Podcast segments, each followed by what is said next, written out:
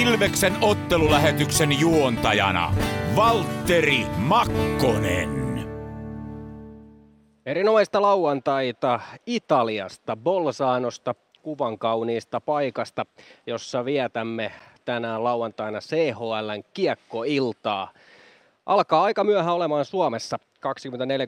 20.45 näyttää siellä kello. Täällä se on varttia vaille kahdeksan ja tunnin päästä lähtee ottelu liikkeelle. Se on Ilveksen tämän kauden toinen CHL-matsi. Ensimmäinen pelattiin Tsekeissä tämän viikon torstaina. Silloin Ilves oli parempi numeroin 1-3.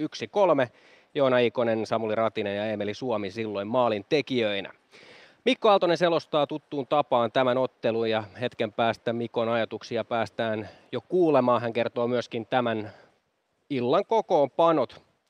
Mutta tämän lähetyksen aikana on luvassa paljon mielenkiintoista ohjelmaa. Muun muassa kuulemme pelaaja-haastatteluja. Jani Nyyman on äänessä sekä Les Lancaster ja ehkä voidaan sanoa, että myöskin vähän harvinaisempi haastattelu edessä, nimittäin Joona Ikosen laaja haastattelu tulossa ihan hetken kuluttua. Ja Joona Ikonen myöskin on tämän päivän erityisessä seurannassa meidän lähetyksessä. Myöskin tässä lähetyksessä tutustutaan kahteen uuteen Ilves-valmentajaan, Joonas Tanska ja Lauri Merikivi tulivat täksi kaudeksi Ilvekseen ja heidän ajatuksiaan kuullaan Tanska ennakkotunnilla ja sitten Merikiven mietteitä tuossa ensimmäisellä erätauolla. Yksi pelaaja, jonka varmasti lähestulkoon kaikki Ilves-kannattajat, tai oikeastaan voidaan sanoa, että kaikki Ilves-kannattajat ehkä kaksivuotiaista ylöspäin muistavat Lukas Dostalin. Hänen ajatuksiaan kuullaan toisella erätauolla. Ja muistakaa sekin, että totta kai osoitteessa ilves.com kautta plus löytyy nykyään kaikki audiovisuaalinen sisältö ja todennäköisesti sinne olet löytänyt, kun tätä lähetystä kuuntelet. Mutta sinne vaan tutustumaan kaikkeen siihen sisältöön, jota me olemme muun muassa tältä CHL-reissulta tuottaneet sinun iloksesi. Otetaan seuraavaksi pieni katko ja tämän jälkeen Mikko Aaltonen tähän lähetykseen mukaan ja pikkuhiljaa myöskin sitten tämän illan kokoonpanoihin kiinni. Tampereen Ilves. Ottelulipulla Nyssen kyytiin. Muistathan, että pelipäivinä ottelulippusi on Nysse-lippu. Nysse. Pelimatkalla kanssasi. Kunnon kalustolla pelit voitetaan. Niin kaukalossa kuin työmaalla. Koneet vuokraa.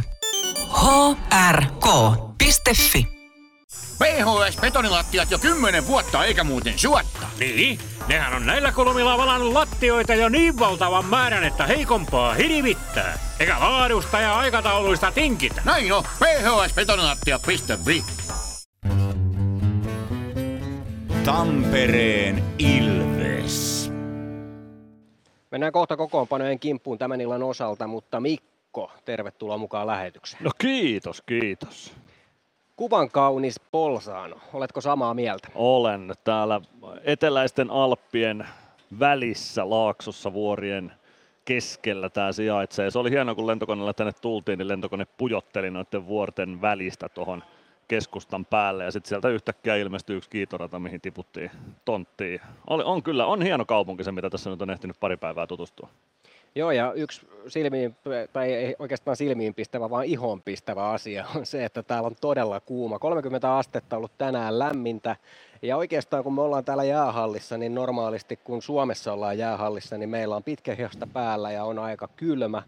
Nyt täällä on sellainen, että vähän niin kuin meinaa hikipuskea päälle. Tämä on tosi kuuma täällä hallissa sisällä ja se myöskin tulee varmasti vaikuttamaan tuohon jäähän. Se ei vaan voi olla tarpeeksi hyvä siinä kohtaa, kun täällä on näin lämmin täällä hallissa. Joo, ja se voi, se voi sataa sitten Bolsanon laariin, koska Ilves on varmasti tottunut parempaan jäähän. Bolsano tietysti on pelannut ja treenannut tässä hallissa, ja täällä on viime viikolla ollut 40 astetta ulkona lämpö lähes, no 39 taisi olla viime viikon korkein lämpötila, mitä mitattiin täällä, niin Bolzano on tottunut tuohon jäähän ja tota, Ilves ei, niin siinä voi olla kotijoukkueelle joku pieni etulyönti sitten, mutta tosiaan täällä mä veikkaan, että täällä hallissa on sisälämpötila jossain 25 paikkeilla tällä hetkellä ja ulkona auringossa yli 30 ja edelleen toi tonne vuoren taakse kohta tippuva aurinko, niin se paistaa tänne halliin sisälle.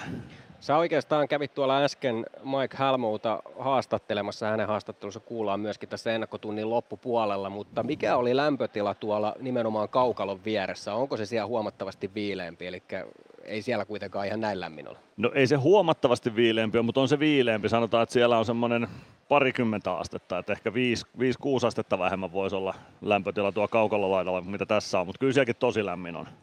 Eilen päästiin vähän tutustumaan myöskin tähän Bolsanon kaupunkiin, kun tänne laskeuduttiin siinä iltapäivän tuntumassa ja sen verran päästiin tutustumaan, että minkälainen paikka tämä on, ja niin kuin on monen kertaan sanottu, niin hyvin hieno paikka ja hieno kaunis kaupunki, mutta täällä myöskin on näkynyt Ilves-kannattajia kiitettävä määrä. Millaisena sä näet tämän koko CHL-reissun, nyt tosiaan ensiksi Tsekeissä ja nyt sitten tänne Italiaan, niin kuinka ainutlaatuisia juttuja tällaiset on? Kyllä nämä on, mä väitän, että nämä on joukkueille ainutlaatuisia, mutta on nämä kyllä kannattajillekin. Siinä missä joukkue hitsautuu yhteen täällä, niin nämä on kannattajillekin upeita reissuja. Mä tiedän monta erillistä porukkaa, jotka on reissannut joko tsekkeihin ja Italiaan tai vaan tsekkeihin tai sitten vaan Italiaan. Ja nyt sitten tässä päivän mittaan viimeistään ovat vuokra-autoilla tai muilla kulkupeleillä saapuneet tänne Bolzanoon ja vähitellen tänne halliinkin väkeä tulee. Vielä ihan hirveästi Ilves-huiveja näy, mutta eiköhän, tota, eiköhän Ilves väriäkin tänne saada ja itse asiassa taitaa tuolla heti vastapäätä juuri kun pääsin sanomasta, niin taitaa olla ihan Ilves Futisliigan kamoja päällä lapsilla ja sitten oletettavat vanhemmat siinä myös Ilves kuosissa on, eli kyllä ensimmäisiä Ilves-kannattajiakin halli jo saapuu. Otin tuossa jo alkujuonnossa kiinni siihen, että pelillinen anti oli erinomainen, kun Tsekeistä tultiin tänne. Tuossa Antti Pennasen kanssa, kun vaihdettiin muutama sana välipäivien aikana, niin hän kyseli, että miltä peli näytti ja sitten kysyi, että miltä se ammattilaisen silmiin peli näytti, niin hän taisi todeta niin, että on yllättävän hyvältä ja, ja niin kuin oli tyytyväinen myöskin joukkueen esitykseen ja totta kai se oli tuloksellisesti erinomainen. Mikä sun mielestä oli tuon ensimmäisen ottelun anti? No se oli, mä tykkäsin sitä viisikkopuolustamisesta siitä, että Pardubic ei juurikaan sellaisia ykkösluokan maalipaikkoja aikaiseksi saanut niitä. Jokunen totta kai tuli niin kuin nyt yleensä 60 minuutin lätkämatsissa tulee, mutta suurin osa Pardubicin hyökkäyspelistä kulki Ilveksen viisikon ulkopuolella tuolla laidoissa ja kulmissa ja maalin takana ja siellä, mistä yleensä ei maaleja tehdä.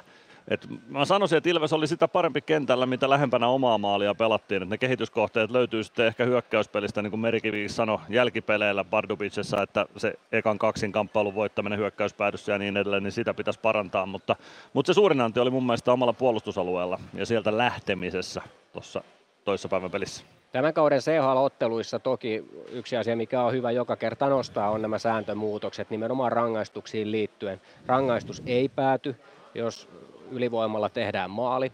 Myöskin se, että jos alivoimalla oleva joukkue tekee maali, niin silloin rangaistus päättyy ja sitten tämä kolmas, eli siirretyn rangaistuksen aikana tehty maali kuitenkin sitten pannaan täyteen tämä jäähy ja siitä tulee se kaksi minuuttinen tai mikä siitä ikinä sitten tuleekaan, jos on isompi rangaistus. Eli ei vaikuta siihen, niin millaisena koet tuon ensimmäisen ottelun osalta sen, että kuinka paljon tämä vaikutti ehkä joukkueiden pelaamiseen, itse ainakin jollain tasolla ehkä alkuvaiheessa tuli semmoinen olo, että oliko tuomareilla jopa vähän varovaisempi ote, että ihan kaikesta ei vihelletty. Sellainen olo vähän itselleni jäi. Toki se oli ehkä semmoinen asia, mihinkä kiinnitti erityisen paljon myöskin huomiota tämän takia, että sen takia se ehkä pisti silmään. Mutta millaisena sä näit kokonaisuudessaan nämä sääntömuutokset ja niiden vaikutuksen peliin? No mä, mä luulen, että se oli vielä aika pienoinen. Mä en usko, että joukkueet sitä nyt ihan hirveästi ajatteli tuomarit ehkä saattoi ajatella ja se on mielenkiintoista nähdä, kun tämä CHL nyt etenee, että mikä trendi tuossa on jäähyjen viheltämisessä ja vastaavissa tilanteissa. Mä ehkä, niin kuin mä taisin sanoa siinä lähetyksessä toissapäivänä, niin mä luulen, että siinä oli ehkä enemmän sitä, että sieltä ei löytynyt oikein semmoista selkeää rikettä, mistä olisi ottanut sen ensimmäisen kakkoset, sen takia niitä nahkapäätuomioita siinä tuli, mutta, mutta tota, no, mielenkiintoista seurata. Seuraavaksi mennään tämän illan kokoonpanoihin. Ilveksen ottelulähetys. Joukkueen kokoonpano tänään. Näin on luvattu ja näin toteutetaan kokoonpanojen esittely. Lähdetään liikkeelle vastustajasta niin kuin yleensä on ollut tapana. Niklas Sundbladin HC Bolzano lähtee sellaisella kokoonpanolla tähän otteluun, että Connor Ford ykkössentteri viime kaudella Sakari Mannisen joukkue kaverina Henderson Silver Knightsissa AHL. Liikasta tutut laiturit Christian Thomas ja Lukas Lessio ovat ykkösketjun laidoilla HC Bolzanolla. Scott Valentin, Blake Parlett pakki parina, eli kyllä sieltä liikakokemusta löytyy myös sitten pakkiosastolta ykkösparista. Bradley McClure ykkö- ja kakkosentterinä Jose Bolzanon kokoonpanossa, Dustin Gasly oikeassa laidassa ja Ilveksestä tuttu Mike Halmo, jota siis kuullaan tässä ennakkotunnilla vielä hänen vasemmalle laitahyökkääjänä.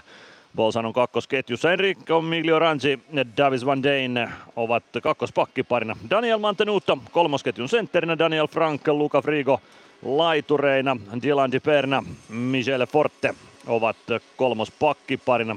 Dominic Alberga nelosketjun keskellä, Angelo Micheli, Pascal Brunner laidoilla ja Leonardo Felicetti on seiska pakkina Jose Bolzanon kokoonpanossa.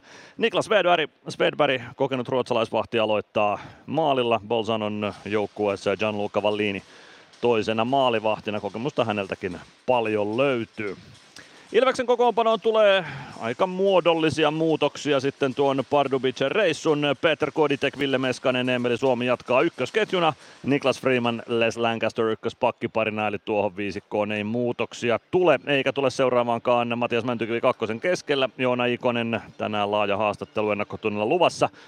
Oikeassa laidassa Simon Stranski, vasemmassa laidassa Dominic Magin, Arttu Pelli, kakkospakkiparina. Olla palve hyökkää kolmosen keskellä Eetu Päkkilä ja Samuli Ratisen kanssa Pardubic ottelun tavoin. Jarkko Parikka Otto Latvala kolmospakkiparissa. Pardubic ottelun tavoin. Nelosketjuun tulee sitten se pieni muutos. Santeri Virtanen edelleen sentterinä, Jeremy Gregoire oikeassa laidassa ja Jamppa Nyman ottaa vasemman laidan tuosta nelosketjusta Juuso Könönen tänään siis huilaa sen yhden CHL-ottelu, joka hänen nyt pitää huilata, että tuo huilimäärä tulee tai menee kohdalleen. Joni Urmo seiska pakkina ja Samu Bau hyppää 13 hyökkääjäksi. Jonas Gunnarsson maalivahtina, Jakub Malek tulee luukkuvahdiksi tähän otteluun. Manuel Nikolic Itävallasta, Milan Zrnic Sloveniasta ovat päätuomarit Jaka Kasper Zgonc Sloveniasta ja Ulrich Dacer Itävallasta ovat linjatuomareina. Seuraavaksi tänään tähän pelaavaan 12 hyökkääjään lisätty Jani Nyyman kertoo omista ajatuksistaan tämän illan kamppailusta. Jani Nyyman, tänään tämän kauden kilpailullinen debyytti sulle sitten CHL Ilveksen paidassa. Milläs fiiliksellä Bolsanon kimppuu? Ja todella hyvillä ja odottavilla, että tosi hieno paikka tämä kaupunkina ja nyt varmasti väkeä tulee halliin tänään, niin varmaan tosi hyvä meininki tuo hallissa. Just näin, no teillä on aamujäät takana. Mikä fiilis oli aamujäillä? Loistava, loistava. Odottavat, niin kuin äsken sanoin, että nyt vaan iltaa kohti. Tämä on aika lämmin halli. Minkälainen tuo jää oli? No ei se nyt mikään paras ollut, mutta se on molemmille sama. Molemmille sama, niin siitä ei auta marista. Vaikuttaako se jotenkin, pitääkö sun omassa pelissä huomioida jotain sen jään suhteen? Ei, antaa mennä täysillä vaan. Just näin. No mitäs Pennanen ja kumppanit on näyttänyt teille vastustajasta HC Bolsano tänään vastassa? No erittäin liikkuva porukka ainakin tulossa, että se mitä itse tietää. Itse en hirveästi nähnyt, nähnyt niiden pelejä, mutta kyllä varmasti tulee hyvä porukka tänään vastaan.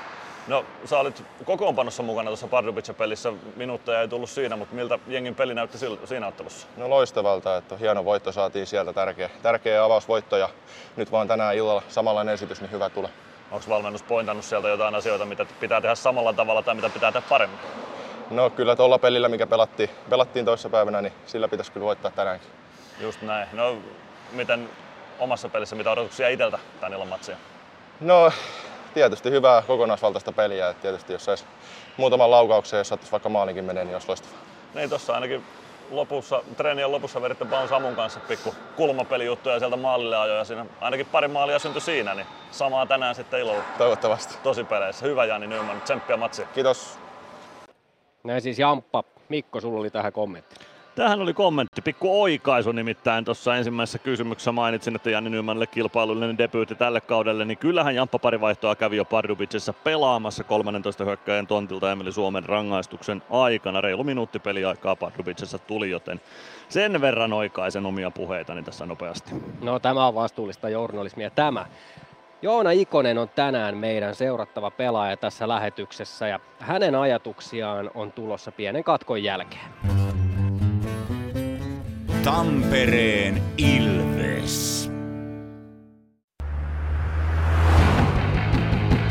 Meskosen Ville tässä moi. Mäkin ajoin ajokortin Hokitriversilla Temen opissa kaupungin tyylikkäämmällä autolla. Ilmoittaudu säkin mukaan. Lisätiedot osoitteessa hokitrivers.fi. Huomenta. Kuinka voimme auttaa? Huomenta. Hammaskiven poistoon tulisin. Olette siis suuhygienistiä vailla? En varsinaisesti. Minä olen suuhygienisti. No mikä teidät sitten tänne tuo? Erikoisen hyvä hammaskiven poisto. Oletko koskaan ajatellut, kuka hoitaa suuhygienistin hampaat? Hohde. Erikoisen hyvää hammashoitoa, johon ammattilainenkin luottaa. Lähde Ilveksen CHL-kotiavaukseen katsomaan peliä ja nauttimaan Stefans katsomoravintolan antimista. Perjantaina 8. syyskuuta Ilves Otselaari Cinets-peliin Stefans at Areena-lippu 79 euroa, sisältäen kahden ruokalajin menuun ja peliä seuraat Areenan parhailta paikoilta katsomoravintolasta. Katso lisätiedot osoitteesta ilves.com. Tampereen Ilves. Iksa viikko reissussa kohta oltu. Miltä on tuntunut? Hyvältä tuntunut, että kiva reissu aina, aina tällaiset on. Ja tota, tää on hyvä tähän kauden alkuun, niin tota, vähän erilaista verrattuna vaikka jos pelaisi ihan normiharkkapelejä, niin päästään, päästään olemaan yhdessä ja reissaa ja tutustuu paremmin toisiin. Niin, ja pelaat tietysti kovia pelejä tuossa vielä, niin kyllä nämä on kivoja reissuja niin ryhmäytymisestä puhutaan aina sitä, että miten joukkue hitsaantuu yhteen, niin miten sä koet, että kuinka tärkeää nämä nimenomaan sen kannalta? No kyllähän nämä on, kun tässä väkisinkin vähän niin kuin koko ajan vietetään kimpassa aikaa ja, ja, ja nyt teki tuossa paljon niin joukkoja vaihtunut ja uusia, uusia äijä, niin sitä, senkin kannalta tämä on niin kuin tosi hyvä juttu. Ja tota, niin, ei, ei Suomessa näin paljon tulisi vietettyä niin kuin yhdessä aikaa, niin kyllä tämä on hyvä homma. No Tsekeissä ei ollut häävit kelit ja Pardubis kaupunkinakaan ehkä kiinnostavin, mutta nyt Polsaanossa ja täällä ainakin keli helli. Minkälainen on ollut nyt tämä startti täällä? No kyllä tämä on ainakin huomattavasti paremmalta vaikuttaa tähän mennessä. Ei tietysti kaupunkiin vielä hirveästi päässyt tutustumaan, mutta tota, kelit on ainakin aika paljon paremmat kuin Tsekin päässä oli. Niin se ainakin, se ainakin riittää itselle. No mennään, mennään vähän sun historiaan siinä mielessä, että nyt lähtee kahdeksas kausi Ilveksessä liikkeelle. Toki ensimmäisellä kaudella taisi pelata vain pari peliä, mutta joka tapauksessa nyt seitsemällä kaudella pelannut. Jos sä pelaat aikaa taaksepäin, niin minkälaisia semmoisia merkittäviä kehityskohtia löytyy tuosta taipaleelta, mitä oot pelannut? No siis varmaan tietysti se nyt on vähän tuossa ollut kaiken näköistä loukkaantumista aina, aina parina vuonna, että ne nyt tietysti on vähän tota – että ei ole niin, kuin niin tasasta toi kehitys ollut, että se eka niin kuin kausi, kun pelasin kokonaan, kokonaan liikassa, niin se oli, niin kuin, se oli niin kuin tosi hyvä kausi ja sitten sen jälkeen oli, oli vähän pidemmän aikaakin vähän, vähän vaikeampaa, mutta nyt on taas saanut pitkään olla terveenä, niin on päässyt niin kuin kehittää itseänsä paljon paremmin ja tota, päässyt niin tuossa pelaa aina se helpottaa aika paljon, kun pääsee pelaamaan koko ajan, eikä tarvitse kuntouttaa missään vaiheessa itteensä. Niin tota, tekee aika paljon helpompaa tästä hommasta, niin tota, nyt niin kuin koko ajan tuntuu, että tuossa mennään eteenpäin ja koko ajan tuntuu paremmalta ja tuntuu siltä, että koko ajan on niin kuin parempi pelaajakin. Ja, niin kyllä mun mielestä tässä niin kuin, nyt mennään sillä tasaisesti eteenpäin. No sä oot 25, et, et ihan nuori poika, mutta vielä, vielä ehkä siihen parhaaseen ikään on vielä vähän matkaakin, niin mit, mitkä on semmoisia asioita, että missä pystyy vielä nostaa tasoa? No kyllä varmasti sellainen kamppailupelaaminen on ollut tässä jo pitkän aikaa sellainen, mitä on koittanut kehittää, että ei mikään iso äijä, mutta tota, on, mutta kyllä tuo niin kuin varsinkin näissä kansainvälisissä peleissä se huomaa, huomaa kuinka kovia siellä jätkät on kamppailemaan, niin siitä, siitä ei kyllä paljon pysty antaa periksi. Sitten varsinkin, että kuinka paljon niitä kamppailuja loppupeleissä on, on tuossa pelin aikana, niin kyllä se, se on sellainen varmaan ykkösaihe tuossa. Niin viime kaudella pääsit myös maajoukkueen mukaan. Minkälainen kokemus se oli ja minkälainen ennen kaikkea tavoite se on myös tällä kaudella? No hieno oli kokemus, että tota, vähän se tuli siinä alkukaudesta niin kuin yllättäen, mutta sitten tota, kyllä se sen jälkeen niin kuin se eka turnaushan niin jäi, jäi välistä, niin sen jälkeen se tuli niin kuin tavoitteeksi. tavoitteeksi ja on se, on se sitä vieläkin, että kyllä se mun mielestä siitä aina kertoo, että on, on pelannut hyvin ja kyllä haluan, haluan pelata hyvin tälläkin kaudella ja päästä sinne taas, että tota, kyllä se ehdottomasti on tavoite. No Leijonien GM on Jere Lehtinen ja sua on aika usein häneen verrattu siitä sun työmoraalista ja molempiin suuntaan pelaamisesta, niin koeksä, että se on edelleen sun vahvuus, vaikka viime kaudella tulikin hurja määrä maaleja? No joo, kyllä mä ainakin yritän olla sellainen, että ei se ole mihkä, mihkä kadonnut, että tietysti siitä tarvitaan ainakin silloin vähän enemmän, kun ei, ei pysty niin kuin pisteiden tai maalien osalta auttaa joukkuetta, niin sitten pitää jossain, jossain auttaa ja yleensä se on sitten puolustuspäässä vähän enemmän, mutta kyllä mä tietysti tälläkin kohdalla maaleja haluan tehdä, mutta tota, kyllä mä pyrin olemaan myös sellainen luotettava äijä, että pystyy sitten ihan mikä paikkaan tahansa laittaa kentällä. Viime kausi tosiaan 23 maalia 45 tehopistettä. Osaako se sanoa, että mikä loksahti ihan kunnolla kohdalle?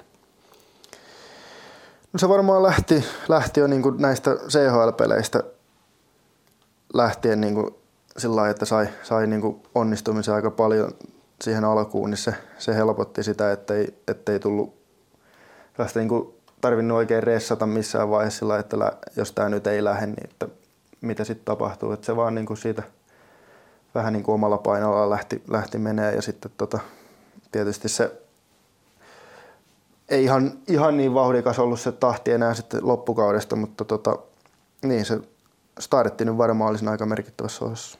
No nyt tietysti heti ensimmäisessä CHL-matsissa osuit maalin teon kanssa, niin onko se myöskin semmoinen asia, että se on niin kuin henkisesti vapauttavaa, kun onnistuu maalinteossa näin aikaisin? On se jo ehdottomasti, että kyllä se, kyllä se yllättävän paljon vapauttaa ja vapauttaa tuossa tota pelaamista ja, ja niin kuin ihan pelin sisällä, mutta ihan, niin kuin, ihan yleensäkin, että tota, kyllä sitä välillä itse on vähän sellainen, että tulee vähän turhan paljon mietittyä sitten, sitten jos, ei, jos ei niitä maaleja, maaleja tai tehopisteitä tai hyviä pelejä tulekaan ihan samalla tahdilla, niin tota, siitä on yrittänyt päästä pois, mutta senkin takia se on kyllä vapauttava tunne. No nyt kun on tietysti tullut tehoja ja muuta, niin odotuksia ja painettakin voi tietyllä tavalla eri tavalla tulla. Millä tavalla sä käsittelet odotuksia ja paineita? No en mä tiedä, mä oon varmaan itse se, kuka pistää itselleen kaikista kovimmat odotukset, niin ei mun sillä ei tarvi niin kenenkään muiden odotuksista hirveästi, hirveästi välittää, että, että tota, tai en mä niitä ole sillä ikinä miettinytkään oikein, että mitä joku muu multa odottaa, kun mä tiedän, että, että tota, omat odotukset on vähintään yhtä korkealla kuin kaikkien muidenkin. Tota, sitä kautta se ei, ne muiden odotukset ei ihan hirveästi mitään paineita tuohon luo. No, ootko pystynyt käsittelemään niitä henkilökohtaisia isoja omia odotuksia?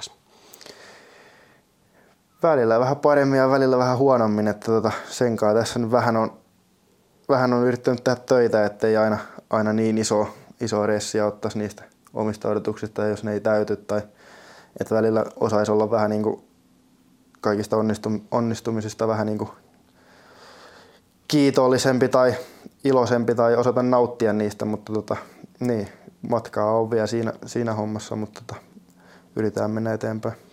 Puhuttiin tuossa äsken maajoukkueesta ja tämän kauden edesottamuksista, että mitä, mitä halutaan silloin, silloin tai mitä haluat itse silloin nähdä, mutta mitkä on sun pidemmän ajan tavoitteet, missä esimerkiksi Joona Ikonen haluaa olla viiden vuoden päästä?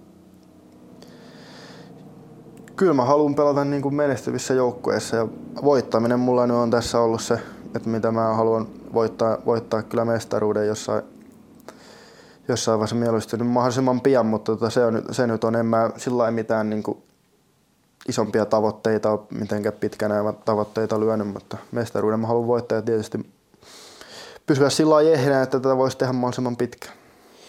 No nyt on CHL-ottelu edessä ja se pelataan täällä Bolsaanossa. Jos mennään sen verran tuohon taaksepäin, että Pardubicissa pelasi Stranski ja Männyn kanssa samassa ketjussa, niin millainen se oli pelata heidän kanssaan? Tykkäsin kyllä tosi paljon, että eka peli tietysti vasta, vasta yhdessä, että ne kokoonpanot on tuossa vähän muuttunut, mutta tota, tykkäsin kyllä, että Männyn kanssa pelannut ennenkin ja tykkään, tykkään pelata sen kanssa. Stranskin kanssa useamman pelin päässyt tuossa vetää, niin on, on, pelannut kyllä hyvin, niin kyllä, kyllä ne tekee itselle tuohon aika helpoksi. Aika silmiinpistävä on toi Stranskin taito ja varsinkin se syöttötaito, että miten se löytää niitä syöttövälejä sieltä. Kuinka kiva sinne on pelata, kun tietää, että jossain kohti se kiekko tulee kuitenkin siihen vetopaikkaan. Kyllä siinä, onhan siinä tosi, tosi kiva pelata, että molemmat Mäntö ja Stranski on just sellaisia, että kyllä mä tiedän, että jos mä jossain vapaana on, että se kiekko, kiekko sinne tulee, ettei sinne itselle jää, kun yrittää löytää se vapaa väli sieltä jostain.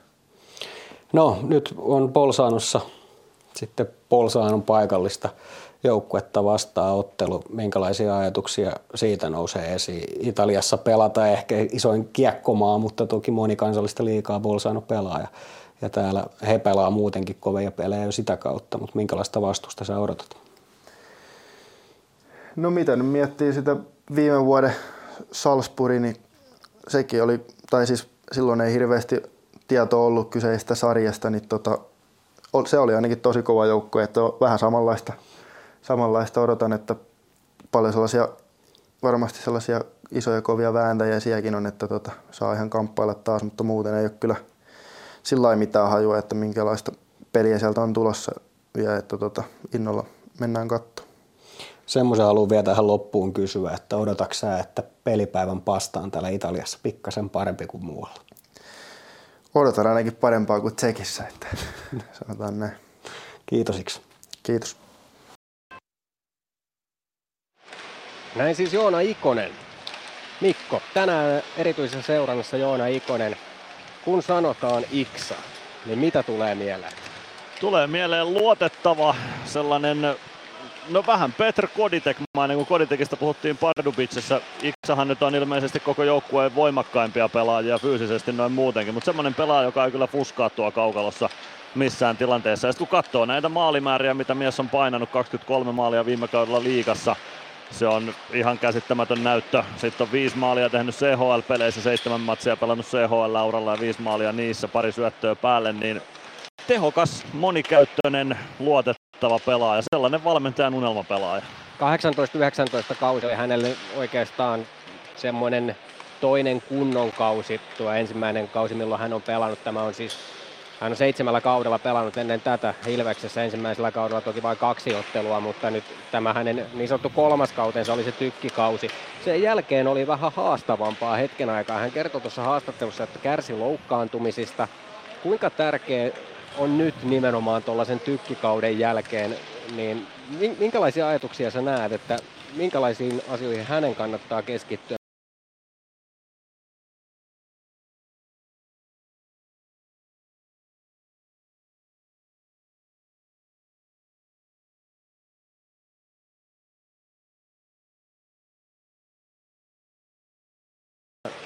Jaha, nyt saattoi hetkeksi vähän lähetys stopata tuossa, mutta otetaan nyt uudestaan kiinni. Eli Otetaan minkälaisia uudestaan. asioita Joona Ikosesta varmaan se kerettiin käsittelemään ennen kuin yhteys pätkäsi. Tällä tosiaan Italiassa ei välttämättä tämä nettiyhteys ole ihan paras. Eli se jos tämä on vahvuuksia. Joo, jos, jos tulee jonkinnäköisiä pieniä katkoksia, niin olemme pahoillamme siitä. Mutta Mikko, minkälaisissa asioissa Joona Ikonen voi olla vielä entistä parempi? No siis tämä on vähän hassua sanoa 23 maalin kauden jälkeen, että maalinteossa, mutta kun mun mielestä Iksalla on potentiaalia tehdä vieläkin enemmän maaleja, kun viime kaudellakin oli vähän semmoisia suvantovaiheita, missä niin kuin kiekko ei mennyt hyvistäkään paikoista pusseja ja silti tuli 23 maalia. Että se semmoinen luotettavuus, monipuolisuus se Iksalla on, siitä kannattaa pitää kiinni, mutta mä sanon, että tuo jätkä on 30 maalin mies tuossa liikassa siinä vaiheessa, kun se maalinteon niin kuin joku viimeinen napsukin tulee tai löytää paikkansa tuossa kundissa. En mä tiedä, ehkä toi on vähän hölmöä sanoa noin, noin kovan maalimäärän jälkeen, mutta mun mielestä maalinteko voisi olla semmoinen, missä Iksa voisi olla vieläkin parempi. Joo, ja varmasti toki voi olla, että, että ketjukoostumukset tulee kauden aikana elämään ja varmastikin tulee muutoksia, että näillä, millä on nyt vedetty tässä pari peliä, niin niillä, niillä ei välttämättä koko kautta mennä ja haetaan semmoisia viekovempia tutkapareja, mutta Simon Stranski, uusi pelaaja, joka on tässä, niin hänen syöttötaitonsa, niin kuin tuossa haastattelussakin nostin esiin, se on aika silmiin pistävää Millä tavalla sä koet, että, että onko jopa vielä enemmän tulossa niitä paikkoja Iksalle, koska se Stranskin taito varsinkin löytää niitä syöttöväyliä tai neljön tai viisikon läpi, niin on aika erityistä. Kyllä se on erityistä. Se tuo, tuo mieleen oikeastaan montakin tsekkipelaajaa, joita liigassa on ollut pehmeäkätisiä kavereita, niin kuin vaikka Vladimir Vuitek tai Tomas Vlasak, joita itse Hämeenlinnassa on aikanaan seurannut, mutta tota, kyllä niitä paikkoja tulee varmasti enemmän. Sitten kun Iksa tuossa haastattelussa totesi, että Männyn kanssa on pelannut aikaisemminkin ja hekin löytää toisensa aika hyvin tuo kaukalossa, niin kyllä mä luulen, että jos toi kolmikko pysyy kasassa tai edes kaksi kolmesta, niin tota, mä veikkaan niitä paikkoja tulee kyllä tällä kaudella. No se on varmasti näin. Yksi asia, mikä varmasti Iksaan liittyy, niin on se myöskin se oman pään pelaaminen. Ei se Jere Lehtinen vertaus turha myöskään ole, vaikka tietysti puhutaan nyt kahdesta ihan eri tason pelaajasta. Se on tietysti Iksaa kohtaan ehkä vähän epäreilukin vertaus, tai on todella epäreilu. Toinen on kuitenkin koko kolmekertainen selketrofi voittaja NHLstä, niin Stanley on, on, se, ja niin, on se epäreilu vertaus, mutta siis siinä on paljon samaa. Ja sitä esimerkiksi on. viime kaudella Jukka Jalonen sanoi haastattelussa, että siinä on samanlaisia piirteitä. On, on ihan ehdottomasti. Kumpikaan ei itsestään mitään kauhean suurta mekkalaa pidä noin niin kuin ihmisenä tai ei ole äänessä kaikkein eniten. Tekee nöyrästi sen duunin, minkä valmentaja käskee ja yleensä vähän enemmän siihen päälle. Ja kyllä se on se, se, on se kivijalka, mihin tuo Joona Ikosen pelaaminen perustuu, että, että hän kyllä hän toimittaa kaukalossa sen tietyn tason joka ilta. Ei, häneen ei joudu pettymään. Otetaan seuraavaksi tähän lähetykseen mukaan Joonas Tanska. Hän on tuore Ilves-valmentaja toista CHL-ottelua mukana ja toki, toki tuossa kesän alussa julkistettiin hänen sopimuksen, niin kuin myöskin Lauri Merikiven sopimus. Merikiveä kuullaan tuossa ensimmäisellä erätauolla, nyt on Joonas Tanskan vuoro. Mielenkiintoista kuulla, minkälaista sanottavaa hänellä on Ilveksestä ja omasta urastaan tähän saakka. Kerrottakoon myöskin täältä se, että jos verrataan siihen, mitä Pardubitsessa oli mö- mökä hallissa, niin siellä oli musiikki niin kovalla, ettei omia ajatuksiaan kuulu, mutta täällä Bolsanossa on huomattavasti vähän rauhallisempi. Joo, kyllä. Täällä, täällä tota, rokki soi vielä aika niin kuin jopa vaimeasti. Pardubitsessa oli kyllä aikamoinen klubimeininki. Joonas Tanska siis seuraavaksi äänessä. Tampereen Ilves. Areenalle katsomoon tai kaverin tupareihin. Minne ikinä matkasi viekään, Nyssen reittiopas auttaa perille. Nysse. Matkalla kanssasi. Tämän illan pelissä lämpöä riittää. Ja niin riittää työmaallakin, kun vuokraat kunnon lämmittimet HRKlta. Koneet vuokraa. hrk.fi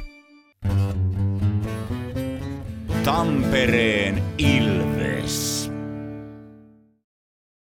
Jode, Bolsaanossa ollaan. Miltä on reissu tuntunut?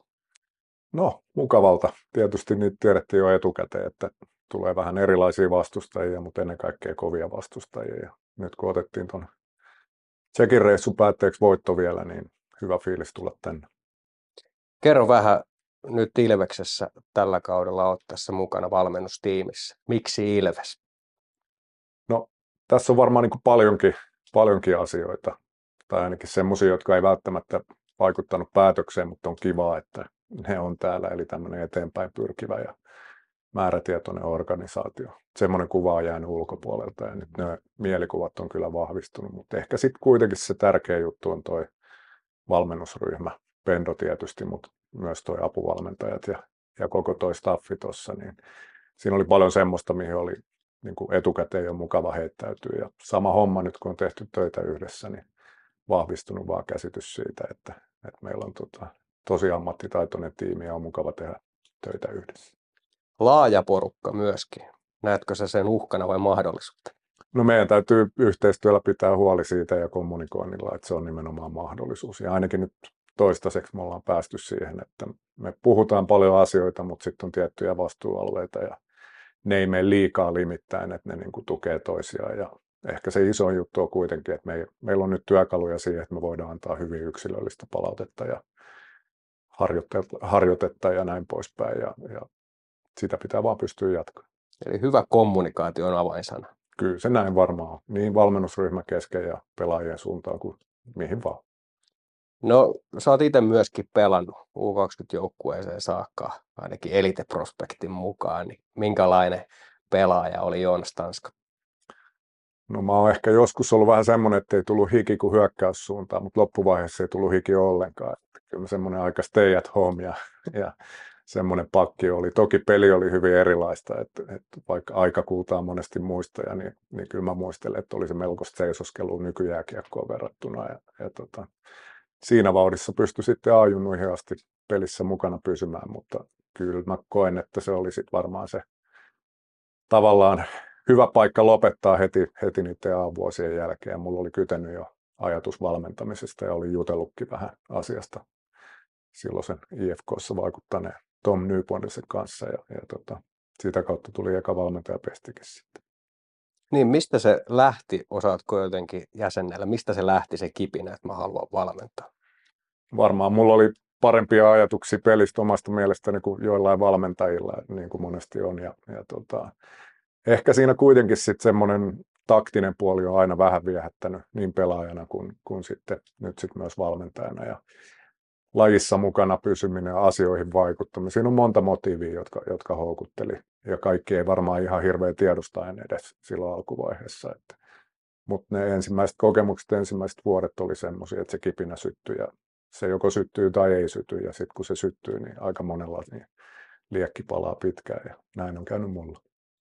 No pitkä pätkä IFK-organisaatiossa, siellä U20-joukkueessa ja U16-joukkueessa ja sitten myöskin ihan tuossa liikajoukkueessa pitkä pätkä.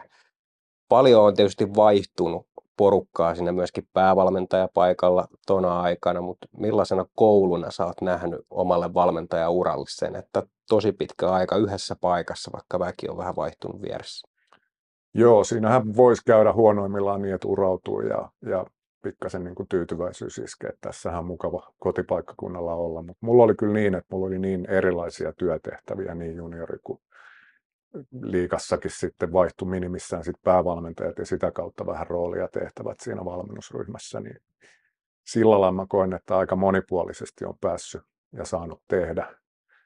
Ja joissain asioissa oppinut varmaan enemmän kuin toisissa, mutta että semmoista tavallaan kehittymisen mahdollisuutta on aina tarjottu ja ainakin omasta mielestäni ne on ollut mullekin sit motivoivia ne, ne tilanteet. Toki on pakko sanoa, että oli tosi virkistävä olla toisessa seurastossa HPKssa pari vuotta ja nyt sitten ennen kaikkea täällä Ilveksessä, niin, niin tota, mä uskon, että tässä on hyvä ammentaa niistä IFK-ajoista, mutta ennen kaikkea hyvä paikka oppia kehittyä lisää.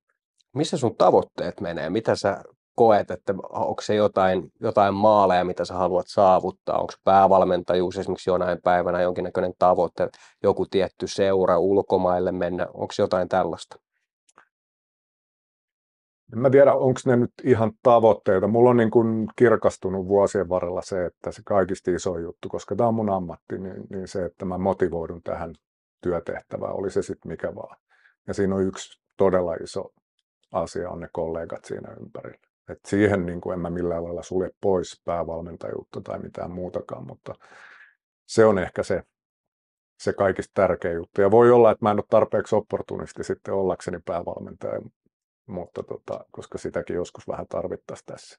Ja tämä ei ole minkään näköinen moite minkään päävalmentajuuden päälle, mutta tämä on tietyllä lailla urajuttua ja sitä pitää pystyä rakentamaan. Mutta kyllä mulla semmoinen tavallaan ei ehkä tavoite, mutta asia, jonka mielellään haluaisi kokea, olisi valmentaa jossain vaiheessa ulkomailla jossain eri kiekkokulttuurissa ja se, että mikä tehtävä ja millä tasolla ja milloin se on, niin se on vielä kyllä hyvin hämärän peitossa, että nyt on ajatukset niin, niin selkeästi ja täysin tässä Ilveksessä ja tässä hommassa, että en mä niitä niin kuin päivittäin mieti. Mutta se on semmoinen asia, mitä, mitä olisi varmaan jossain vaiheessa kiva kokeilla. Mitä adjektiiveja nostasit itsestäsi esiin, kun puhutaan valmentaja Joonas Tanskasta? No kyllä mä koen, että mä oon ahkera. Sitten mä oon lojaali niin seuraalle kuin päävalmentajalle kuin kollegoille. Ää, utelias sillä lailla, että tavallaan niin kuin nyt esimerkiksi on niin eri kulmista, vaikka samoista asioista puhutaan, niin tullaan niin eri kulmista, mistä on ehkä aikaisemmin tullut. Niin tämä on ollut todella mielenkiintoinen muutama kuukautta tässä. Että, noi on varmaan ne kaikista, kaikista niin kuin isoimmat jutut ja mä koen, että niiden kautta tulee sitten vahvuuksia kaikkien käyttöön, oli ne sitten näkemykseen tai vuorovaikuttamiseen tai johonkin muuhun vaikuttamiseen liittyen. Noi asiat, kun mä pidän tässä yllä, niin mä uskon, että mä oon hyvä työntekijä. Partupitsessä, kun oltiin peliä katsomassa, niin siellä selostamossa oli oli Ilves Plus-lähetys totta kai menossa, mutta myöskin Joonas Tanska oli siellä Karhu Korhosen ja Näppilän kanssa ja sulla oli korvanappi korvassa ja Lauri Merikivellä oli toinen. Minkälaisia asioita sä haluat katsoa sieltä ylhäältä lintuperspektiivistä ja kertoa sitten latelle ja muulle valmennustiimille sinne alas? Millä tavalla sieltä näkee eri tavalla peliä? No varmaan siinä on monellakin tapaa eri tavalla, että, että tota, se, että miten pelaajat sijoittuu, niin se on vielä vähän selkeämpää tietysti sieltä vähän ylempää, mutta ennen kaikkea sitten semmoinen mun tehtävä on se, että jos tulee asioita, jotka toistuu, tai sitten asioita, joista me ollaan puhuttu, ja sitten niille tulee joko vahvistus tai ne onkin jotain muuta, niin mun pitää niin kuin sillä lailla olla herkällä korvalla. Ja sitten ollaan sovittu niin, että mieluummin vähän enemmän infoa nimenomaan latelle kuin liian vähän. Ja late sit suodattaa, että mitkä on käyttökelpoisia. Suurin osa asioista on semmoisia, että he huomaa sen siinä penkilläkin ja, ja jotkut asiat voi olla aika yksittäisiä, jopa jonkun pelaajan suorittamiseen liittyviä juttuja. Sitten tietysti niin se, että mikä on pelin tilanne, monesko erä on menossa, vaihtaako Pardubitse viimeisen erää, kun ne on tappioasemassa tai, tai tämän tyyppisiä juttuja, niin munhan pitää niin olla viimeistään sen ekan kerran jälkeen jo hereillä, että nyt tässä on jotain ilmassa, niin kuin itse asiassa olikin, että oli vähän hyökkäjää ylempänä ja muuta. Se, että onko se aina niin kuin penkille pelaajille asti tärkeä tieto, niin ei välttämättä, mutta, mutta tämmöisiä asioita mä sieltä seuraan. Ja sitten tietysti erikoistilanteet on yksi, yksi semmoinen, että kun niitä on aika paljon etukäteen tarkkailtu ja tiedetty, niin sit niillekin löytyy joko vahvistusta tai jotain muuttunutta asiaa, niin, niin se tieto voidaan viedä penkille aika äkkiäkin. Tuossa on kuullut, että teillä myöskin vastuualueita on jaettu sen verran, että sä tuosta AVsta kannat vastuuta, niin minkälainen alivoimajoukkue Ilves on tällä tulevalla tai alkaneella kaudella? No mä näkisin niin, että meillä on hyvä mahdollisuus olla semmoinen niin kuin tilanteen mukaan aktiivinen ja aggressiivinen, mutta sitten kuitenkin muodosta fiksusti pelaava. Eli, eli tota, mä oon erilaisilla tavoilla aikaisemmissa seuroissa tehnyt. Ja nyt ollaan aika lähellä jotain, mitä oli jossain vaiheessa IFKssa ja, ja viime kaudella oli hyvin erilaista HPKssa. Et se menee aina vähän sen mukaan, että mihin se pelaajisto on tottunut ja missä tilassa me lähdetään sitä hommaa rakentaa. Ja, ja nyt valittiin sitten suht alkuvaiheessa tämä, tämä, mitä nyt ajetaan sisään. Ja mun mielestä mukavasti näkyy merkkejä just siitä, että me ollaan paineessa silloin, kun se on niin kuin tavallaan vastustajan kannalta kaikkein haavoittuvin se hetki ja, ja sitten taas ei juosta yli ja, ja tietyt periaatteet, mitä me halutaan siinä muodossa pelaamisessa, niitä näkyy koko ajan enemmän ja enemmän, mutta se on ihan selvää, että eihän ne elo syyskuussakaan vielä ihan valmista ole ja meille tulee varmaan taka-askelia, mutta et täytyy olla just se valmius ottaa sitten pari askelta eteenpäin heti sen jälkeen, että sillä lailla tämä on ihan samanlainen prosessi kuin koko joukkueen juttu. Sen verran vielä, että tässä on erinomaiset maalivaadit ja paljon hyviä alivoimapelaajia, että niistä, niistä tämä ei jää kiinni. Että mun tehtävä on sitten muun valmennusjohdon kanssa saada ne samalle sivulle ja mä oon ihan vakuuttunut, että näin käy. Kuulostaa hyvältä. Tänään on seuraava haaste edessä. Bolsaanossa ollaan ja Foxes on tänään vastassa. Minkälainen vastus Ilveksellä on tänään vastassa?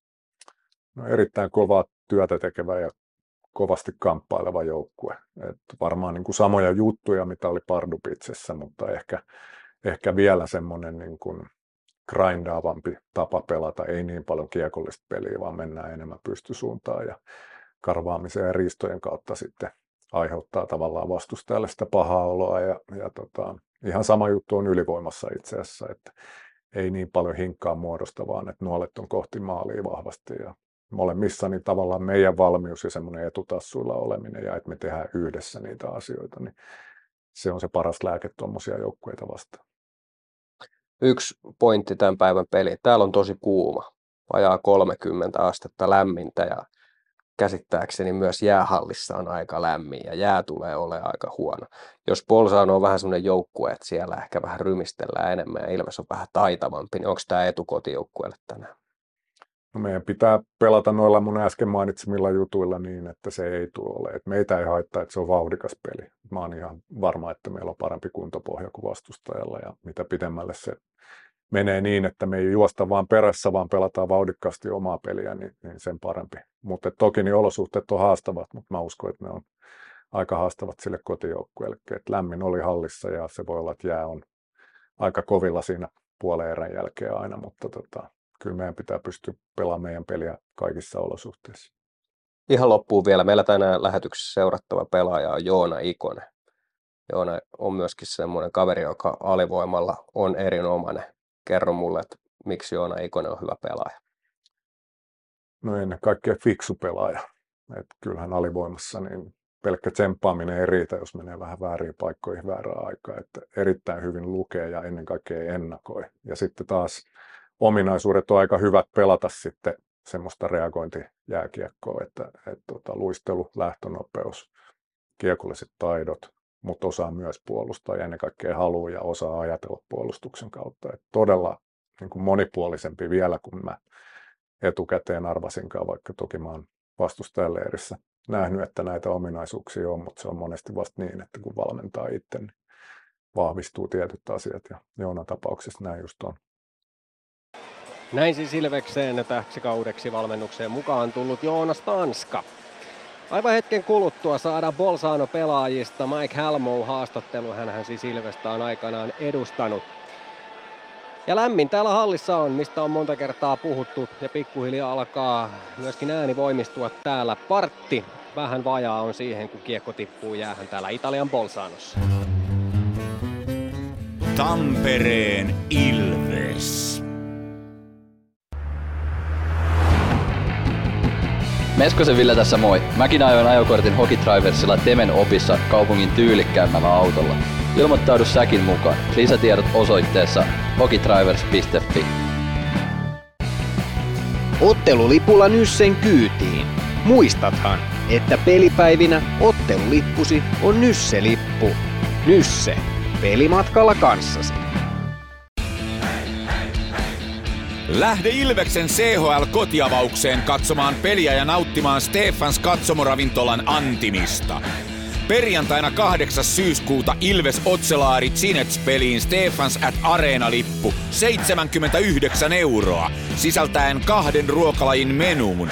Ja peliä seuraat Areenan parhailta paikoilta katsomoravintolasta.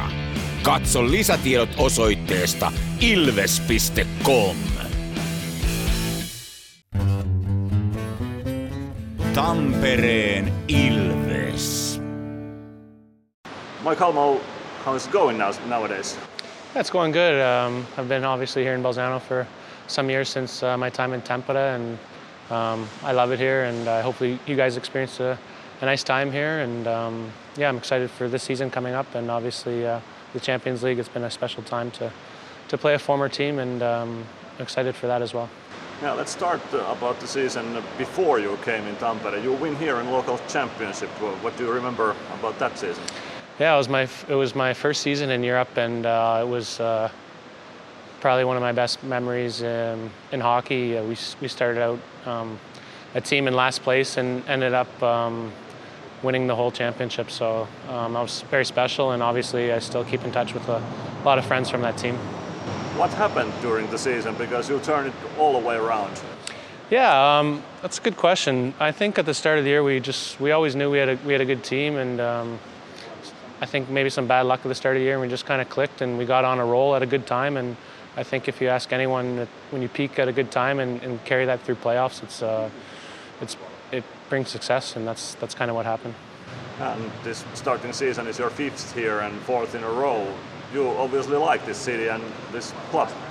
Yeah, I, I love it here. Um, I've met so many friends and I have so many relationships here, and uh, I spend a lot of time after the season. I'll, I'll, spend, you know, last year I didn't go home until near the end of June. I didn't go back to Canada. I, I stayed here, and yeah, I'm an outdoors guy too. And, you know, I love love biking and hiking and all that stuff, and this place offers that as well. So. What about your uh, team on the starting season? What do you say about your team? Yeah, um, it's a little bit different than last year. Last year we had a great team, and this year um, we have some new players coming in, and uh, I think we're equally as good, just um, diff- built differently. And uh, I think our last game against Mannheim, we, we had a good good showing, and uh, hopefully we can continue and grow and you know um, progress. Now, what kind of game it was against Mannheim?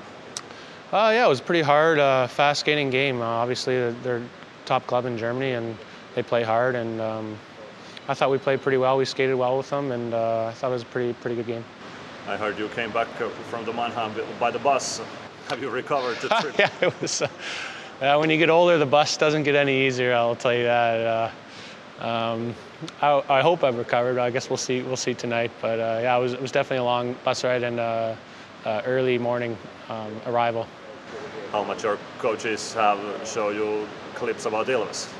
Oh, we uh, have a meeting soon here, so um, I guess we'll, we'll learn a little bit. Obviously, I know some players here and, and stuff like that and, and, how they play, so um, yeah. Yeah, there are a few former teammates a few from the season 18-19. Uh, what are your best memories from Ilves and Tampere? Yeah, I mean, I love the, the management. You know, the, the trainers were obviously very good to me, and you know the team as well. It was a great atmosphere to be in, and obviously just the city in general is a for me, it was a beautiful city, and um, I really loved uh, obviously going to the saunas and, and swimming in the winter. It was definitely one one thing I'll always remember. Okay, Macalmo, game awaits in about two hours. What are your thoughts about the game? Yeah, I mean, I think when you play Finnish or Swedish teams, that's a very uh, puck possession um, type of hockey. They like to hold on to the puck, and uh, obviously, I know Ilves from before. They're good skating, good skills, and um, a solid lineup for from the first line to fourth line. And uh, yeah, I think it's going to be a good game, and we obviously have to bring our, our best effort. Näin siis Mike Halmo. 4-2 hävisi avausottelu CHL Bolzano. Minkälainen kuva sinulla on, minkälainen vastustaja tänään Ilveksellä on vastassa Mikko Aaltonen?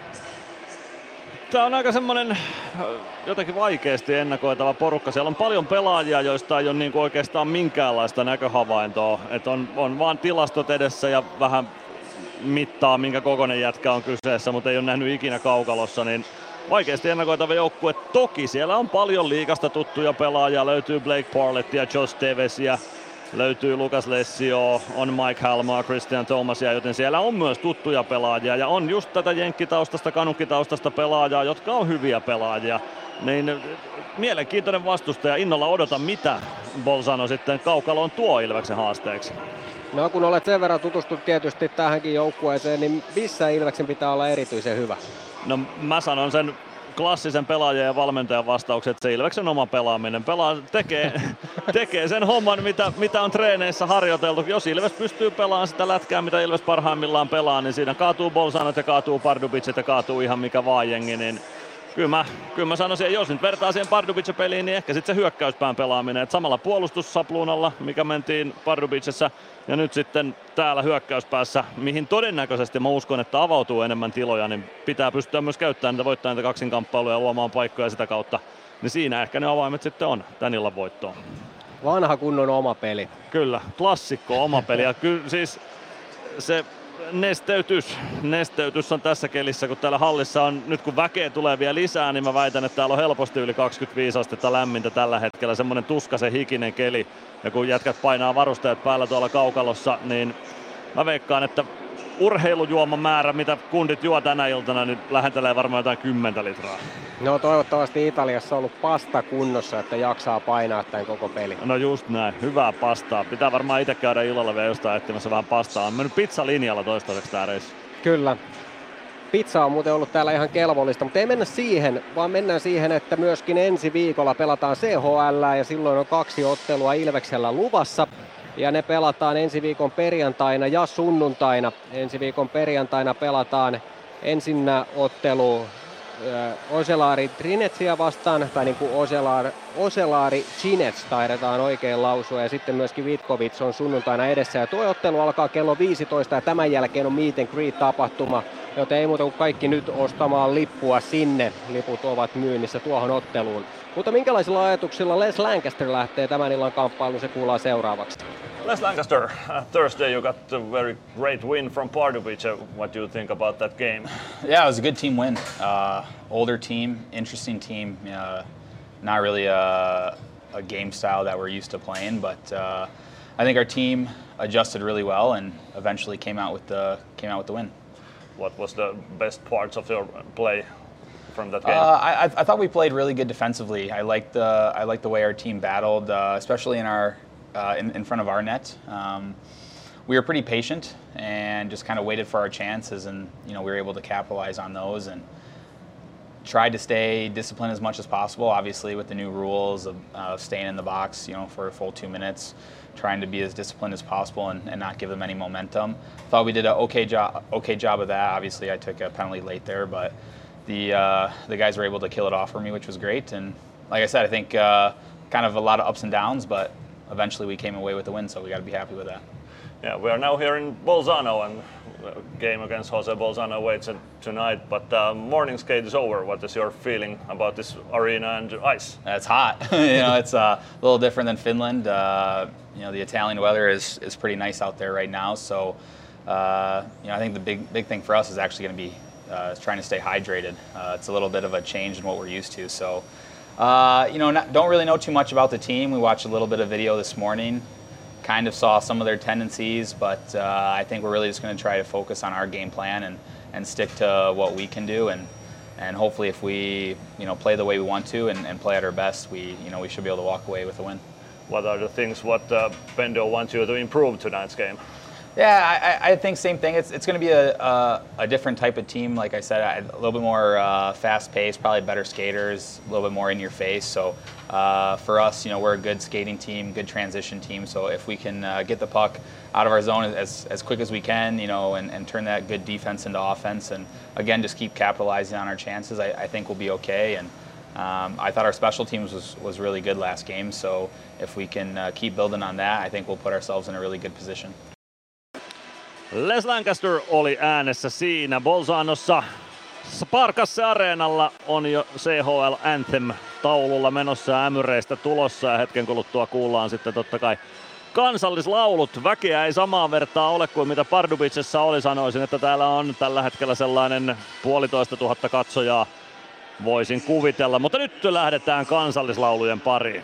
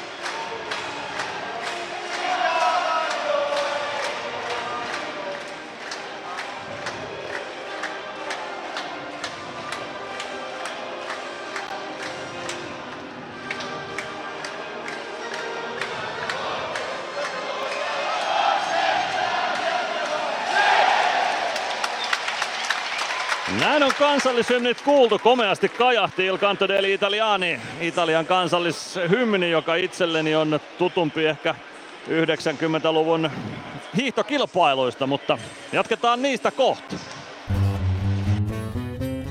Tampereen Ilves.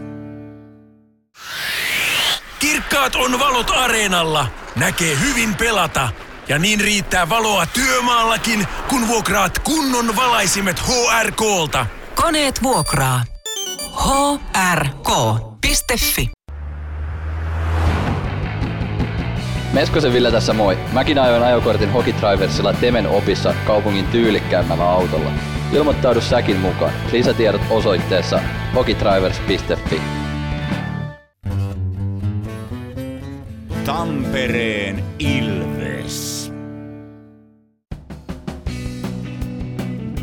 Ilveksen ottelut selostaa. Keltavihreä ääni. Mikko Aaltonen. Näin se on.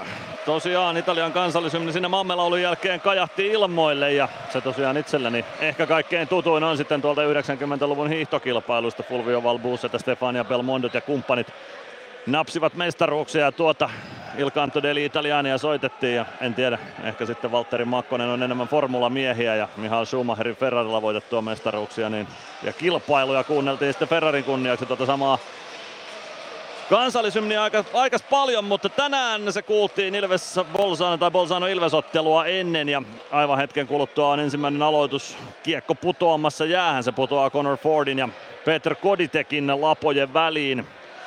Sparkasse Areenalla, jossa tosiaan helteinen keli on niin kuin moneen kertaan todettua tässä ennen kamppailua. Italialaiskannattajat täältä pitävät niin kuin totuttua on täällä Keski-Euroopassa ja nyt lähtee homma liikkeelle. Davis Van Daan pelaa kiekon eteenpäin kohti keskialuetta. Sitä ei omille kunnolla saa ja Petr Koditek tulee jo ensimmäisen maalipaikkaan. Takanurkasta menee Kodin laukaus ohi. Meskanen pitää kiekkoa alueella. Siitä pääsee Connor Ford kääntämään sitten Ilves alueelle. Jonas Gunnarsson näyttää Niklas Freemanille, että tulee vaan hakemaan kiekkoa ja Freeman hakee. Saman tien tulee painetta myös päälle ja Ilves lähtee kääntämään omista kun kiekko saadaan haltuun. Sen jälkeen on siirretty paitsio Ilveksellä hetken aikaa päällä. Connor Ford kääntää takaisin kohti Ilves-aluetta. Komeaa meteliä pitävät kyllä Jose Bolzan Foxisin kannattaa tuossa aivan lähellä olevassa päätykatsomossa, jossa he sijaitsevat. Selostamo sijaitsee tässä Ilveksen kolma, ensimmäisen ja kolmannen erän hyökkäysalueiden kohdalla P-pisteiden yläkaarten tasolla. Nyt tulee Dustin Gasly. Gasly pistää laukauksen Ilves maalin ohitse ja siitä Ilves kääntämään vauhdilla. Mennään päästä päähän nyt toistaiseksi tässä ottelussa. Stranski hakee takanurkalle. Siellä on Joona Ikonen ja tästä puhuttiin ennakkotunnilla. Näitä tarjoiluja tulee, mutta vielä ei avausmaalia tähän otteluun. Eikä pääse Bolzano omalta alueeltaan pois ennen kuin nyt. McClure pelaa kiekon päätyyn ja siitä ottaa Joonas Gunnarsson katkon Ilves alueelle. Ensimmäinen katko, kun 18.46 ensimmäistä erää pelaamatta ensimmäinen hässäkkä saadaan Ilves maalin kulmalle myös. Dominic Machine on pitämässä kurissa siellä Brad McCluria.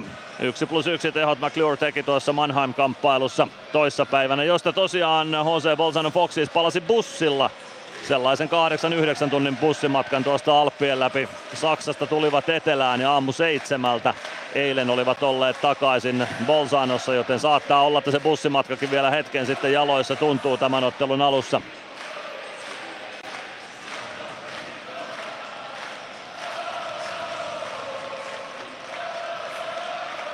Gunnarssonin räpyläkäden puolelta on aloitus Ilves alueelta. Olla palve kauhommassa sitä aloitusta. Ilveksen eduksi. Aloitukset ei Ilvekseltä sujuneet ihan parhaalla mahdollisella tavalla Pardubicia vastaan. Se ei kuitenkaan kohtaloksi koitunut, vaan Ilves otti 3-1 voiton siitä, kuten hyvin tiedetään. Otto Latvala. Latvala avaa eteenpäin. Siitä kiekko kimpoilee Bolzanon alueelle. Ja lopulta Samuli Ratinen joutuu tilanteen kesken jättämään siirretyn paitsion takia. Joonas Gunnarssonille asti kiekko päätyy, parikka laittaa kiekon siitä ränniin. Se tulee Eetu Päkkilälle, Valentin vastassa. Valentin tökkää kiekon takaisin Ilves siniviivalle ja siitä kiekko keskialueelle. Kiekko ränniin Ilves alueella, Luka Frigo laittaa kiekon eteenpäin. Se tulee Otto Latvalalle ja Latvala kääntää sitä kohti keskialuetta. Jani Nyyman tökkää kiekon päätyyn. Nyyman nyt siis nelosketjun laiturina tässä kamppailussa vasemmassa laidassa. Ilves kokoonpanossa nelosketjussa Nyman pelaa, Dominic Machine pelaa oman maalin takaa kiekko ränniin, Gregoire laidasta vastaan, pelaa kiekon oman maalin eteen aika rohkeastikin, siitä ei onneksi pääse rokottamaan. Angelo Mizeli nelosen laituri Jose Bolzanosta. Santeri Virtanen hyökkäysperissä kiekon kanssa kääntää sen ränniin Joni Jurmala. Jurma viivasta vastaan, sen jälkeen pakittelee viivan suuntaan. Laukaus lähtee, Svedberg torjuu sen. Viivasta Magi vastaan päätyyn saakka. Hänen kimppuunsa Blake Parlett. Parlettista on Ilves-leirissä huonoja muistoja. Hän teki silloin keväällä 17 jatkoaika osuman relun sadan minuutin pelin jälkeen kuudennessa puolivälierässä, jossa Ilveksellä katkon paikka oli Tapparaa vastaan pelatussa sarjassa. Emeli Suomi Bolzanon maalin takana, kiekko ja Gregoire. Gregoire pelaa vetopaikan siihen nurkkaan, nurkalle Santeri Virtaselle, Virtasen laukaus ja Niklas Svedberg torjuu tuon kudin. Svedberg siis 33-vuotias, Sollentuna HCn kasvatti. Fishtown Penguinsissa Saksassa meni viime kausi. Ja nyt sitten Bolzanon tolppien välissä Bostonissa myös NHL pikkuhetken Svedberg urallaan saanut pelata. Ykkösketjut jäällä Connor Ford ja Peter Koditek aloituksessa vastakkain. Kiekko Bolzanon maalin taakse. Koditek hakee kiekon sieltä Koditek laidan kautta Freemanille. Freeman sinisen kulmasta palauttaa päätyyn. Siellä vääntää Emeli Suomi Fordia vastaan. Fordilla menee tasapaino Meskanen. Suomi. Suomi ja Ford vääntävät vastakkain. Meskanen kaivaa kiekkoa myös sieltä kulmasta. Dylan Perna on myös tilanteessa mukana. Nyt saa hyvin Suomi potkittua kiekon Meskaselle. Meskanen viivan Lancaster hakee ohjuria, sitä ei saada maaliin saakka. Kiekko tulee vasempaan laitaan, Lancaster viivasta vastaan, saa tökättyä kiekon syvyyteen. Sieltä ei Bolzano ainakaan vielä pois pääse. Kiekko edelleen Bolzano alueella. Ja sieltä haetaan jonkinlaista volttilähtöä Di Perna. Perna ei saa kiekkoa pois omalta alueelta Koditek. Koditek tarjoaa Meskanen laukoa ja Lancaster, joka sinne on noussut ohjaamaan. Yli menee joka tapauksessa laukaus Meskanen sinisen kulmassa. Jättää kiekon siitä Pellille. Pelli hakee toisen tai poikittaa syötön Pieneen kulmaan Suomi ei osu kunnolla one-timerissa tuohon kiekkoon. Ilveksellä hyvä ote pelistä nyt tällä hetkellä. Pitkän vaihdon on pelannut tämä ketju. Vähän sekaketjukin jopa siellä jäällä tällä hetkellä on pakkien osalta. Hyökkäyskolmikko on ykkösketju, joka on pelannut pitkään. Stranski keskusta, Masin nousee sinne ja Ilves johtaa 1-0. Neljä minuuttia pelattu, Domi Masin pistää kiekon verkkoon ja näin on Ilves 1-0 johdossa. Todella hienon pitkän pyörityksen jälkeen Ilves tässä on johtoaseman ottaa. Domi Masin nousee tuohon P-pisteiden väliin ja iskee siitä Ilveksen avausosuman tähän otteluun, kun tasan neljä minuuttia on pelikellossa Sparkasse Areenalla Bolzanossa. Hieno maali Dominic Masinilta. Kaksi syöttäjää löytyy aivan pommi varmasti tuohon osumaan. Se oli niin pitkä pyöritys, että siihen ei, ei saumaa jää kyllä. Bolzano Foxi sille tuota estää. Hieno maali. Kerrassaan hieno maali. Hieno pitkän hyökkäyksen päätteeksi. Kakkosketju jälleen Ilvekseltä, samoin Bolzanolta. Bolzano voittaa aloituksen Kiekko Ilves maalin taakse. Sieltä kaivamaan useampikin pelaaja. Alberga ei kuitenkaan kiekkoon pääse ja näin lähtee Stranski nostamaan Ilves hyökkäystä. Hyvä poikittaisyöttö löytää Joona Ikosen, kun jättää toiseen Aaltoon. Machine vielä toiseen laittaa Stranskia 2-0. 19 sekuntia ehtii maalien välissä aikaa kulua ja Simon Stranski iskee jo kahteen nollaan. Ajassa 4-19 täysin sekaisin sahataan tuossa Bolzanon puolustus. Ei mitään saumaa Bolzanon ketuilla estää tätäkään osumaa ja se on lopulta Simon Stranski, joka tuon maalin tekee. Hävyttömän hienoa kiekottelua Bolzanon puolustusalueella ja siitä suoralla hyökkäyksellä perataan paikka Stranskille. Stranski pistää takatolpan kautta kiekon sisään ja 2-0 Ilvekselle. Kuuluttaja ei ehtinyt kuuluttaa edes 1-0 maalia vielä ja nyt on peli jo 2-0. Siinä joutuu vähitellen miettimään varmaan jo Niklas Sundblad. Bolzan on tuore ruotsalaisvalmentaja, että ottaako jo aika lisää. Ei ota vielä eikä vaihda maalivahtia vielä. Mutta katsotaan mitä olla palven kolmosketju saa aikaiseksi seuraavasta hyökkäyksestä. Kiekko jää lopulta kuitenkin ainakin hetkeksi. Nyt sitten Bolzano haltuun Mantenuutto voitti tuon aloituksen ja sieltä lähtee Bolzano kohti Ilves aluetta. Miljo Ransi pelaa kiekon Ilves maalin taakse. Jarkko Parikka hakemaan sieltä Parikan kimpussa. Yrittää pysyä Daniel Frank. Pysyy sen verran, että Parikka joutuu pitkän siitä pelaamaan ja aloitus viedään tuonne Bolzanon hyökkäys päätyyn. Nyt Bolzanollekin pikkuisen happea sitten tässä kamppailun ensimmäisessä erässä, joka on alkanut kyllä täydellisellä Ilves-hallinnalla.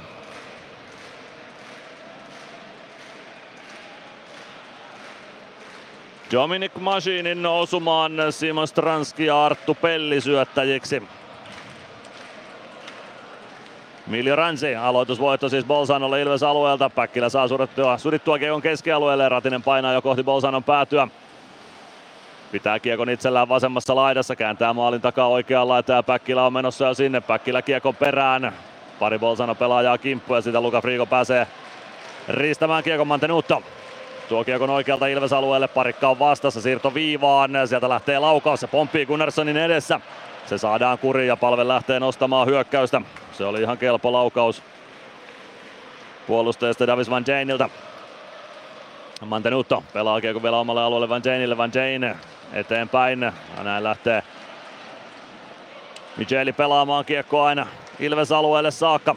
Sinne Niklas Freeman kiekon alle. Kiekko ränniin tuosta Valentin poikittais syöttö Di Berna. lähtee laukomaan siihen Nymanin blokki eteen. Kiekko jää kuitenkin hetkeksi Bolzanolle vielä, kunnes Arttu Pelli pääsee kiekkoon. Pelli nostaa lasin kautta kohti keskialuetta. Aivan Flexin yläreunaan kiekko osui, mutta ei onneksi kaukalon ulkopuolelle, ettei rangaistusaitioon tarvitse lähteä peliä ihmettelemään. Bolzano tulee Ilves alueelle. Micheli saa pidettyä kiekko, no ei saa pidettyä kiekkoa, sitten alueen syöttö tulee keskialueen puolelle ja siitä peli poikki ja Santeri Virtanen käy muistuttamassa sitten Bolzanon pelaajista Dominic Albergaa, että ei välttämättä kannata tilanteen jälkeen enää laukoa. Niin, Ilveksen avausmaaliin syöttäjiksi Dominic Masinin osumaan Simon Stranski sekä Arttu Pelli ja tuohon toiseen osumaan Stranskin maaliin Dominic Masin ja Joona Ikonen. Ne syntyivät 19 sekunnin välein nuo maalit hetki sitten. Scott Valentin. Valentin tuo kiekon puoleen kenttään, pelaa siitä ylös, päätyy ylös Lancaster hakemaan. Lancaster ei kiekkoa vielä omille saa, sen jälkeen saa avaus keskialueelle Emeli Suomi. Tökkää kiekon päätyyn ja lähtee sinne perään. Kovaton kaivuu talkoot päädyssä. Diperna roikkuu Meskasen perässä, sen jälkeen kiekko tulee Lancasterille maalin kulmalle Suomi.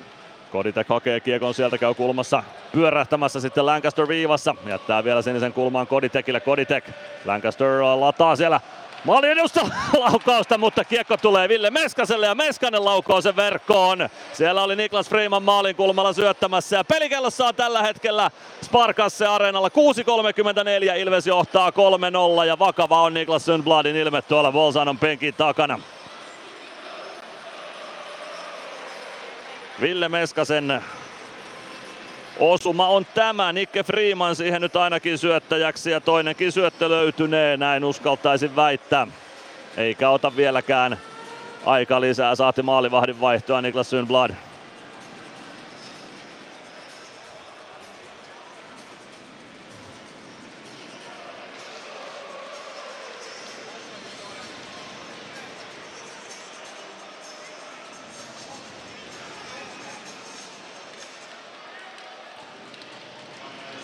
Bolzano pääsee aloituksesta jälleen Ilves alueelle, ainakin hetkeksi. Justin Gasly saa pelattua kiekon maalin taakse. Siellä on reitti tukossa, no kyllä sieltä käy Gasly hakemassa vielä kiekko ja yrittää syöttöä maalin eteen, mutta Ilves kiekkoon pääsee ja lähtee nostamaan hyökkäystä. Stranski keskustaa, Nikonen ei saa kiekkoa mukaansa. Pelli pitää kiekko kuitenkin hyvin alueella. Pelli kävelee P-pisteen yläkaarelle, pelaa päätyy Mäntykivi keskustaa. Nikonen on paikassa, mutta sen saa Svedberg torjuttua. Torjuu vielä seuraavan laukauksen, joka lähti Masinilta. Ei Ilvekselle vielä sentään 4-0 osumaa. McClure. McClure yrittää pelata maalin eteen syöttöä, se ei onnistu ja siitä kiekko sitten lopulta aina Ilves alueelle. Äh, Ilves hyökkäysalueelle ja se oli Mike Halmau toki, joka siinä kiekon pelasi tuonne Ilves päätyyn.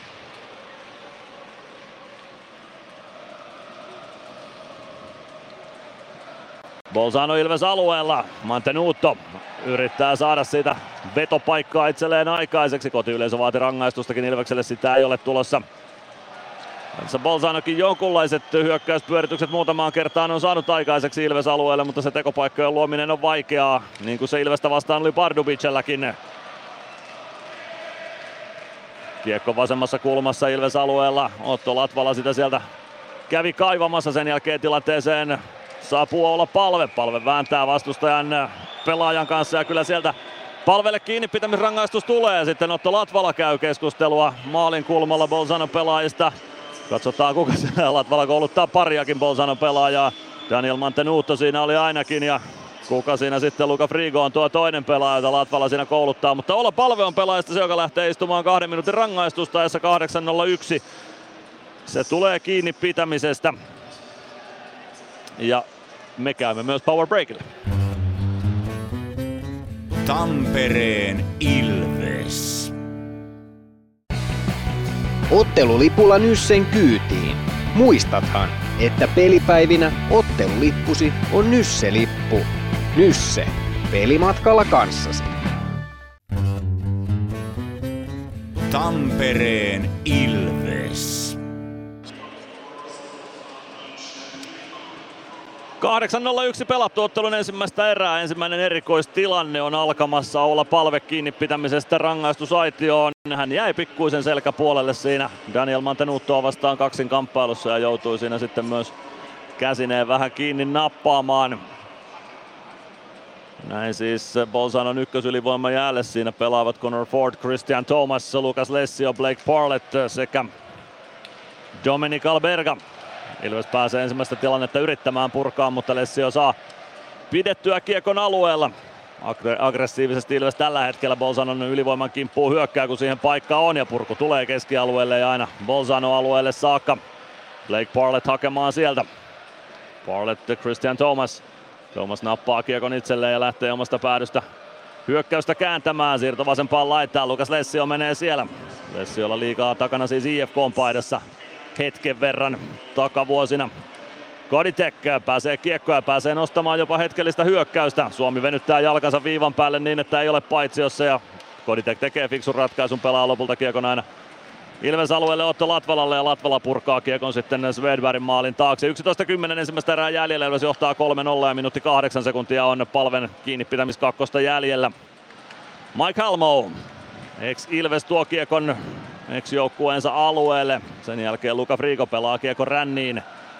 Saako sieltä Bolzano tilannetta rauhoitettua? Ainakin hetkellisesti saa kiekko viivassa. Halmo ottaa oman tonttinsa nyt oikealta laidalta. Halmo pitää kiekkoa. Van Jane on viivassa odottelemassa syöttöä. Kiekko pelattaa sitten vasempaan laitaan. Sieltä tulee Brad McLaurin laukaus, mutta Jonas Gunnarsson liikkuu hyvin tuohon poikittain ja nappaa siitä torjunnan varmaotteisesti. 43 sekuntia jää palven rangaistusta jäljelle. Ilves johtaa 3-0 ja ensimmäinen erä lähestyy puolta väliään. 42 sekuntia matkaa erän puoleen väliin.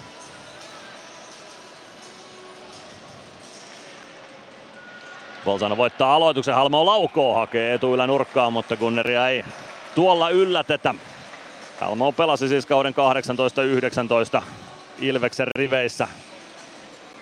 Silloin 52 runkosarjaottelua tuotti 16 tehopistettä, 5 maalia ja 11 syöttöä.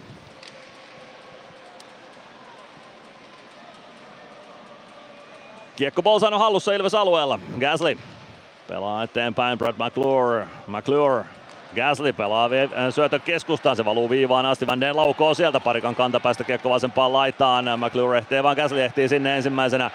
Gasly vasemmassa kulmassa. Pitää kiekon siellä, jättää McClurelle ja näin saa Bolzano pelaajat haluamilleen paikoille. McClure ei pääse laukomaan, pitää kiekkoa päätyviivan tuntumassa P-pisteen yläkaarella lätty viivaan. Van Deen pitää kiekon alueella, laukoo viivasta. Se menee reippaasti ohi kimmokkeiden kautta. Kiekko kohti päätyä, Latvala lukee sen syötä hienosti katkoo ja pelaa kiekon aina tuonne Bolzano päätyyn saakka. Olla palve kaukalossa viidellä viitta vastaan jatketaan 9.51 jäljellä. Ottelun ensimmäistä erää ja Ilves ilahduttavasti 3-0 johdossa tässä kamppailussa. Bolzano tulee Ilves alueelle, kiekko valuu maalin eteen ja menee ohi myös samaa vauhtia. Mantenuutto ei saa syöttöä omille Freeman. Freemankin osuu kiekkoon vähän huonosti ja kyllä tässä, niin kuin Jonas Tanskakin haastattelussa sanoi, niin erän puolen välin jälkeen jään kunto alkaa olla vähän tuollainen maaliskuisen ulkojääkentän kunto, mitä tulee kotimaan kamaraan. Nyt kiekko hyökkäysalueella Ilveksellä. Sen kaivaa etu Päkkilä sieltä ruuhkasta esiin. Ei saa sitä kuitenkaan syötettyä omille kiekko Bolzanon maalin taakse. Sinne säntää saman tien Santeri Virtanen kimppuun sitten Lancaster viivasta vastaan pelaa maalin eteen. Pääseekö Päkkilä kääntämään sitä kiekko maaliin? Kiekko on edelleen pelissä ja saako sitä Ratinen nostettua? Ei saa kiekko maalin edustalle. Ratinen pitää kiekkoa, pelaa sen viivaan. Sieltä lähtee Freemanin laukaus ja yläristikosta kiekko peliin Lancaster. Lancaster saman tien syöttö maalin eteen. Siellä on Valentin vastassa. Valentin roikottaa kiekon keskialueelle. Siellä on kuitenkin Freeman jo Ilves sinivivalla odottamassa nappaa varmuudella kiekon Ilvekselle. Lancaster Lancaster avaus keskustaa, Virtanen pelaa hyökkäysalueelle, ei ole paitsi Jani Nyman. Hieno sitten pelaa Pellille, Pelli kiekko maalin kulmalla, ei saa huidottua sieltä kuitenkaan Virtanen kiekkoa sisään. Gregoire Gregoire laidan kautta siirto viivaan, siellä on Machine. Machine pitää kiekon alueella, maalin takana Gregoire, Virtanen apuna. Gregoire pitää kiekon itsellään, sitten syöttö Virtaselle, Virtanen viivaan, Pelli. Nyt on Ilveksen hyökkäysalue ja hyökkäyspeli kyllä todella hienon näköistä. Ollut koko ensimmäisen erään, vetopaikkoja tulee. Ohjuria pelataan, mutta takanurkalta ei pääse Virtanen kimmoketta lyömään sisään. Gregs pitää kiekon alueella. Sen jälkeen pääsee pelaamaan kiekon Frankaa omalle joukkueelleen ja hetkellisesti pääsee paineen alta Bolzano Ilves alueelle, mutta Machine nappaa kiekon sieltä ja hoitaa sen Arttu Pellille. Pelli lähtee saman tien kääntämään Ilves hyökkäystä toiseen suuntaan. Pelli keskustaan, Koditek. Koditek vie kiekon alueelle 7.57 jäljellä ensimmäistä erää ja Ilves 3-0 johdossa ja täysin pelin päällä Barlett roikuttaa vain kiekon Ilves alueelle. Siellä on Joni Jurmo vastassa. Jurmon siirto viereen, Majin, Majin eteenpäin, Emeli Suomi keskustaan, Koditek, pääseekö pakkien välistä karkuun, pääsee laukomaan, sen verran tulee häirintää mailaan, että ei pääse kunnon laukausta aikaiseksi lähettämään Jurmo, irtokiekko peliin, ei pääse tuohon Jurmo eikä Suomi, sen pääsee purkamaan ainakin hetkellisesti Bolzano Halmo. Halmoon avaus on toivotaan, toivotaan tavaraa. Joni Jurmo katkoo sen. Jurmon poikittais syöttö Meskanen saman tien alueelle sisään. Siirtokeskustaan Koditek vielä toiseen laitaan. Sieltä hakee Suomi vielä syöttöä keskelle. Supi olisi voinut itse laukoa, menee vähän namuttelun puolelle. Ja sieltä on mahdollisuus lähteä sitten Bolzanolta vastaan, mutta kiekkoa ei saa Bolzano hyökkäistä kuka siellä nyt sitten olikaan? Dustin Gasly, ei saanut kunnolla mukaansa helpossa paikassa, toki pitkä vaihto hänellä oli alla ja hän kartoi vaihtoaitioon saman tien. Mike Halmo Ilves alueella, pienestä kulmasta laukaus, ei tuota tulosta, Dylan Perna viivassa vastassa, roikottaa kiekkoa kohti päätyä, Ilves saa kiekon keskialueelle, saman tien Van Deen palauttaa Ilves alueelle, Van Deen ajaa itse pakin tontilta. Vasenta laittaa eteenpäin, laukaus etuilla nurkan yli ja kiekko kertaa Dylan Pernalle. Aina tuonne Bolzano alueelle. Avaus keskustaan. Frank ohjaa kiekon Ilves maalin taakse. Latvala sinne. Frank pääsee irtokiekkoon vasemmassa kulmassa. 6.34 ensimmäistä erää jäljellä. Ilves johtaa 3-0. Vauhdikas tämä ottelu on. Vauhtia on ollut ja tapahtumia enemmän kuin tuossa Pardubice-kamppailussa. Mutta joka tapauksessa 3-0 johto Ilveksellä, kun toinen power break ensimmäiseen erään otetaan nyt. Tampereen Ilves. Lähde Ilveksen CHL-kotiavaukseen katsomaan peliä ja nauttimaan Stefans katsomoravintolan antimista. Perjantaina 8. syyskuuta Ilves Otselaari Cinets peliin Stefans at Areena-lippu 79 euroa sisältäen kahden ruokalajin menuun ja peliä seuraat Areenan parhailta paikoilta katsomoravintolasta. Katso lisätiedot osoitteesta ilves.com. Tampereen Ilves. 6.30 ensimmäistä erää pelaamatta Ilves 3-0 johdossa ja aloitus Jonas Gunnarssonin kilpikäden puolelta eli oikean käden puolelta Ilves alueelta. Ensimmäisellä erätauolla saadaan tutustua tuoreeseen Ilves-valmentaja Lauri Merikiveen, joka tällä hetkellä Antti Pennasen vasemman käden puolella seisoo Ilveksen penkin takana, pitää muistivihkoa käsissään ja aika rauhallisen näköisenä seuraa oman joukkueensa aloitustapahtumaa omalta alueelta. Oma joukkueensa sen aloitustapahtuman kuitenkin häviää. Mantenuto pääsee kiekon kanssa vasempaan kulmaan. Hänet viimataan laitaa vasten. Sieltä kiekko pomppii maalin edustalle. Purku tulee viivaan asti. Valentine laukoo ohi kiekosta. Saa kiekon vielä itselleen. Ajaa vasempaan laitaan. Jättää viivaan Parlet. Pelaa pääty kiekon sinne. Irtoaa Arttu Pelli Evaan Jarkko Parikka ensimmäisenä. Parikka yrittää saada kiekon keskialueelle. Luka Frigo pitää kiekon kuitenkin Ilves alueella. Parikka hakee kiekon uudestaan vasemmasta kulmasta. Karistaa Frigon kannoiltaan ja palve painaa keskeltä hyökkäysalueelle, katsoo mistä tulee kavereita mukaan, yrittää rystysyöttöä Ratiselle, se pomppii Luka Frigolle ja Frigo nostaa hyökkäystä Ilves alueelle. Kiekko maalin taakse Freeman hakemaan sieltä. Alberga kimpussa kiekko keskialueelle, Virtanen ei saa kiekkoa haltuunsa, Nyman tökkii se hyökkäysalueelle ja vähän on koukkua kainalossa, siihen reagoi toinen päätuomareista ja siitä lähtee italialaispelaaja istumaan koukku kakkosta. Se on Enrico Miglioranzi, toinen pakkiparista, joka joutuu ottamaan tuon rangaistuksen. Se alkaa ajassa 14.20 Sparkasse Areenalla. Koukkaaminen syynä, se oli hyvin nähty ottelun toiselta päätuomareista. Se ei ollut iso koukku, mutta merkittävä koukku, jolla sai pieneksi hetkeksi Nymanin yläkäden irti, irti pelistä.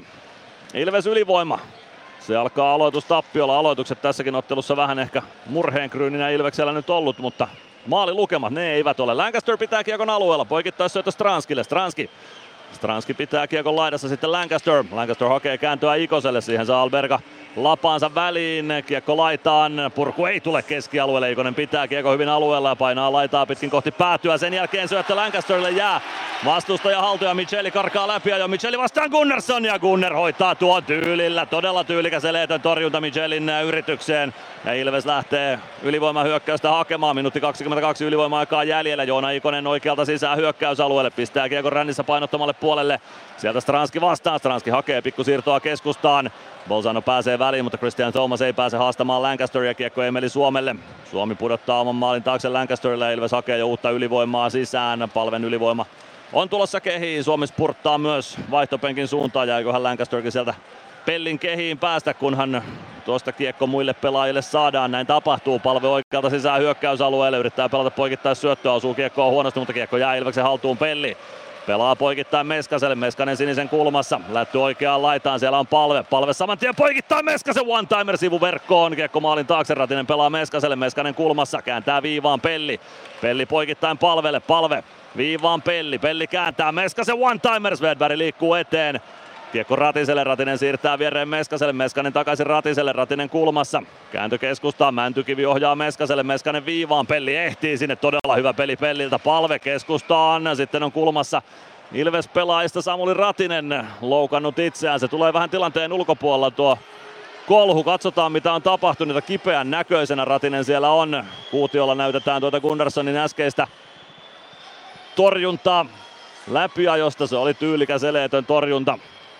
Ja kipeän oloinen Ratinen on, taitaa polveaan olla loukannut, siltä nyt näyttäisi, mutta katsotaan mikä se tilanne sitten lopulta on ja saadaanko siinä sitten jonkunlaista hidastuskuvaa vielä tuosta. Neljä minuuttia ensimmäistä erää jäljellä, 20 sekuntia ylivoimaa kellossa ja 3-0 johto Ilveksellä. Ja Samuli Ratinen kyllä todella kipeän näköisenä. Siellä on Riikka Weitz, Ilveksen lääkäri, lääkäri Fredrik Weitz siis eh, yhdessä Teemu Malhosen kanssa ratista hoivaamassa. Ratinen sieltä pystyy nousee ja lähtee kopin suuntaan. Vasenta jalkaa ei pysty mies jäähän pistämään. Tuomarista tuosta palveria käy ja tuolla kulmaväännössä siinä nyt jotain tapahtui. Kaatuiko sitten Ratinen niin, että väänsi vain jalkaansa vai tuliko siihen joku taklaus? Se jää minulta nyt näkemättä, mutta tuijotan tuonne Sparkassa Areenan valotaululle, josko siitä ohjaaja hidastuksen saisi sitten näkyville. Ratinen kertoo Rikke Vaitselle juuri parhaillaan tuossa että mistä on kyse, mutta kyllä pettyneen oloinen mies kaukalosta tällä hetkellä poistuu. Se tietänee minuutteja sitten myös Samu Baulle tässä ottelussa, kun Ratinen koppiin siirtyy ja sen näköisenä kyllä, että ei ole kaukaloon tänä iltana palaamassa valitettavasti. Vasemman jalan päälle Samuli Ratinen ei pysty painoa varaamaan ja keskialueelta jatketaan rangaistuksia, siitä ei tuomita. Eikä siitä ole hidastusta näytetty tuolla taululla, joten sekin jää sitten arvailujen varaan, mitä siellä tapahtui, mutta en ainakaan nähnyt mitään sellaista taklausta, että siinä nyt olisi rikettä ollut. Todennäköisesti tuolla kulmaväännössä Ratinen vain kaatui ja jalka vääntyi sitten niin, että siinä tuo loukkaantuminen tapahtui. Bolzano purkaa kiekon Ilves alueelle, 10 sekuntia ylivoimaa jäljellä, Lancaster hakemaan omasta päädystä. Lancaster ja Pelli nyt pakkiparina tässä ylivoimavaihdon lopussa. Palve keskeltä sisään hyökkäysalueelle, hakee syöttöä Meskaselle, Gasly väliin siihen. Gasly pystyy pelaamaan kiekon Van Janeille, Van Jane. Gasly. Gasly keskialueen yli, pelaa vasempaan laitaan, viittä vastaan mennään, Di Perna yrittää syöttöä keskustaan, se ei onnistu, Ilves saa kiekon keskialueelle, mutta ei saa hyökkäystä kunnolla käyntiin tuosta. Halmou, Halmou kiekko keskustaan, ja sen jälkeen kiekon perään Gregoire. Gregoire laittaa kiekon ränniin. Valentin nostaa kiekon Ilveksen penkille ja siitä peli poikki. 3-11 ensimmäistä erää jäljellä Ilveksellä 3-0 johto. No nyt nähdään tuo äskeinen kulmavääntötilanne uudestaan. Katsotaan mitä siellä sitten tapahtuu. Aloitus on Ilves alueelta. No kyllä siinä Bolzano pelaaja menee Ratisen ohi. Bolzanon pelaajan maila joko osuu tai menee Ratisen jalkoihin, Ratinen siitä kaatuu ja siinä tilanteessa itseään loukkaa. Aika harmittoman ja vaarattoman näköinen tilanne, mutta kyllä siinä Bolzano pelaajan mailla mukana oli tuossa tilanteessa. Katsotaan sitten tarkemmin vielä, kun tuota saadaan kelailtua, että olisiko siinä ollut sitten jopa jotain tahallisuutta mukana, mutta sinällään harmittoman näköinen tilanne, joita pelissä tulee kyllä aika montakin yhden pelin aikana vastaavia. Nyt pääsee Ilves alueelle ja laukauskin lähtee, Svedberg torjuu sen ja sinne kun Ilves pelaajat painaa irtokiekon perään, niin sinne saadaan kolme parivaljakkoa oikein kunnolla vääntämään. Kaksi Bolzano pelaaja hyökkää Jani Nymanin kimppuun ja Dominic Magi menee pistämään sinne sitten puntit tasan ja Daniel Mantenuutto ja Nyman ottavat sitten oikein kunnon nyrkkihippaset siinä maalin takana. Nyman pysyy pystyssä ja pitää Mantenuuton kurissa. Gregoire pitää puolestaan sitten Daniel Frankia kurissa, että Frank ei mene sinne kimppuun. Ja jos tästä rangaistuksia tulee, niin sanoisin, että tuosta nyt voisi Bolzanolle yhden enemmän laittaa kakkosia täytäntöön, koska siellä kaksi pelaajaa oli alun perin Jani Nymanin kimpussa. Ja sinne Machine meni tuota tilannetta tasaamaan. Machine ja Parlet roikkuvat vielä toistensa rivelissä kiinni maalin kulmalla. Italialaiskannattajat maalin takana antavat oman mielipiteensä kuulua Nymanin ja Machinin suuntaan. Ja kyllä sieltä rangaistuksia tuomitaan. Seuraavat sitten maalin edessä Joni Jurmo ja Luka Frigo, jotka jotain touhuavat keskenään ja siitä saadaan vielä yksi lämpö. Parlet edelleen tökkii nyt sitten seuraava Ilves-pelaaja, se on Jeremy Gregoire. Parletilla nyt ainakin pikkuisen kiehuu tällä hetkellä liikaa. Jani Nyman käy Mantenuton kanssa keskustelua Bolzano maalin kulmalla jo ihan hyvässä hengessä. Sen, sen jälkeen on Daniel Frank Joni Jurmon kanssa rupattelemassa. Nyt ei mennä Bolzanon ketuilla ihan kauheasti. Kasetti kestää ja siellä Ilves-pelaajat nyt hiipivät sitten hiipivät sitten sinne ihon alle oikein kunnolla. Daniel Frank käy todella kuumana tällä hetkellä jonkun Ilves-pelaajan suuntaan. Se on Joni Jurmo, joka saa palautetta. Jurmo juttelee jo päätuomarin kanssa. 2.45 ensimmäistä erää jäljellä, eli 17.15 on pelikellossa. Ja kyllä sinne jäähyaitioon nyt väkeä sitten viedään todennäköisesti ihan riittämiin. Ja Daniel Frank yksi näistä kovimmista huseeraajista tuossa tilanteessa. Se rinnassaan tulee nyt sitten tuomariston kanssa rupattelemaan. Katsotaan minkälaisia tuomioita sieltä tulee. Ja ketä sinne jäähyaitioihin sitten lopulta laitetaan. Jampa Nyman sinne nyt Ilveksestä todennäköisesti lähtee ainakin. Daniel Mantenuto Bolzanosta. Se on selkeä homma. Ja lähteekö sieltä sitten Nyman ja Mantenuto jopa suihkun puolelle. Katsotaan. Kolme kundia Ilveksen jäähypenkillä. Siellä ovat Dani, Dominic Majin, Jani Nyman ja Santeri Virtanen ja kolme kundia sinne painetaan myös No, Bolzanon penkiltä Daniel Frank lähtee boksin suuntaan hakemaan uutta miestä. Blake Parlett ja Daniel Mantenuto ovat Bolzanon jätkistä rangaistujen aitiossa. Mielenkiintoista nähdä, mikä tässä tuomio on. Ilvekseltä sinne on nyt Santeri Virtasen kakkonen merkitty, joten kyllä siellä Ilves alivoimalla tässä tilanteessa jatkaa. No, itse olisin vetänyt nahkapäätuomiona tai Bolsanon alivoimalle tässä, mutta näin se nyt sitten menee. Ehkä se oli sitten se Santeri Virtasen maalille ajo, joka tuon tilanteen tulkittiin aloittavan. Röyhkeästi Virtanen sinne Svedbergin syliin ajoi, ei siinä mitään, mutta joka tapauksessa nyt ylivoimaa Bolzanolla tähän erän loppuun. Vetopaikka tulee Van Danelle ohjurikin maalin kulmalta, mutta se menee ohi. Emeli Suomi irtokiekkoon, Halmo taklaamaan vanhaa joukkuekaveria ja siitä kiekko Suomen purkuna aina tuonne Bolzano alueelle. Halmo ja Suomi siinä pikkuisen toisiaan tilanteen jälkeen tökkäävät tai tökkivät ja Suomi lähtee vaihtopenkille Halmo käynnistelemään seuraavaa Bolzanon ylivoimahyökkäystä. Halmo rystyvippi hyökkäysalueelle, siihen pääsee väliin Niklas Riemann ja purkaa varmasti kiekon aina Bolzanon maalin taakse. Svedberg jättää kiekon sieltä Davis Van Deini huoleksi. Minuutti 11 jäljellä alivoimaa, minuutti 55 ensimmäistä erää ja Ilveksellä 3-0 johto. Lukas Lessio. Lessio tuo kiekon vasemmalta Ilves-alueelle. Pelaa maalin eteen. Siellä on täysin yksi Christian Thomas, mutta Gunner pitää tilanteen hallussaan pienen hetken. Siitä pääsee Thomas sitten toisen irtokiekon lyömään ohi. Ilves vahti Gunnarssonin ja näin minuutin ylivoiman jälkeen Bolzano kaventaa yhteen kolmeen ja rangaistus ei toki CHL-sääntöjen mukaan pääty, vaan minuutti jää vielä ylivoimaan myös kelloon. 18.15 kellossa Christian Thomas oman riparinsa käy pistämässä sisään. Kahteen kertaan mies maalinessa yritti ja sitä ennen vielä yksi torjunta Gunnerille kirjattiin, mutta tuota viimeistä irtokiekkoakaan Gunner ei enää pystynyt selvittämään ja näin ollen Bolzano saa nollan rikki Ilvekseltä.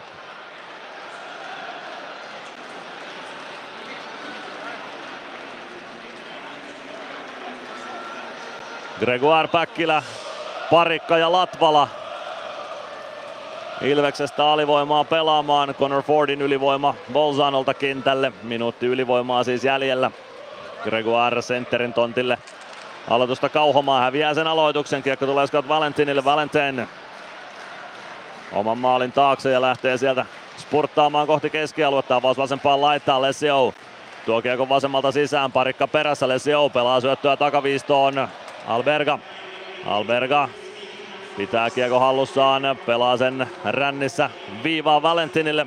Latvalalta kypärä päästä ja Latvala käy päästämässä Freemanin kaukaloon. Kiekko oikeaan kulmaan. Italialaiskannattajat vaativat lisää rangaistuksia Ilvekselle. Ei ole tulossa Scott Valentin. Oikeassa laidassa pitää kiekkoa hallussaan, vie sen päätyyn asti. Sen jälkeen siirtää viivaan, sieltä lähtee Fordin laukaus ja nurkan ohi menee. Päkkilä irtokiekko ja purkaa varmasti kiekon Bolzanon päätyy. Minuutti jäljellä ensimmäistä erää, 13 sekuntia Virtasen rangaistusta. Ja sen jälkeen on sitten painit käynnissä Ilveksen maalin takana. Niklas Freeman vääntää siellä Lukas Lession kanssa. Ja kyllä tässä Ilves on päässyt Bolzanon ihon alle sinne, niin minä tämän nyt tulkitsen. Lessio yrittää hakata Freemania kylkeen, Freeman vääntää vastaan. Lessio takoo nyrkkiä, Freeman käännä käytännössä vain vääntää ja pitää Lessioa kurissa ja kaataa Lessio lopulta. Lessio kaatuu selälleen, kun Freeman vääntää miehen kenttään. Freeman käytti painiotteita, Lessio käytti nyrkkeilyotteita ja kyllä paini oli nyrkkeilyä tehokkaampi urheilulaji tässä kaksinkamppailussa. 19.01 pelattu ensimmäistä erää. Ja lisää rangaistuksia lienee tulossa tästä ja lähteekö nämä kaverit sitten jo suihkun puolelle? Kyllä se näin on. Niklas Freeman komennetaan kopin suuntaan. Ja jos ei Lukas Lessio lähde, niin ihme on. Kotiyleisö antaa Lessiolle aplodit. Lessio käy näyttämässä kotiyleisön suuntaan, että lisää, lisää vain.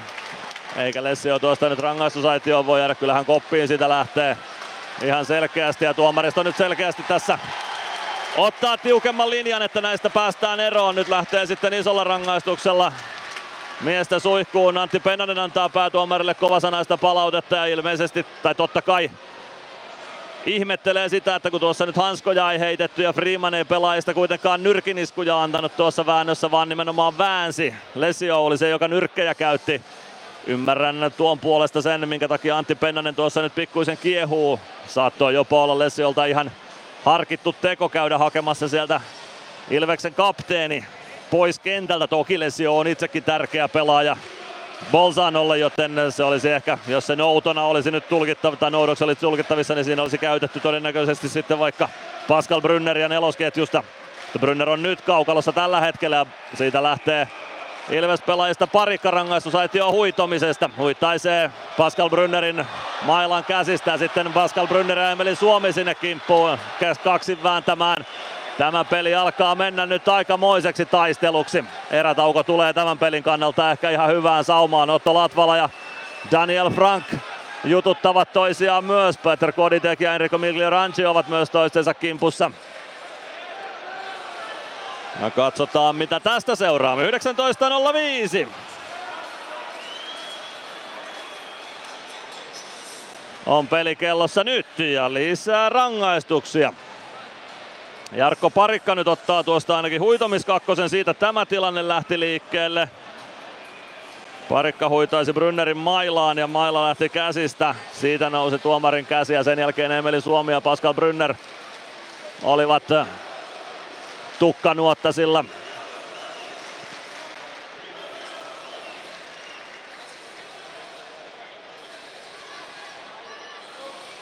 Jopahan on tapahtumia yhteen erään.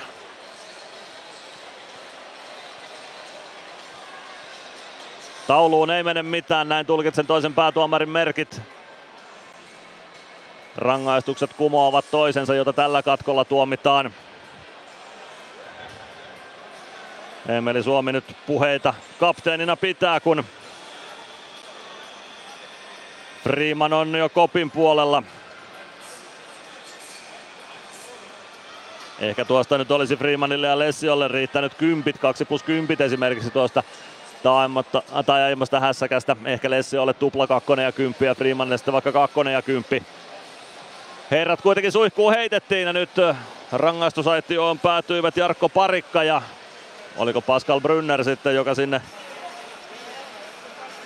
Bolzanosta komennettiin Emeli Suomi rangaistusaitio tai vaihtopenkin suuntaan, eli jos aiemmissa tilanteissa Ilves koki... No, kyllä sinne nyt on erikoisen näköistä. Villa kolmea vastaan pelaa Bolzano, mutta valotaulun mukaan ei pitäisi pelata. Antti Pennanenkin ihme, ihmettelevän näköisenä vaihtopenkillä. Nyt, nyt mennään Ville neljää vastaan. Tämä ei nyt mennyt tuomaristolta oikein tai sitten toimitsijoilta, mutta joka tapauksessa Villa neljää vastaan peliä jatkaa. Bolzano rystyy vippiyritys Mike Halmolta. Se kilpistyy Gunnarssonin olkapäähän. Kiekko on Bolzano hallussa. Van Jane, Gasly. Gasly vasemmassa laidassa. Gasly pelaa keskustaan, saa kiekko vielä takaisin Van Jane. Van Jane pelaa kiekko viereen. Siitä syöttö päätyy, ei saa kuitenkaan, no kyllä sillä Halmo sitten kiekon lopulta haltuunsa. Saa McLaurin syöttö otti pikku kimmokkeen, seitsemän sekuntia erää jäljellä, laukaus lähtee, Gunnarsson hoitaa sen Latvala. Kodite kiekon perään, saako pelattua kiekon keskialueelle, ottaa kovan taklauksen Halmolta vastaan, ei vaan Luka Friikolta vastaan, kiekko on vielä Bolzano, paikka tulee maalin eteen. Ja nyt on sitten jo erätaukokin käynnissä. Summeri oli ainakin todella vaisu, jos soi ollenkaan. Ja nyt tulee huitomisesta rangaistus ja tuleeko se Ilves joukkueelle tuokin rangaistus sitten. Italialaiskannattajat ovat ainakin aika raivona tällä hetkellä tässä meikäläisen edessä. Ja siellä on torikokous jälleen erotuomarialueella alueella käynnissä. Katsotaan minkälainen ilta tästä vielä on tulossa. Emeli Suomi ja Daniel Frank kapteenina keskustelemassa ja he ovat olleet toistensa riveleissä kiinni useampaa kertaa tässä jo ensimmäisen erän aikana. Että kyllä tästä vielä mielenkiintoinen kamppailu saadaan. Ilves 3-1 johdossa erätauolle ja tapahtumia oli puolen nelosen verran ylikin ensimmäisen erän aikana. Katsotaan mitä toinen erä tuo tullessaan. Sitä ennen päästään kuuntelemaan muun muassa Lauri Merikiven mietteitä. Tampereen Ilves. Kunnon kalustolla pelit voitetaan niin kaukalossa kuin työmaalla. Koneet vuokraa. hrk.fi Huomenta. Kuinka voimme auttaa? Huomenta. Hammaskiven poistoon tulisin. Olette siis suuhygienistiä vailla? En varsinaisesti. Minä olen suuhygienisti. No mikä teidät sitten tänne tuo? Erikoisen hyvä hammaskiven poisto. Oletko koskaan ajatellut, kuka hoitaa suuhygienistin hampaat? Hohde. Erikoisen hyvää hammashoitoa, johon ammattilainenkin luottaa. Lähde Ilveksen CHL-kotiavaukseen katsomaan peliä ja nauttimaan Stefans katsomoravintolan antimista. Perjantaina 8. syyskuuta Ilves Otselaari Cinets peliin Stefans at Areena-lippu 79 euroa, sisältäen kahden ruokalajin menuun. Ja peliä seuraat Areenan parhailta paikoilta katsomoravintolasta. Katso lisätiedot osoitteesta ilves.com. Tampereen Ilves.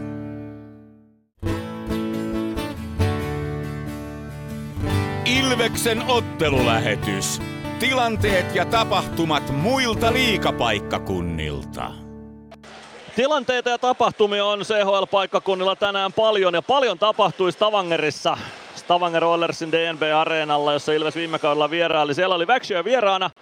Kahden jälkeen peli oli 2-2. Lähdetään siitä liikkeelle. Sen jälkeen Växjö teki neljä maalia kolmanteen erään 11,5 minuuttiin. Siirtyi 6-2 johtoon, mutta ei vielä mitä. Neljä maalia siihen perään sitten vielä Stavanger Oilersille ja 6-6 tilanteessa lähdettiin rankkare- tai jatkoajalle ja sen jälkeen vielä rankkareille ja 7-6 voitto Växjölle sitten rankkareilla tuosta ottelusta. Tappara painoi Rahnasto Turhapuro lukemat Belfastia vastaan Nokia-areenalla 6-0 voitto Tapparalle siitä puhtain eväin. Ja Ingolstad ja Färjestad olivat Saksassa vastakkain. Ingolstad otti Ilveksen tämän kauden viimeisestä runkosarjavastustajasta CHL kotiottelujen osalta 3-2 voiton. Ja ottanut Färjestadin Kiri kolmannessa erässä ja Servette, Geneve Servette, sveitsiläisjoukkue haki Kosicesta Slovakiasta 3-2 vierasvoiton. Puolestaan siellä liigasta tuttu Filip Krivosik, Saipasta ja HPKsta tuttu mies, avausmaali Kosicelle tuossa ottelussa. Bill Bean Innsbruck 5-1 lukemissa kolmannen erän kahdeksannella minuutilla. Sveitsiläiset ovat siellä Toni Rajalan johdolla pistäneet hyrskyn myrskyn. Ja Ruään Pelikans 1-4 ensimmäisen erän 14 minuutilla ja Pelikanssilla flashcorein mukaan huippupaikka tällä hetkellä. Ja nyt kun kerran tässä ollaan Bolzanossa, niin otetaan tulospalveluun mukaan sitten vielä Italian Serie B, jota pelattiin tuossa kolme ja puolen kilometrin päässä. Sydtirol ja Ascoli olivat vastakkain ja Sydtirol käänsi 3-1 voitoksi, 1-0 tauko tappio, joten Serie b Bolzanoon tuli pisteitä, mutta Ei siitä sen enempää. Ilveksen ottelulähetys. Tilanteet ja tapahtumat muilta liikapaikkakunnilta. Tampereen Ilves. Ottelulipulla Nyssen kyytiin. Muistathan, että pelipäivinä ottelulippusi on Nysse-lippu. Nysse. Pelimatkalla kanssasi. Meskosen Ville tässä moi. Mäkin ajoin ajokortin Hokitriversilla Temen opissa kaupungin tyylikkäämmällä autolla. Ilmoittaudu säkin mukaan. Lisätiedot osoitteessa hokitrivers.fi. Tampereen Ilves. Late, Ilveksessä ura alkanut. Minkälaiset tunnelmat nyt, kun tosipelitkin on lähtenyt jo liikkeelle?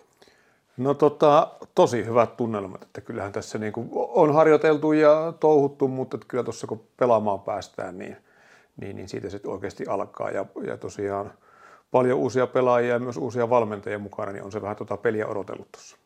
Niin sä et Tampereelta ole lähtöisin, niin minkälaista on nyt tänne ollut siirtyä?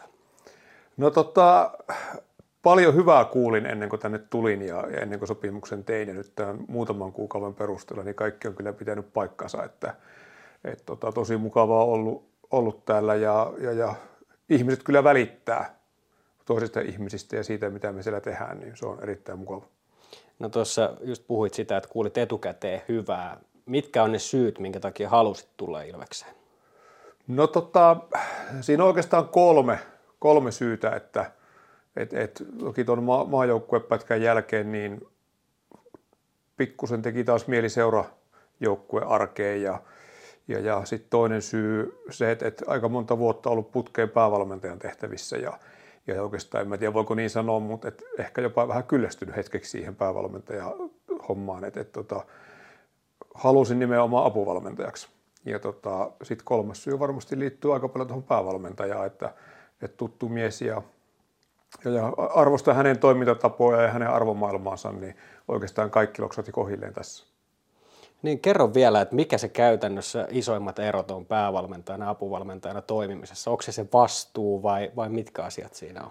No totta kai se vastuu on, on se yksi juttu ja, ja toki liikassa erittäin lyhyt päävalmentajakokemus mulla, mutta, tota, mutta siihen kuuluu niin paljon kaikkea muutakin, mitä tässä ympärillä tapahtuu, media ja yhteistyökumppaneita ja muuta, että, että apuvalmentajan työ on käytännössä niin kuin valmentamista, että vaan sen joukkueen sisällä ja, ja, ja pelaajien ja muiden valmentajien kanssa olemista. Että, että siinä on ehkä se iso ero. No jos mennään Lauri Merikiveen tarkemmin, niin miten sä oot innostunut aikanaan jääkiekosta? No se on hyvä kysymys. En osaa sanoa. Kyllä silloin, silloin kun me oltiin nuoria, meidän ikäluokat, niin kyllähän me urheiltiin ja touhuttiin kaikenlaista. Ja, ja jollain tavalla sitten jääkiekko valikoitu. En, en tiedä miksi. Miksi se on ollut jalkapallo tai yleisurheilu tai joku muu, mutta jostakin syystä tuli jääkiekko sitten.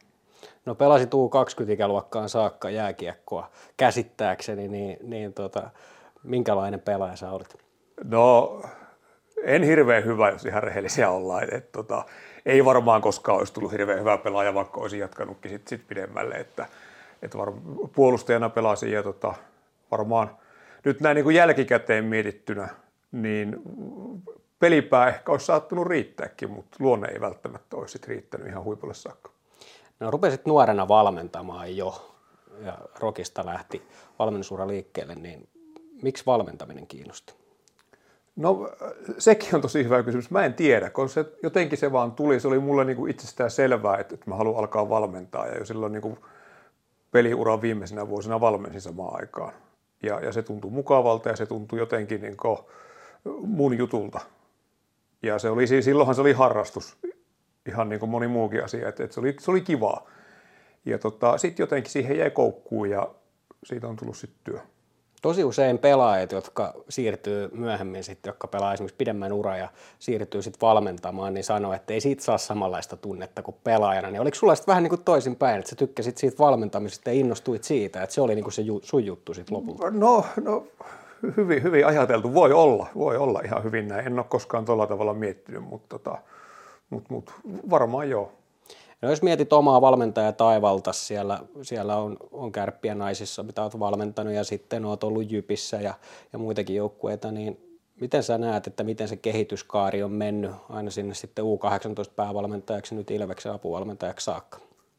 No tota, niin kuin äsken sanoin, niin aluksi oli kivaa ja, ja, tota, ja harrastus ja, ja sitten ehkä se, niin se, mikä siihen sitten koukutti, oli se, kun koko ajan voi oppia uutta. Ja, ja ihan samalla tavalla nytkin niin kuin joka vuosi miettii, että tässä asiassa on parempi kuin vuosi sitten ja tätä asiaa mun pitää vielä parantaa. Että, että, että, että kyllähän se varmaan se isoin kehitys on tullut siinä, että alkaa hahmottaa paremmin kokonaisuuksia ja, ja, ja alkaa löytää niitä oleellisia asioita. Ja, ja totta kai sitten varmaan yksi semmoinen merkittävä asia, missä pitää kehittyä, on se, että miten ihmisten kanssa toimii, miten tulkitsee muita ihmisiä ja aistii niitä ja, ja, ja miten heidän kanssa kommunikoi. Niin, näetkö, että tässä on tapahtunut muutos, mietitään aikaa taaksepäin, että millä tavalla kommunikoidaan esimerkiksi pelaajien ja valmennuksen välillä?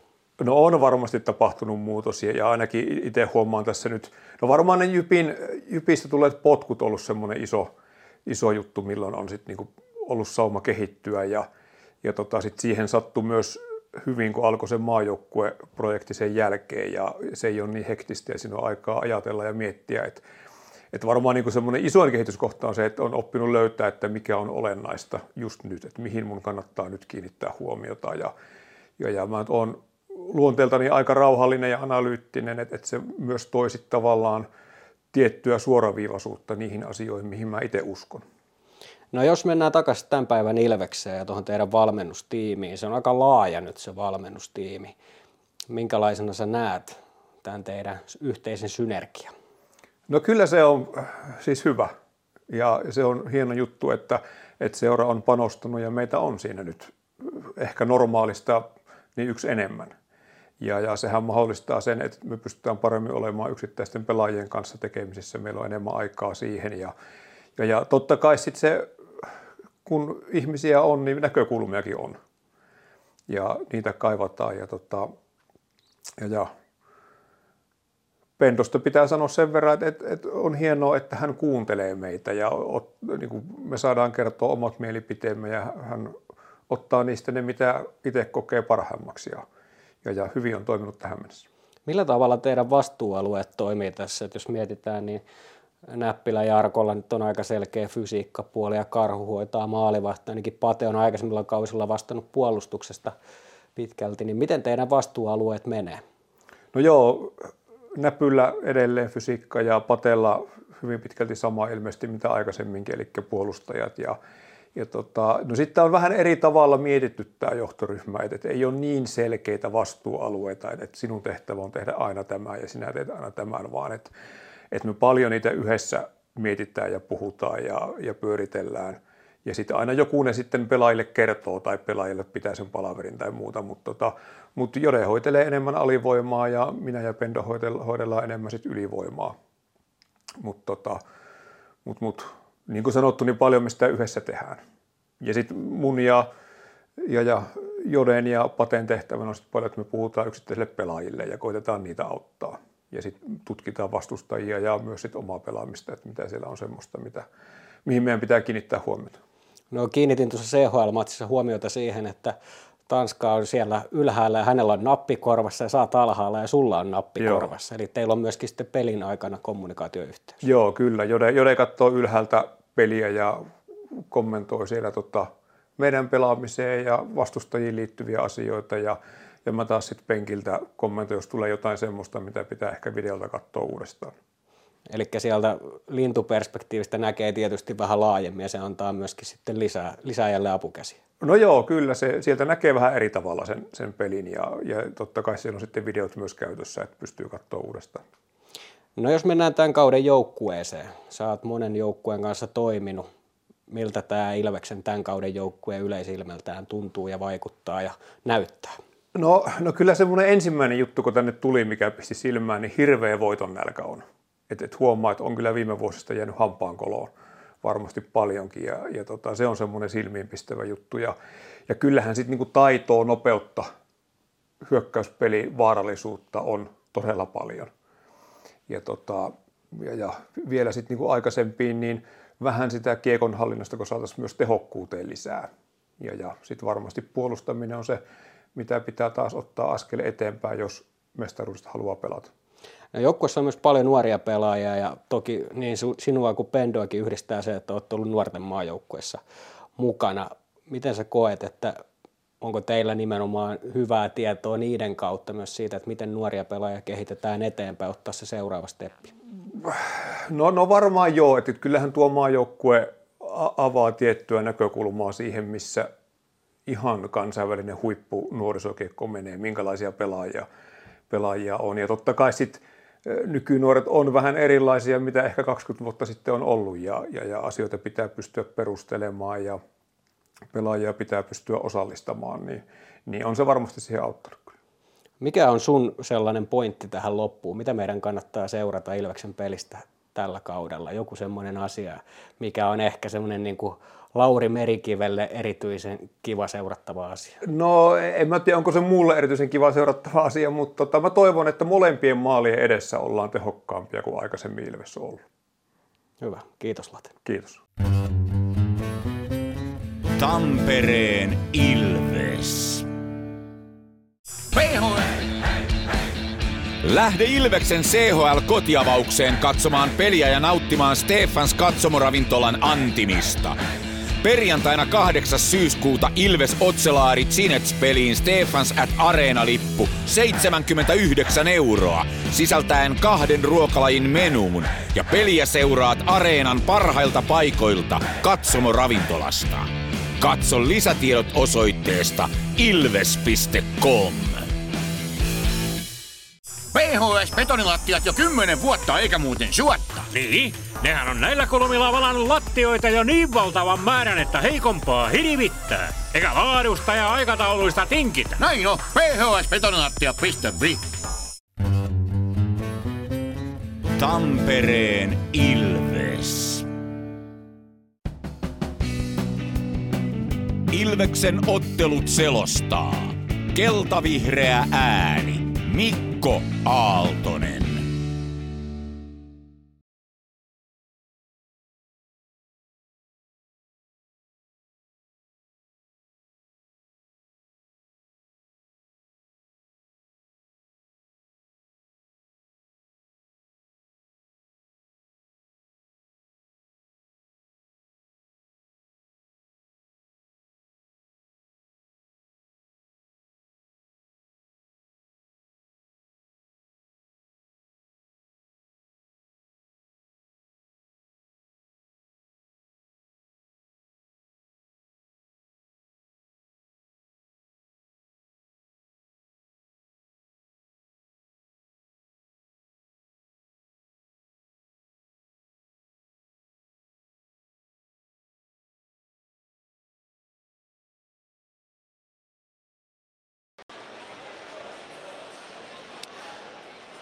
Erätauko on aivan hetken kuluttua taputeltu ja Ilves 3-0, 3-1 johdossa anteeksi. Dominik Masin, Simon Stranski, Ville Meskanen Ilveksen maalien tekijöinä kuuteen ja puoleen minuuttiin. Stranskilla 1 plus 1 tehot, Masinilla niin ikään 1 plus 1 tehot tässä kamppailussa. Bolsanon kavennus tuli 18-15 Christian Thomasin lavasta, Lukas Lessioinen Scott Valentinin syötöistä. Hetki sen perään. Lessio nyrkkeili Niklas Freemanin kanssa, Freeman paini Lukas Lession kanssa ja molemmat lähti suihkun puolelle siitä hässäkästä. Kaikki lähti oikeastaan liikkeelle 17-15, kun Santeri Virtanen ajoi Bolzanon maalille. Ja siellä alkoi aika monen hässäkkä, josta sitten tuomittiin rangaistuksia lopulta niin, että Ilves yhden pelaajan alivoimalla jatkoi. Ja sillä alivoimalla tuo maali sitten tuli Bolzanolle. Ilvekseltä Samuli Ratinen loukkaantuneena polve, polveaan loukanneena kaukalon ulkopuolella Niklas Freeman suihkukomennuksen vuoksi. Ja Lukas Lessio siis Bolzanosta. Neljällä, neljää vastaan lähdetään toiseen erään, toiseen, toinen erä liikkeelle juuri nyt. Minuutti parikan kakkosta jäljellä ja minuutti 53 Luka Frigon rangaistusta. Frigon rangaistus tuli siis huitomisesta tuossa erätauon jo alettua. Summeri ei soinut areenalle ja tai ainakaan se ei kuulunut selostamoon asti, jos soi. eikä pelaajatkaan sitä kyllä huomannut. Ilves omista hyvin liikkeelle. Marttu Pelli hyökkäyksen kärkenä Bolzano alueelle, ajaa päätyyn saakka. Blake Parlett ottaa hänet kiinni, kiekko jää sinne ruuhkan keskelle jonnekin pelaajien alle. Sieltä kaivetaan useamman pelaajan voimin tuota kiekkoa peliin. Arttu Pelli edelleen kasan alimmaisena siellä on ja kova vääntö kiekosta siellä nyt tällä hetkellä käydään. Ville Meskanen on Ilveksestä kaivamassa, Mäntykivi myös talkoissa mukana. Pelli edelleen korkeassa polviasennossa kiekkoa siellä suojelee, Parlet vääntää vastaan. Nyt kiekko vähän jo liikkuu sieltä ja kyllä se peli sieltä saadaan. Machine ei kiekkoon pääse ja Bolzano pääsee nostamaan jopa kahdella yhtä vastaan hyökkäyksen. Lätty tulee toiseen Aton, no se tulee Connor Fordille, lopulta Fordin laukaus torjunnan kautta ohi ja Ilves ylivoimahyökkäystä käynnistelemään. No se hukkuu sitten lopulta pitkäksi kiekoksi, kun Meskasen ja Parikan ajatukset vähän ristiin menevät. 18.46 erää jäljellä Ilves johtaa 3-1 ja 47 sekuntia on rangaistusta jäljellä Luka Frigolla Jose Bolzanon joukkueesta. Bolzanon kaupunki sijaitsee siis Pohjois-Italiassa, Italian pohjoisimmassa maakunnassa Etelä-Tirolissa. Sellainen pikkuserilu 100 000 asukasta tässä Alppien keskellä sijaitsevassa kaupungissa on. Kaunis kaupunki on kyseessä. Mäntykivi voittaa aloituksen Dominic Maginille. Magin oman maalin takana näyttää siinä Arttu Pellille, että ei muuta kuin hakemaan. Nyt mennään ylivoimapeliä sitten kahden pakin ja kolme hyökkääjän taktiikalla. Magin sieltä lähtee pitkän kiekon jälkeen toki vaihtopengin suuntaan, niin lähtee Pellikin ja Lancaster kehiin. Joona Ikonen ja ylärimasta kiekko takaisin peliin. Hieno laukaus Ikoselta, hän suorasta hyökkäyksestä pääsi laukomaan kiekko oikeaan laitaan. Stranski pelaa päätyyn, siellä on Emeli Suomi. Suomi maalin takana, lähtö Stranskille, 14 sekuntia ylivoimaa jäljellä Lancaster. Ikonen keskustaa, Koditek laukoo ja sen torjuu italialaisten maalivahti. Onko siellä itse asiassa maalivahti vaihdettu vai onko siellä vielä Svedberg maalissa näyttäisi siltä, että Gianluca Vallini ehkä on maalille tullut vai katsotaan nyt sitten onko sieltä maalivahdin vaihtokin tapahtunut.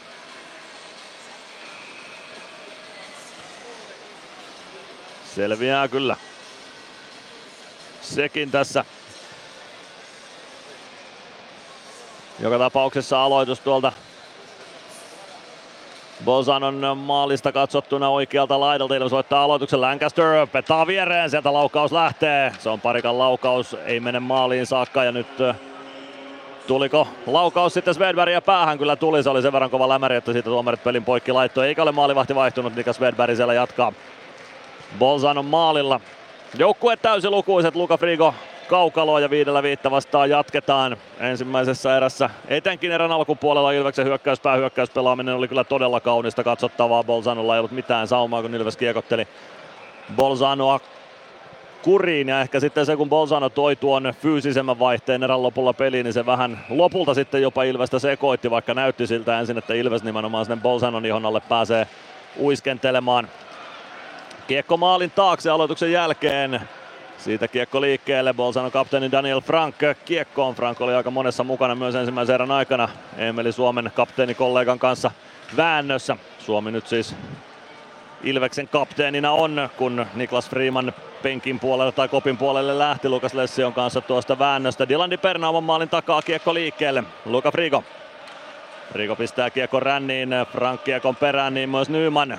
Nyman myös väänsi Daniel Mantenuton kanssa hyvin ensimmäisessä erässä pikku painit. Kiekko Ilves maalin eteen, Gunnarsson saa potkittua kiekon laitaan Nyman sinne Daniel Frankin kanssa. Kokemus ja nuoruus vastakkain siinä, Virtanen tökkii kiekon Nymanille, Nyman saa kiekon keskialueelle saakka. Mantenuto palauttaa kiekon Ilves maalin taakse ja sinne Gunnarsson kiekkoon kääntää selän takaa Latvalalle, Latvala ei kiekkoon ehdi. Saako väännettyä siitä pelivälineen kuitenkin joukkueelleen. Pascal Brynner vastassa, kiekko keskialueelle, Nymanin lätty oikeaan laitaan. Ei pääse siitä Gregoire karkaamaan kiekon kanssa mihinkään ja näin Bolzano Ilves alueelle, Van Janin laukaus ja Jonas Gunnarssonilta hyvä torjunta tuohon, 16.48 erää jäljellä. Bolzano Ilves lukemissa 1-3. Nyt on Enrico Miglio Ransila sitten jonkinlaista asiaa Ilves-leiriin Jeremy Gregoirelle ilmeisesti, mutta hänet kannetaan vaihtopenkin puolelle ja homma jatkuu viidellä viitta vastaan. Ei ole suinkaan ensimmäinen kerta, kun nämä joukkueet vastakkain ovat kaudella 98-99 Euroopan hokiliigissä. Joukkueet olivat samassa alkulohkossa. Ilves voitti silloin kotona 5-2 ja täällä Bolzanossa 6-2. Loka- ja marraskuussa pelattiin nuo kamppailut silloin. Ilves eteni tuossa turnauksessa lopulta aina pronssiotteluun saakka, jossa tuli Eisbären Berliiniltä nokkaan. Aloitusvoitto Ilvekselle omistaja, eli Suomi spurttaa saman tien kohti hyökkäyspäätyä. Meskanen, Meskanen tekee juuri pienen poikittaisliikkeen siniviivan päällä ja se aiheuttaa paitsio ja siitä peli poikki. 16.40 toista erää jäljellä Bolzano Foxis. Ilves 1-3 lukemissa. Jose Bolzano pelasi viime kaudella Ice Hockey Leaguein, eli tuon Itävallan pääsarjan tai monikansallisen pääsarjan Itävallan sarjan finaalissa Salzburgia vastaan 4-3 voitto. Otteluvoitoin Salzburgille lopulla ja dramaattisten vaiheiden jälkeen Seiska finaalissa puolitoista minuuttia ennen tuon finaalin varsinaisen peliään loppua. Ässistäkin tuttu Nikolai Meijer teki Salzburgille voittomaali. Nyt Peter Koditek kiekko. Koditekin laukaus. Wedberg torjuu irtokiekko peliin, mutta Van Dane ensimmäisenä siihen. Koditek pääsee vielä tökkimään kiekon Meskaselle. Sen jälkeen Koditek maalin takana. Suomi vasemmassa kulmassa. Supi lähtee kohti maalin taustaa, pelaa siihen Koditekille, Van Timer paikan takanurkasta menee Kodin laukaus ohi. Kiekko valuu Arttu Pellille. Pelli pelaa omaan päätyyn Dominic Maginille. Magin, Pelli.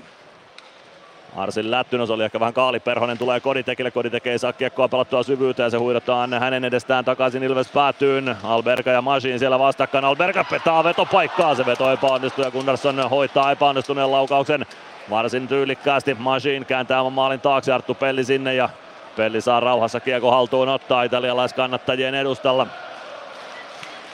Pelli näyttää Joona Ikoselle, että otetaan ihan rauhassa startti tähän hyökkäykseen. Sen jälkeen lähdetään vauhdilla kohti vastustajan päätyä. Siinä kiekko jää sitten lopulta kuitenkin Bolzano haltuun kiekko maalin taakse Parikka. Parikka laittaa kiekko ränniin Stranski. Kääntää keskustaan. Se valuu kuitenkin aina Dipernalle saakka. Diperna Valentine poikittais syöttö kimpoilee lopulta oman joukkueen haltuun Felicetti. Ja onko siinä paitsi ovihelyksen paikka? Ei ole vielä kun Ilves on kiekossa Arttu Pelli.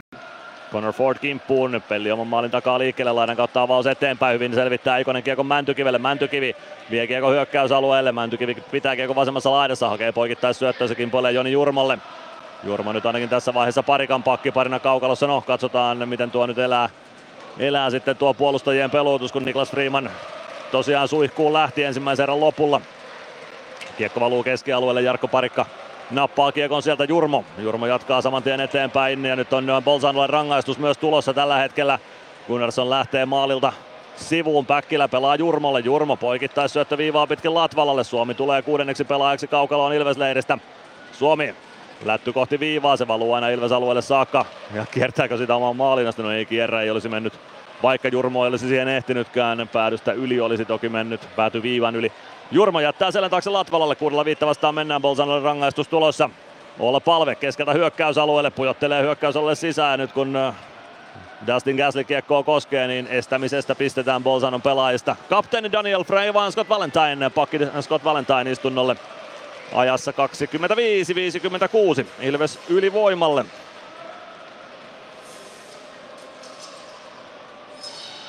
Kolme yksi johto siis Ilveksellä on tässä vaiheessa kamppailua. –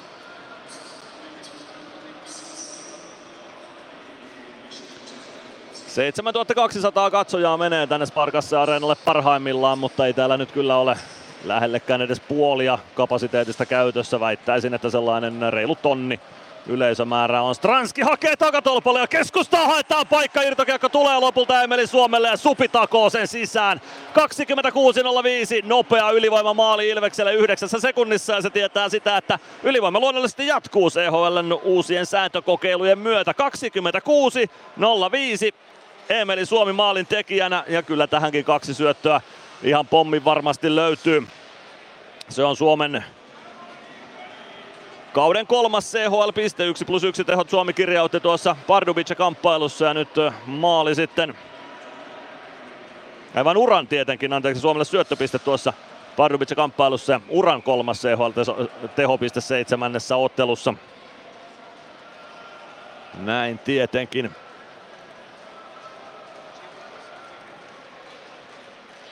Hurjaa kamppailua tässä pelataan tapahtuman rikasta ja tunteikasta ottelua. Ilveksellä ylivoima-aikaa siis minuutti 51 sekuntia vielä jäljellä. Koditek Ilves aloittajaksi. Kaivaa aloituksen Ilvekselle. Pikku kimmokkeen kautta Les Lancaster Omalla ringette viivalla siitä lähtee sirklailemaan kohti yläkertaa. Pudotus vielä alaspäin Ikoselle. Ikosen syöttö Koditekin luistimiin. Siitä joutuu Ilves vielä uuden startin lopulta ottamaan.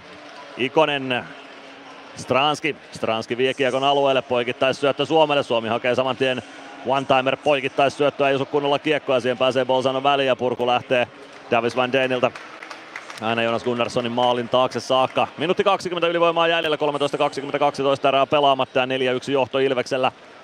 Lancaster, Lancaster pujottelee maalin kulmalle saakka. Lancaster ehkä vähän nypätään nurin siinä, ainakin kaadetaan. Ehkä sitten sääntöjen mukaisesti, kun ei kerran punaisia hihoja pystyy nouse. Purku tulee Ilves siniviivalle saakka, Emeli Suomi nappaa kiekon sieltä ja uutta ylivoimaa kehiin, kun minuutti ylivoiman peliä jäljellä. Suomi kaartaa hyvin hyökkäysalueelle, siirtää kiekon vielä olla palvelle, palve. Palve poikittais syöttö, se tulee perille Meskaselle. Meskanen, Meskanen pitää kiekon oikeassa laidassa, pelaa päätyyn, siellä on Suomi. Suomi pitää kiekkoa päädyssä, nyt on Meskanen ja Palve kätisyyksien kannalta vähän väärillä laidoilla, mutta eiköhän tuostakin jotain tajota. Palve pääsee ainakin vetupaikkaa hakemaan, etuilla nurkkaa hakee, mutta siihen saa Svedberg sen verran mailan tuppia väliin, että kiekko ei maaliin päädy. Hyökkäysalueella se kuitenkin pysyy Meskanen. Meskanen päätyy Suomi. Suomi yrittää maalin eteen, kiekko kimppoilee maalin taakse lopulta. Siellä on Jani Nyman. Nyman tullut tähän ylivoimaan mukaan, nyt kun Samuli Ratinen on loukkaantuneena kentän sivussa. Arttu Evan olla palve lähtee hakemaan syöttöä poikittain. Siihen pääsee Bolzano väliin ja purkaa 14 sekuntia ylivoima-aikaa jäljellä Ilveksellä. Gunnarsson pysäyttää maalin taakse ja Arsi Pelli nostamaan sieltä hyökkäystä. Palve. Palve tuo kiekko hyökkäysalueelle Nyman vieressä. Masiin tullut kaukaloon pakeista. Nyt Valentään kentällä viittä vastaan jatketaan. Meskasen laukaus se jää blokkiin ja siitä kiekko keskialueelle Domi Masiinille. Masiin kääntää Pellille. Pelli avaus saman tien kohti hyökkäys sinisen kulmaa Gregoire. Pudotus alaspäin Masiin. Punaviivalta kiekko rumpuun, Bolzano päätyyn. Svedberg saa pysäytettyä maalin taakse, jatkaa rumpuun. Svedberg kumoon maalin takana. Gregoire siinä kävi ja Gregoirin kimppuun Blake Barlett, saman tien niin myös Miljo Ransi. Ja nyt Rangaistuksia sitten on tulossa. Grego, ei rangaistuksia tullut ja sieltä lähtee pelkästään Bolzano pelaaja rangaistus on. Gregoire ei tilanteessa tehnyt Svedbergille mitään ja väkivaltaisuudesta lähtee Daniel Frank istunnolle. Päätuomari on sitä mieltä, että Gregoire ei aiheuttanut tuota Svedbergin kaatumista maalin takana. Ja näin Ilves ylivoimalle uudestaan 28-25 ajassa Ilves ylivoimalle. Ja Blake Barlett istunnolla ja sieltä kun mussuttaa sitten Daniel Frankin itsensä vielä istumaan kakkosta. Ja nyt power break samalla. Tampereen Ilves. Areenalle katsomoon tai kaverin tupareihin. Minne ikinä matkasi viekään, Nyssen reittiopas auttaa perille. Nysse. Matkalla kanssasi. Tampereen Ilves.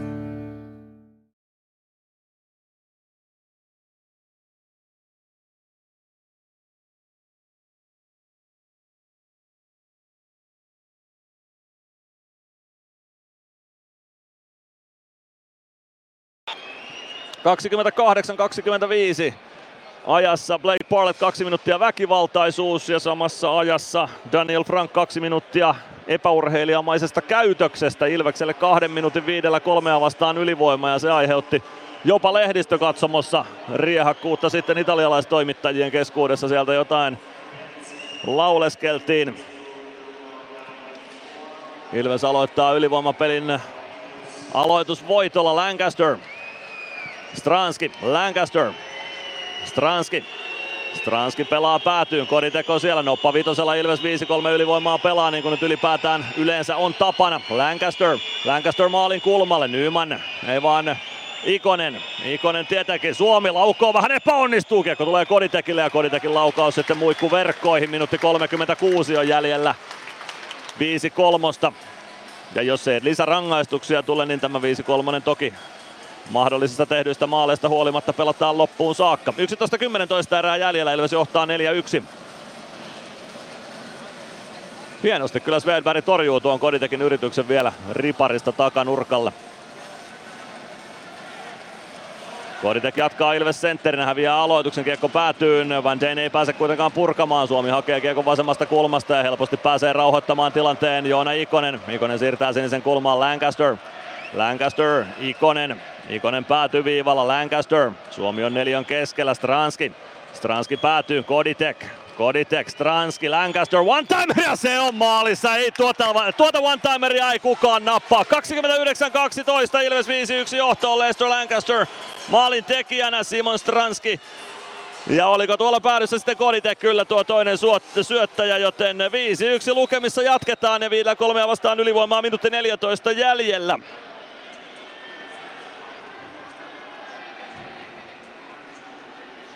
Hienosti pelattu.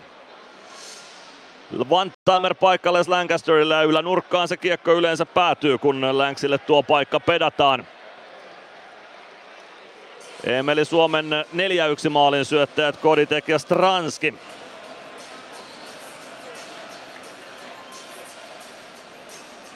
Joten kyllä tässä Ilves-pelaajat tehoja kaivavat ja katsotaan. Toivottavasti Bolzanon pelaajilla nyt kasetti kestää, kun tämä peli on valumassa Ilvekselle ja ei mitään ylilyöntejä tapahtuisi. Brad McClure, Oula Palve aloitukseen vastakkain keskiympyrästä. Palve voittaa tuon aloituksen. Lancaster.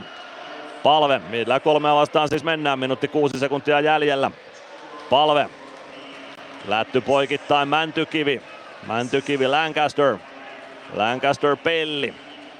Pelli Lancaster ei saa syöttöä kunnolla haltuunsa tai suoraan haltuunsa, joutuu sen laidasta hakemaan, rauhoittaa kuitenkin tilanteen fiksusti Pelli. Pelli päätyy, siellä on palve. Pelli, palve. Palve katsoo Lancasterin, sen lukee kuitenkin hyvin tuon syöttöyrityksen Scott Valentine ja kiekko Jonas Gunnarssonille saakka. Gunnarsson vähän ehkä hätäinenkin avauskiekko tulee palvelle, 35 sekuntia jäljellä 5-3. Palve pujottelee keskeltä kohti maalia, ei pääse vetopaikkaan saakka, mutta vie kiekon laitaan. Ja sen jälkeen avautuu tilaa, kun Bolzanon, Bolzanon puolustus, se sekoilee täysin, mutta Gunnarsson ottaa upean torjunnan Meskasen one-timeriin. Meskaselle uusi one-timer, siihenkin liikkuu. Ole Gunnarsson tietenkään vaan Svedberg, toinen ruotsalais vaati Gunnarsson on omalla maalillaan ihmettelemässä Ilveksen 5-3 ylivoimaa. Pelli, Pelli päätyy. Keskustaan vetopaikka, Mäntykivi laukkoo ja se pomppii maaliin. Mänty hoitaa siitä maalin itselleen ja katkeako siinä maillakin matkalla, en tiedä, mutta 6-1 lukemat Ilveksellä 30-16. Ne ovat tosiasia ja Matias Mäntykivi on tuon maalin tekijänä. Ja 5-3 jatkuu vielä 9 sekunnin ajan tämänkin jälkeen. Bolzanon alivoima kolmikko siinä kyllä kauppasi itsensä pihalle jo pariin kertaan ja Mäntykivi lopulta tuosta kolmikon keskeltä pääsi tinttaamaan ehkä vähän epäonnistuneellakin laukauksella kiekon maaliin. 6-1 lukemat Ilvekselle.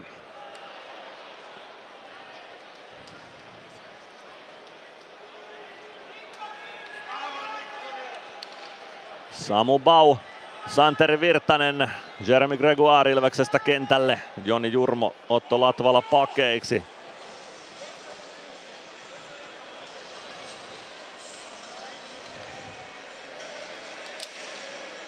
Eteenpäin siinä yritti aloittaa Dominik Alberga. Kiekko nopeasti Ilveksen haltuja 5-3 turvin päästään vielä hyökkäysalueelle. Latvalan laukaus, se pomppii ohi maalin Samu Bau. Näin pääsevät Bolzano pelaajat jäähyaitiosta. Gregoire ei pääse laukomaan siitä Purkukiekko tulee suoraan Joni Jurmon luistimiin. Jurmo kääntää nopeasti hyökkäysalueelle takaisin. Millä viitta vastaan nyt siis mennään Samu Bau. Tökkää kiekon oikeaan laitaan. Latvala sieltä vastaan. Latvala palauttaa rännissä vasemman laidan puolelle. Joni Jurmo sieltä kiekkoa. Jurmo pelaa kiekon päätyyn. Daniel Frank on siellä. Frank siellä kentän pintaan Baun käsittelyssä. Jurmo Eikö se ollut Frank Van Dilandi Perna, joka siinä oli? Frank, jos tässä nyt osumia vielä ottaa, niin hänellä tosiaan se kasetti on jo aika kireällä tällä hetkellä. Nauha voi poikki mennä hetkenä minä hyvänsä. Joni Jurmo päädyssä. Vie kiekon oikean laidan puolelle Latvala one-timer vasta kiekkoon. Se vähän ehkä epäonnistuu ja Svedberg ottaa siitä torjunnan. 6-1 lukemat Ilvekselle, kahdeksan, no siellä nyt, no nyt saatiin kello pysähtymään 8.47 erää jää tällä hetkellä pelikelloon, ehkä sinne joku sekunti vielä kaivetaan sitten lisää.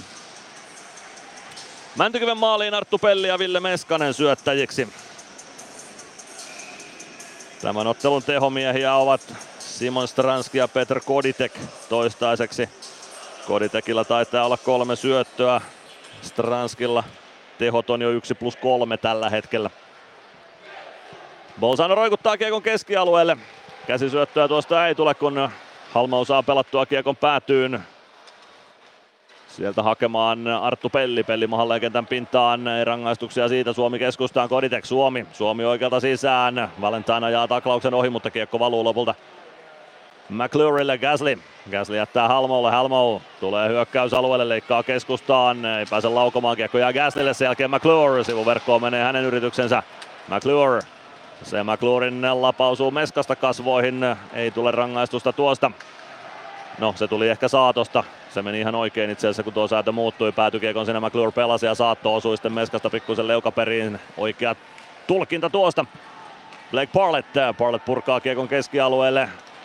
Ja saa avauksen sitten aikaiseksi Gasly. Hetkellinen 2-1 Bolzanolle. Halmo. Pieni kulma ja sivuverkko. Ei tule maalia tuosta. 6-1 lukemat Ilvekselle säilyy taululla. Van Dane laukoo. Siinä on Meskasen blokki edessä. Ja Ilves hyökkäykseen. Meskanen pitkä vaihto on ykkösketjulla alla ja siitä yritti Meskanen vain päätykiekkoa. Parikka siinä lopulta onnistui ja kiekko Bolzanon alueelle Davis Van Danelle. 31-vuotias kanukki ja sitten Jarkko Parikka kentän pintaan. Ja parikka siitä myös lähtee rangaistusaitioon sitten lopulta, jossa 32-28. Samalla lähdetään power breakille. Tampereen Ilves. Lähde Ilveksen CHL-kotiavaukseen katsomaan peliä ja nauttimaan Stefans katsomoravintolan antimista.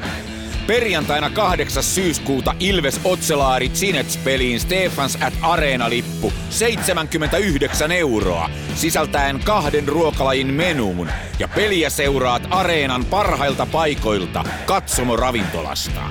Katso lisätiedot osoitteesta ilves.com.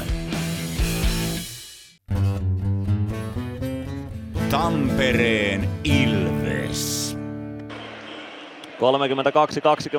32-28 pelikellossa ja kyllä se Jarkko Parikka on, joka sinne rangaistusaitioon tuosta sitten talutettiin. Parikka oli kentän pinnassa, se tuli vähän tilanteen ulkopuolelta tai kiekollisen tilanteen ulkopuolelta. Tässä kun selostaessa kiekkoa aika paljon joutuu seuraamaan, niin ei osunut silmiin mitä Jake siinä teki, mutta rangaistusaitiohan joka tapauksessa päätyi. Hyväksytään se. Bolzano pitkästä aikaa ylivoimalle, mutta se alkaa Joni Jurmon purkukiekolla aina Niklas Wedbergille saakka. Blake Parlett hakemaan sieltä ja Santeri Virtanen ja Jeremy Gregoire kimppuun. Christian Thomas pystyy pelaamaan poikkikentän syötön lopulta. Ei pääse sitä Micheli kuitenkaan pelaamaan kiekkoa syvyyteen. Ei vaan Connor Ford tietenkin tuossa tilanteessa oli. Thomas. Thomas keskustaan. Mantenuutto sieltä sisään. Alberga Alberga pelaa viivaan, Parlett potkii kiekon vasempaan laitaan, sinne ehtii Connor Ford ensimmäisenä ja saa siirrettyä kiekon viivaan Blake Parlettille, Ford. Ford maalin kulmalle, Thomas yrittää siihen keskustaan itselleen pelata ja pelaakin tuollaisen puolityhjän maalin, mutta nostaa kiekon reippaasti yli maalin ja aina pleksien tuonne päätyn, päädyn isoihin verkkoihin. 6.50 erää jäljellä, minuutti 18 parikan kakkosta kellossa jäljellä kärsittävänä ja 6-1 johto Ilveksellä. Huitominen oli tuo Jarkko Parikan rangaistuksen syy. Se oli Parikan toinen huitomiskakkonen jo tähän kamppailuun. Oula Palve, Brad McClure aloitukseen vastakkain. McClure voittaa aloituksen Van Dane. McClure saman tien saa Bolzano tuon kuvionsa kuntoon. McClure B-pisteen päällä joutuu kääntymään vielä laidan puolelle. McClure uudestaan viivassa pikku käyttö, sen jälkeen syöttö päätyy, sekin puolee maalin taakse, niin että Latvala kiekkoon pääsee. Latvala kaatuu siihen mielestäni Bolzano pelaajan mailaan, mutta ei siitä rangaistusta tuomita ja Latvala lopulta kiekon pääsee toimittamaan aina Bolzano päätyyn saakka. Dustin Gasly pikkuisen itseään siinä loukkasi, ainakin joutuu tilanteen jälkeen irvistelemään. Halmau tuo kiekon takaisin hyökkäysalueelle, 44 sekuntia on alivoimaa jäljellä ja saman tien Bolzano hukkaa kiekon keskialueelle. Rigo, pudotus vielä alaspäin Van Dane. Van Dane punaviivalta kiekko kohti Gunnarssonia, Gunnarsson torjuu, Frigo irtokiekkoon, ei pääse suoraan laukomaan, Frigo tuo kiekon oikeaan laitaan, pitää kiekon siellä hallussaan, Suomi säntää saman tien kimppuun, siirtoviivaan Davis Van Dane, Van Dane vasempaan laitaan, sieltä McClure hakee ohjuria maalin eteen, Gasly ei pääse ohjaamaan, saa kiekon kuitenkin maalin taakse itselleen, Gasly, Gasly vasempaan laitaan, McClure, McClure Pitää kiekon itsellään. Päkkilä seuraa perässä, siirtää kiekon Gaslille. Gasly pisteitä hakee maalin eteen. Ei osu Frigo kiekkoon, kiekko oikeaan laitaa Helmau.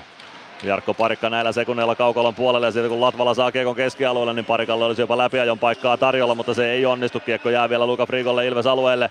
Viidellä kolme äävillä viittä vastaan tietenkin mennään. Sivuraidosta kiekko päätyy Latvalalla mailakin pois käsistä, mutta mies löytää sen itselleen takaisin. Halma on laukaus, se paukkuu plekseihin ja siitä kiekko oikeaan laitaan. Emeli Suomi kiekkoon.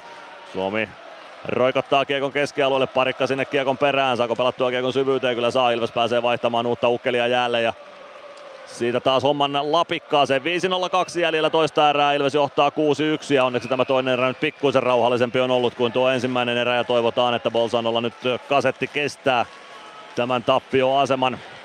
Eikä mitään ylilyöntejä sen enempää tapahdu.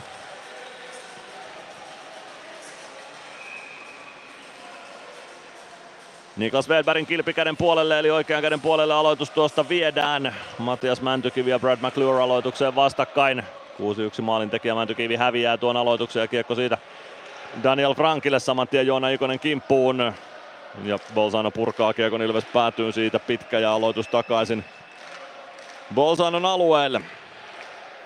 Perinteikäs seura on Bolzano. 1933 perustettu Italian Serie A-mestaruuden. Bolzano on voittanut 19 kertaa ja sitten perustetun monikansallisen Ice Hockey Leaguein kahdesti entisen EBEL. Ja edellinen mestaruus siis keväältä 18 silloin Matias Sointu. Ilves kasvatti myös mestaruutta voittamassa Kai Suikkasen valmentamassa joukkueessa. Suikkanen tuli silloin alkukaudesta valmentajaksi. Valmentaja vaihtui, kun Bolzano oli sarja jumbona ja siitä lähti kääntämään askel kerrallaan aina mestaruuteen saakka sitten tuon kauden. Se oli hieno tarina se. Nyt Ilves saa kiekon keskialueelle omista. Scott Valentine. Valentine pelaa kiekon Gunnarssonille ja Gunnarsson joutuu sitä pelikatkon ottamaan, kun kiekko sinne syliin hukkuu sillä tavoin, että ei sitä nopeaa avausta pääse laittamaan. Ja Joni Jurmo ja pelinumero kaimansa Pascal Brynner hetken aikaa toisiaan tökkivät, mutta se on aika vaisua tämän ottelun aiempiin tökkimisiin verrattuna. 4-16 toista erää jäljellä, 6-1 johto Ilveksellä ja erätaukoa kohti edetään. Lukas Dostal vieraana toisella erätauolla tässä lähetyksessä. Jutellaan Lukasen kanssa vähän ensi kaudesta, tai alkavasta kaudesta Anaheim Ducksen kanssa ja niin edespäin. Aloitus Ilves alueelta, palve kauhoa aloituksen Ilvekselle.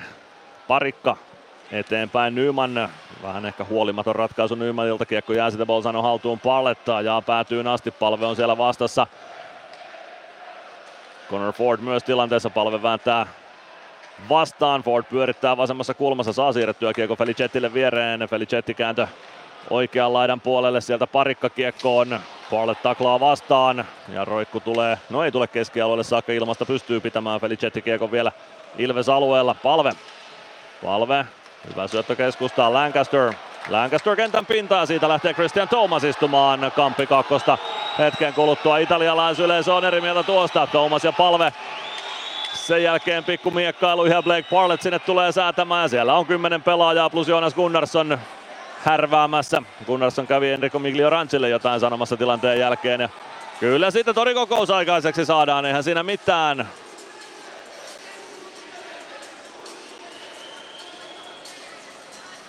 Sieltä on kentälle hypännyt myös Luka Frigo Bolzanon joukkueesta. Hänen siellä ei vielä kuuluisi olla, koska kuuma tilanne oli käynnissä vielä tuolla kulmassa. Vaihtopenkiltä silloin kentälle ei saisi tulla. No, Frigo siellä nyt rauhassa tuomarin kanssa juttelee, menköön läpi. 36-27. Tai kiista kulmassa käynnissä. Ja kampitusrangaistus sieltä nyt taululle lyödään Christian Thomasille hänen mailaan. Les Lancaster tuossa Ilves maalin edustalla kaatui, eipä siinä nyt epäselvyyttä juuri ollut. Italialaisyleisö siitä otti pikkuisen nokkiinsa yllättävänkin paljon, mutta minkäs teet? Välillä menee tunteisiin.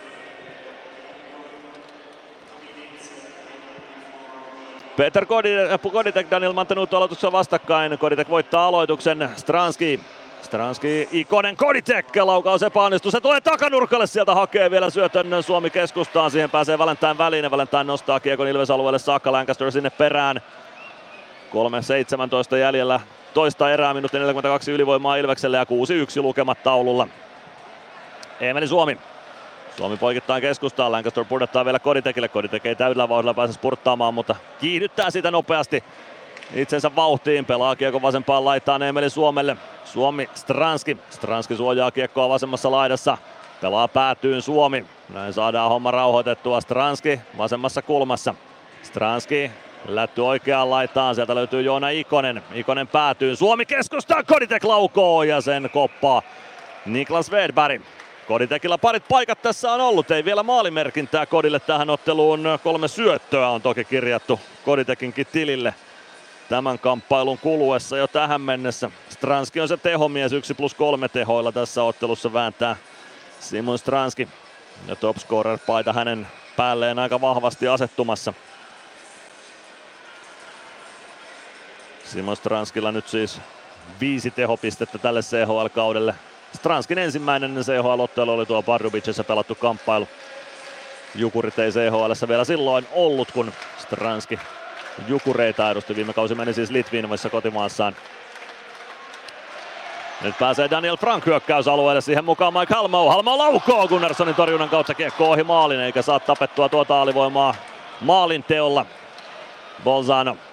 Kiekko pomppii hyökkäysalueelle Ilveksen tuodessa sitä sit hyökkäysaluetta kohti Nyman ja sitten ohjaa Dinaldi Perna kiekon omaan maaliin. Näkee tällaistakin jääkiekko kaukalossa välillä. 37-41. Jani Nyman laukoo Dylan Di Perna, tyylikäs ohjaus ja Niklas Wedbergin jalkojen välistä kiekko maaliin. Jamppa Nyman maalin tekijäksi tietenkin kirjataan 37-41. Se oli ihan klassikko oma maali. Katsotaan nyt vielä sitten, kun saadaan tuosta jonkunlainen uusinta tuonne taululle, mutta siltä se näytti, että Dylan Di Perna sen ohjasi hölmistyneen Niklas Wedbergin jalkojen välistä sisään. Oliko se sitten Jani Nyman, joka tuon laukauksen laidasta käänsi vai kuka se oli? Palve se itse asiassa oli. Kyllä se näin on ja olla palve se maalintekijä sitten lopulta. On ja Dylan Di Perna. Tyylikäs ohjaus, ei siinä mitään, mutta vaan väärään päätyyn. Hankala juttu Bolzanon kannalta. Tuosta olisi moni hyökkäjä kateellinen tuollaisesta ohjauksesta. Davis Van Deinen pelaa kiekon Ilves päätyy 40 sekuntia ylivoimaa jäljellä. Ylivoima siis jatkuu CHL tällä kaudella, vaikka ylivoimamaalin tekisikin myös kahden minuutin ylivoiman osalta. Lancaster avaus vasempaan laitaan. Santeri Virtanen sieltä sisään hyökkäysalueelle. Savi painaa päätyyn asti. Sen jälkeen tasapaino menee melko huonokuntoisella jäällä. Ei nyt tietenkään itse en tuolla luistimilla tällä hetkellä ole, mutta kun hallissa on lämpötila 25 astetta vielä illalla 11 aikaan, niin anteeksi 9 aikaan, niin kyllä tuossa jää kovilla on, etenkin kun erän loppu taas on kyseessä. Minuutti 38 erää jäljellä Ilveksellä 7-1 johto. Samu Bau. Ylivoima-aikaa myös Samu Baulle muutama sekunti. Bolsano purkaa ja Christian Thomas kaukalo hyppää. Gunnarsson hoitaa kiekolle Lancasterille. Lancaster maalin takaa Pellille. Pellillä on aikaa ottaa kiekko haltuun. Pellikin pikku nilkkarallit vetää, mutta pääsee nostamaan kohti keskialuetta. Pudottaa vielä alaspäin Lancasterille. Ilves saa siitä kunnon rintamahyökkäyksen sitten liikkeelle. Ilveksellä neljä pelaajaa jostain syystä kaukalossa. Nyt tajuaa olla palvekin sitten, että hänen pitäisi kentällä olla ja palve sinne spurttaa hyökkäyksen käynnistykseen mukaan. Lancaster, palve. Palve keskustaan, ajaa ruuhkan keskelle, sieltä hakee Blake Parlett oikein kunnon, kunnon törkyniittiä ja huitomisesta lähtee sitten Parlett lopulta rangaistusaitioon, kun ei kunnolla tuolla taklauksella osu, niin huitaisee perään sitten Ilves pelaajaa. Parlett No itse asiassa se rangaistu pelaaja on sitten Eriko Miljo, ei ole Miljo Ranchika, vaan Daniel Alberga huitamisesta Alberga rangaistusaitio, mutta tuo Parletin taklaus, jolla hän palvea haki. Palvekin käy Parletilta kysymässä, että onko mitään järkeä, peli on 7-1 ja Parlet haki tuollaista, no, taklausta jotain tässä tilanteessa pitäisi hakea. Muotoillaan se vaikka niin. 39.03. Luojan kiitos palve karkasi sen Parletin taklauksen alta, eikä se osunut kunnolla. Daniel Alberga huitomisesta kahden minuutin istunnolle.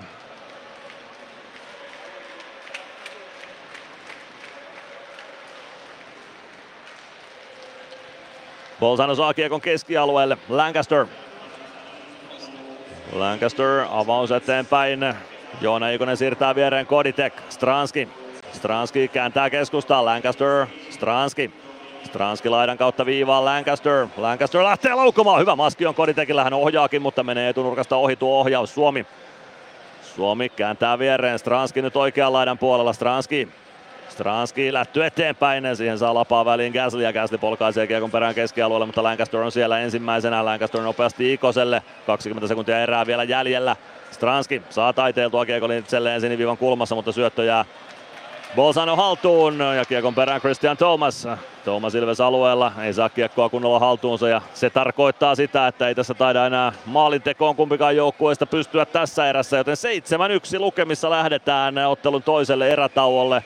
Näin soi Summerikin sitten ensimmäistä kertaa tässä ottelussa. Ensimmäisessä erässä se ei tainnut soida.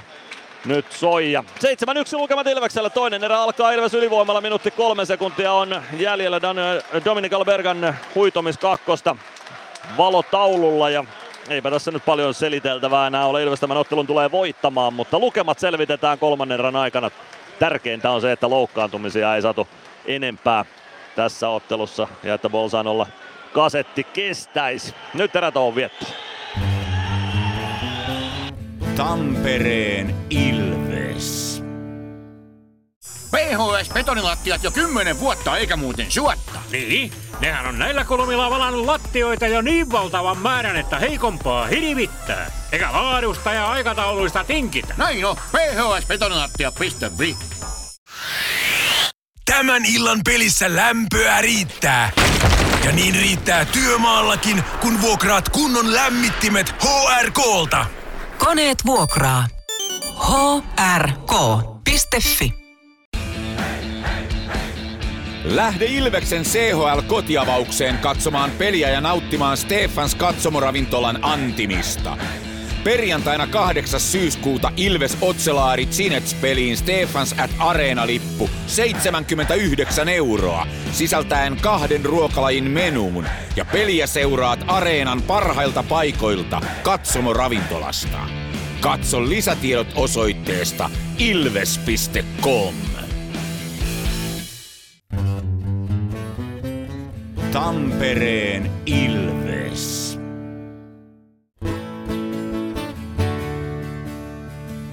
Ilveksen ottelulähetys. Tilanteet ja tapahtumat muilta liikapaikkakunnilta. Kurkistetaan muille CHL-paikkakunnille tässä välissä.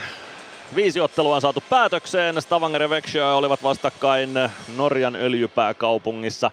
Siellä mentiin tasalukemissa aina voittolaukaukselle saakka ja se miten sinne päädyttiin oli mielenkiintoista. Kolmas erä päättyi tasan 4-4 niin, että Vexiö kävi 51,5 peliminuutin kohdalla jo 6-2 johdossa, mutta sen jälkeen Stavanger teki vielä neljä maalia, tuli 6-6 tasatilanteeseen ja Vexiö lopulta, lopulta voittolaukauksella tuon ottelun vei, kun jatkoajalla ratkaisua ei aikaiseksi saatu.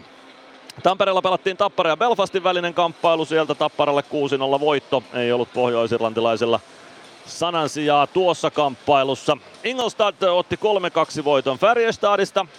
Färjestad siis Ilveksen kotivastustajana tässä CHL lohkovaiheessa Otselaari Cinetsin ja Vitkovitsen lisäksi. Kosice ja Genev Servette olivat vastakkain Slovakiassa. Sieltä Servettelle 3-2 vierasvoitto. Ja Bill Bienne, Toni Rajalan seura, voitti kotiottelussaan naapurimaa Itävallan joukkue Innsbruckin 6-1 lukemin. Ruan ja Pelikans pelaavat omaa otteluaan Pariisin luoteispuolella, jonne Ilveskin lokakuussa matkustaa. Siellä nähtiin aika mielenkiintoinen ensimmäinen erä, kun Pelikans voitti sen 6-2 lukemin ja toisessa erässä Pelikans vielä yhden maalin onnistunut tekemään, joten 7-2 johdossa Pelikans on Ruania vastaan Ranskan maalla, kun 14 minuutti toisesta erästä on pelikellossa käynnissä. Näin on kurkittu muille liigapaikkakunnille CHLn osalta. Kotista kotoista liigaa ei toki vielä pelatakaan ja nyt lähdetään sitten Lukas Dostali juttu sille tällä erätauolla. Ilveksen ottelulähetys. Tilanteet ja tapahtumat muilta liigapaikkakunnilta.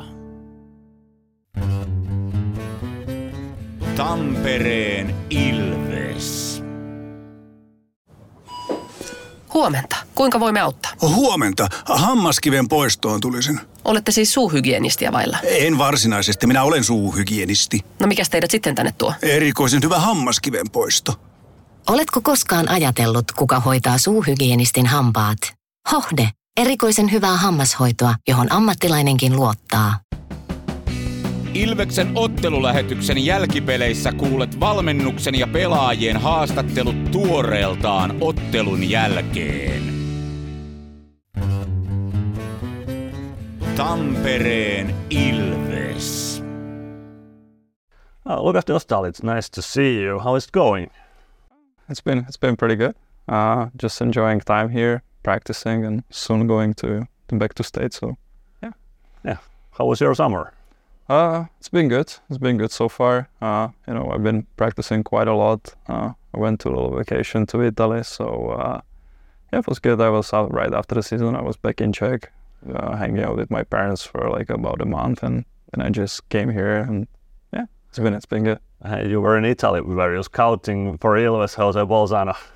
yeah, yeah, yeah, yeah. I was uh, I was in Milano. I think the guys are actually flying to Milano. So. Yeah. So yeah, it's it's a nice city. It's a nice city. So it was nice. Yeah. But then we went to Lake Lake Garda. So okay, it was nice.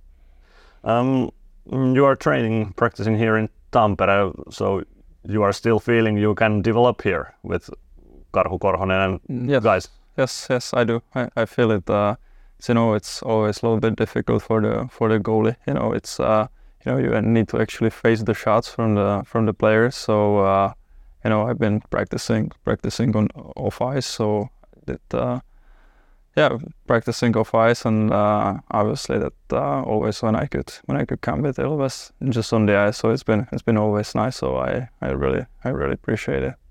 Okay, you said uh, you are going back to states soon. Uh, what are your expectations about the forthcoming season with Anaheim Ducks? Well, uh, you know, I'm gonna do. We'll see. We'll see in the camp, but uh, obviously, I'm gonna do my best to to make a team and stay full time, full time in the NHL. But uh, obviously, there's a there's a still still work to do. I need to I need to prove myself. So uh, yeah, we'll see. We'll see how it goes. But uh, but uh, personally, personally, I feel feel ready and uh, just excited for the for the challenge. So. Yeah, uh, Ducks traded recently Anthony Stollards away from the team. Uh, what does that mean for you? Well, yes, uh, obviously Anthony he signed it. He signed it. Uh, he signed it with Florida, but uh, then then I resigned resigned with Anaheim. But uh, Anaheim now uh, they brought uh, they brought another goalie. So Mm. as I said, uh, obviously it's gonna be it's gonna be it's gonna be a big challenge for me, and uh, hopefully I can make a team. But uh, but we'll see. We'll see at the camp, and uh, yeah, I'll I'll just do I'll just do my best. That's all I can do. What about goalkeeping practicing in states? Can you compare it with uh, Karhu Korhonen and what you guys here in Tampere? Uh, yes, well, obviously the the styles like sometimes it's uh, I wouldn't say it's like different. It's like obviously there's some little tweaks in the game that because obviously in North in North America the the ice is a little bit smaller, so sometimes you have to just also adjust with Karhu. We have to like just bring the game a little bit a little bit closer when we do drills, but uh, but I'm very very happy that I can be practicing here with with Karhu during the summer. So uh, you know I always always like to come back. So it's uh, yeah, just you know this I wouldn't say the style is different because you know a lot of a lot of uh, pro goalies they they kind of they go by their style, but there's some like basics that everybody everybody does, and I think every every pro coach does. So uh, yeah, it's just like uh, I wouldn't I wouldn't really want to compare it, but uh, I personally personally like what we what we do with Karhu, and uh, it uh, so far it helped me along the way, you know, during the years. So uh, yeah, just just stick just trying to stick with what works. So. What about your goalkeeping colleague John Gibson in Anaheim? How what kind of guy he is? Oh, he's great. He's great. Uh, you know, it's uh, he's uh, he has a lot of lot of experience. You know, so sometimes uh, when I had a chance last year to be to be with him up there, so it was it was like fun to watch him how you know how how he plays in the games. You know how sometimes like calm the way he plays, like how is he in the net. You know, that's something I'm trying to achieve too. But uh, obviously his older guy has more experience, so there's something I can can always uh, look up and just trying to you know see some things and trying to like take them to my game so uh, you know it's always nice to have someone experienced like him and just trying to uh, you know just soak as much as possible so you know you, you always learn learn something. So you just have to be open minded and just open to the new things and listen to goalie coaches there, and you know, and that's the only way how you how you get better. So. You have played a lot in, in uh, AHL with Santiago Gulls, and now you are trying to get your place in NHL. How big step it is between AHL and NHL? The hockey is definitely definitely different. You know, the you know probably I wouldn't say you you face less shots, but uh, the shots you're facing in the in the NHL they're like more more accurate. You know, the accuracy is much much higher. So uh, you know, it's uh, obviously it's the it's the best league in the world. So you know the players the players are best over there, and you, you know so it's always uh, it's always a big challenge to face them. And uh, yeah, but as I said, I I hope uh, that uh, you know everything turns out well for me in the in the camp. But uh, but uh, obviously time will time will show. Your home city is now Anaheim, a little town between uh, next to Los Angeles. Uh, can you compare Anaheim and Tampere? uh, well, the the weather is definitely definitely warmer over there. Uh, you know, it's uh, Tampere is obviously uh, I would say close. I do. It's hard to compare it, you know, but uh, obviously San Diego is closer. I would say San Diego, for example, is closer to Tampere because it's actual city. Mm. You know, Anaheim is a little bit like the things are more like spread out. You know, a lot of guys they live, for example, in Newport Beach. That's that's kind of more like a city. So uh, obviously there's Anaheim, there's a city too, but uh, you know, but for me, San Diego was a little bit, a little bit like closer that way. But I like the both, so it's, it's uh, you know, it's it's so different. It's it's very hard to compare. Yeah, um, Ilves is playing uh, this season against three Czechia teams, uh, teams from Czech Republic, uh, Vitkovice, Ridera, Ojalari Trinec and Dinamo Pardubice. And uh, Trinec and Vitkovice are, are coming here in Tampere. Do you know something about those teams? Yeah, well, uh, Vitkovice they have, I think they have a younger team this year, but uh, still they're they're quite fast and uh, and a good team. You know, I think every single team in uh, CHL, you know, they they usually play in the in the tops in their league, so uh, they're they're very good. And obviously Trinec, I think they won like a four four consecutive or five like titles in like I don't know six six years something like that. So uh, you know they have a they have a really good team. So uh, yeah, I think it's gonna be nice for the, for the guys from Ilves to actually compare, and vice versa also from the teams from Czech. Like it's gonna be nice to compare with with Finnish teams. So uh, you know, I'm pretty sure it's gonna be a good hockey to watch. So.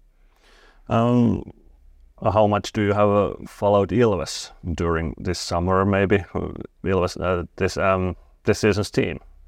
Yeah, well, uh, I went to I went to see the game in uh, in Nokia when they played against uh, when there was that uh, Tampere Cup, and I also see the game in Hakametsä. So uh, yeah, I, I followed also during the last year and previous years. I always followed the Ilves and just saw how they how they were doing, and if I had a chance to see the game, and if it was like in a good time, or I had just like day off or just woke up earlier, then uh, then I had a chance to see the game. So uh, yeah, but I've been quite following the playoffs in the last the last two years. So uh, yeah, yeah, I've been following Ilves, of course. There, there are playing still few your former teammates like Jarkko Parikka, Emeli Suomi, Joona Ikonen. What do you like about uh, those guys nowadays?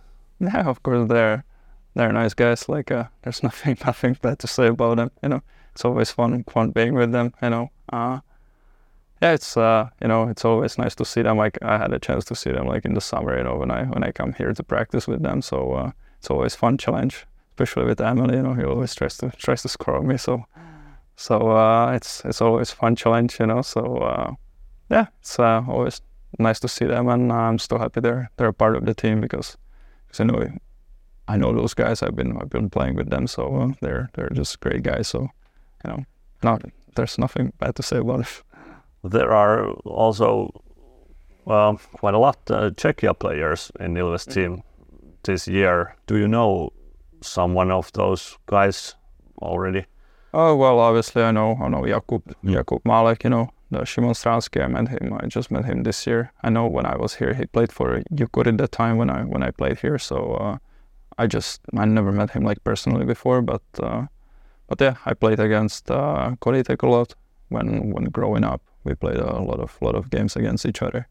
So uh, yeah, I I think I know most of them, you know. So or if I didn't know, I just got to know them now. So uh, yeah, they're good, good, good, good guys.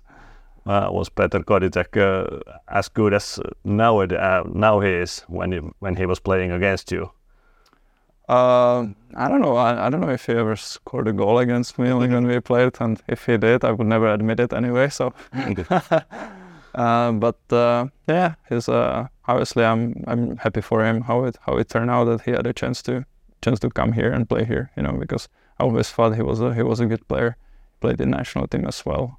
So uh, yeah, he's uh, you know I'm I'm happy for him that he got a chance to play abroad, and uh, yeah, hopefully he can capitalize the, the chance he got. So thank you, Lucas, and good luck for the starting season. Yeah, thank you so much, guys. Tampereen Ilves. Meskosen Ville tässä moi. Mäkin ajoin ajokortin Hokitriversilla Temen opissa kaupungin tyylikkäämmällä autolla. Ilmoittaudu säkin mukaan. Lisätiedot osoitteessa hokitrivers.fi. Ottelulipulla Nyssen kyytiin. Muistathan, että pelipäivinä ottelulippusi on Nysse-lippu. Nysse. Pelimatkalla kanssasi. Lähde Ilveksen CHL-kotiavaukseen katsomaan peliä ja nauttimaan Stefans katsomoravintolan antimista. Perjantaina 8. syyskuuta Ilves Otselaari Cinets-peliin Stefans at Areena-lippu 79 euroa, sisältäen kahden ruokalajin menuun. Ja peliä seuraat Areenan parhailta paikoilta katsomoravintolasta. Katso lisätiedot osoitteesta ilves.com. Tampereen Ilves. Ilveksen ottelut selostaa. Keltavihreä ääni. Mikko Aaltonen.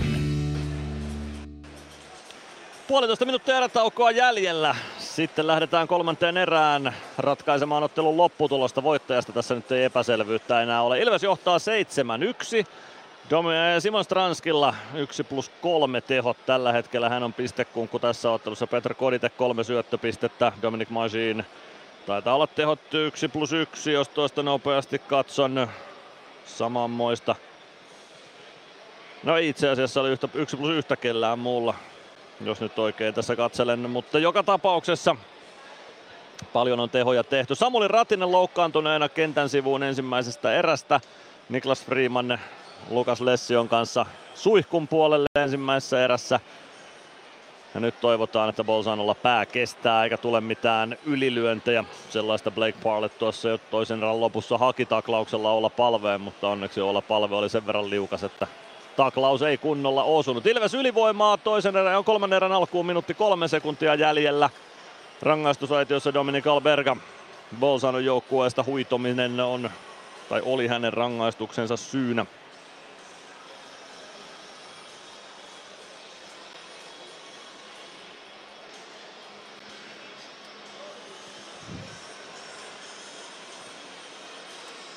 Italialaiskatsojakin vielä nakkijonossa on, mutta hienosti kyllä kannattajat ovat omiensa puolella ja tuomareita vastaan pysyneet tässä kamppailussa. Tuomarit saavat aika moisen palauteryöpyn osakseen, kun lähtivät kaukalosta toisen erän jälkeen. Nyt on tauko vietetty. Kolmas erä liikkeelle Ilves ylivoimalla, Koditekin ylivoima kentälle. Connor Ford aloittamassa Bolzanolta irtokiekko saman tien Joona Ikoselle. Emeli Suomi yrittää kääntää viivaa ja kyllä sieltä lopulta pystyy Christian Thomas kauhumaan purkukiekon Gunnarssonille saakka. Niklas Wedberg edelleen Bolzanon maalivahtina. Les Lancaster. Lancasterilta kiekko vähän karkaa, Koditek saa kiekon kuitenkin sitä haltuunsa. Sen jälkeen Stranski ei saa kiekkoa kontrolliin ja Bolzano pääsee tökkäämään kiekon vielä takaisin Ilves alueelle Lancasterille. Lancaster Lancaster kentän pintaan. Seuraava rangaistus äh, Bolzanolle. Gasly lähtee rangaistusaitioon. Koditek. Koditek pelaa kiekko keskialueelle Lancasterille. Kuudella neljää vastaan Ilves nyt pelaa. Stranski tuo kiekon alueelle. Stranski pitää kiekon alueella. Nyt ehkä kannattaisi, no en tiedä, 17 sekuntia ylivoimaa jäljellä 5-3 ottaminen tähän. Onko se nyt sen enempää merkitystä? 13 sekuntia 5-3 Ilvekselle jää, kun rangaistusaitioon talutetaan Dustin Gasly, 34-vuotias kokenut hyökkääjä. Se rangaistusajassa 40-51. Kampitus rangaistuksen syynä. Pitkä AHL-ura Gaslylle takana, 278 ottelua AHL mies pelasi. Sen jälkeen Salzburgin ja Moran kautta Jose Bolzanoon 2020. Les Lancaster pelaa päätyy Joona Ikonen, Lancaster, Lancaster, Stranski, Stranski, Suomi. Suomi lättyy vielä Stranskille, Stranski takanurkalle Ikonen sieltä haetaan, mutta Svedberg liikkuu siihen hyvin. Niklas Svedberg on muutama hienon tuollaisen venytyksen sivuttaisliikkeistä ottanut tässä ottelussa ja on ehkäissyt sen, että lukemat ei ole tällä hetkellä esimerkiksi 11-1. Tuo Stranskin lähty jälleen tuosta kolmion keskeltä takanurkalle oli kyllä herkkupala. Viidellä neljää vastaan jatketaan. Dominik Alberga kaukalon puolella minuutti 45 on Ilves ylivoimaa jäljellä. Alberga suoraan aloitusta ottamaan Bolzanon joukkueesta.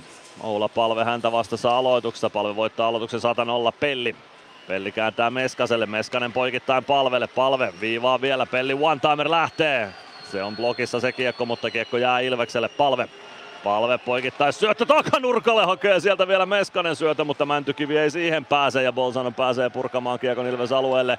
Pelli hakemaan Halmo kimppuun. Pelli huitaisee kiekon palvelle. Minuutti 21 ylivoimaa jäljellä ja olla palve jättää kiekon maalin taakse Pellille.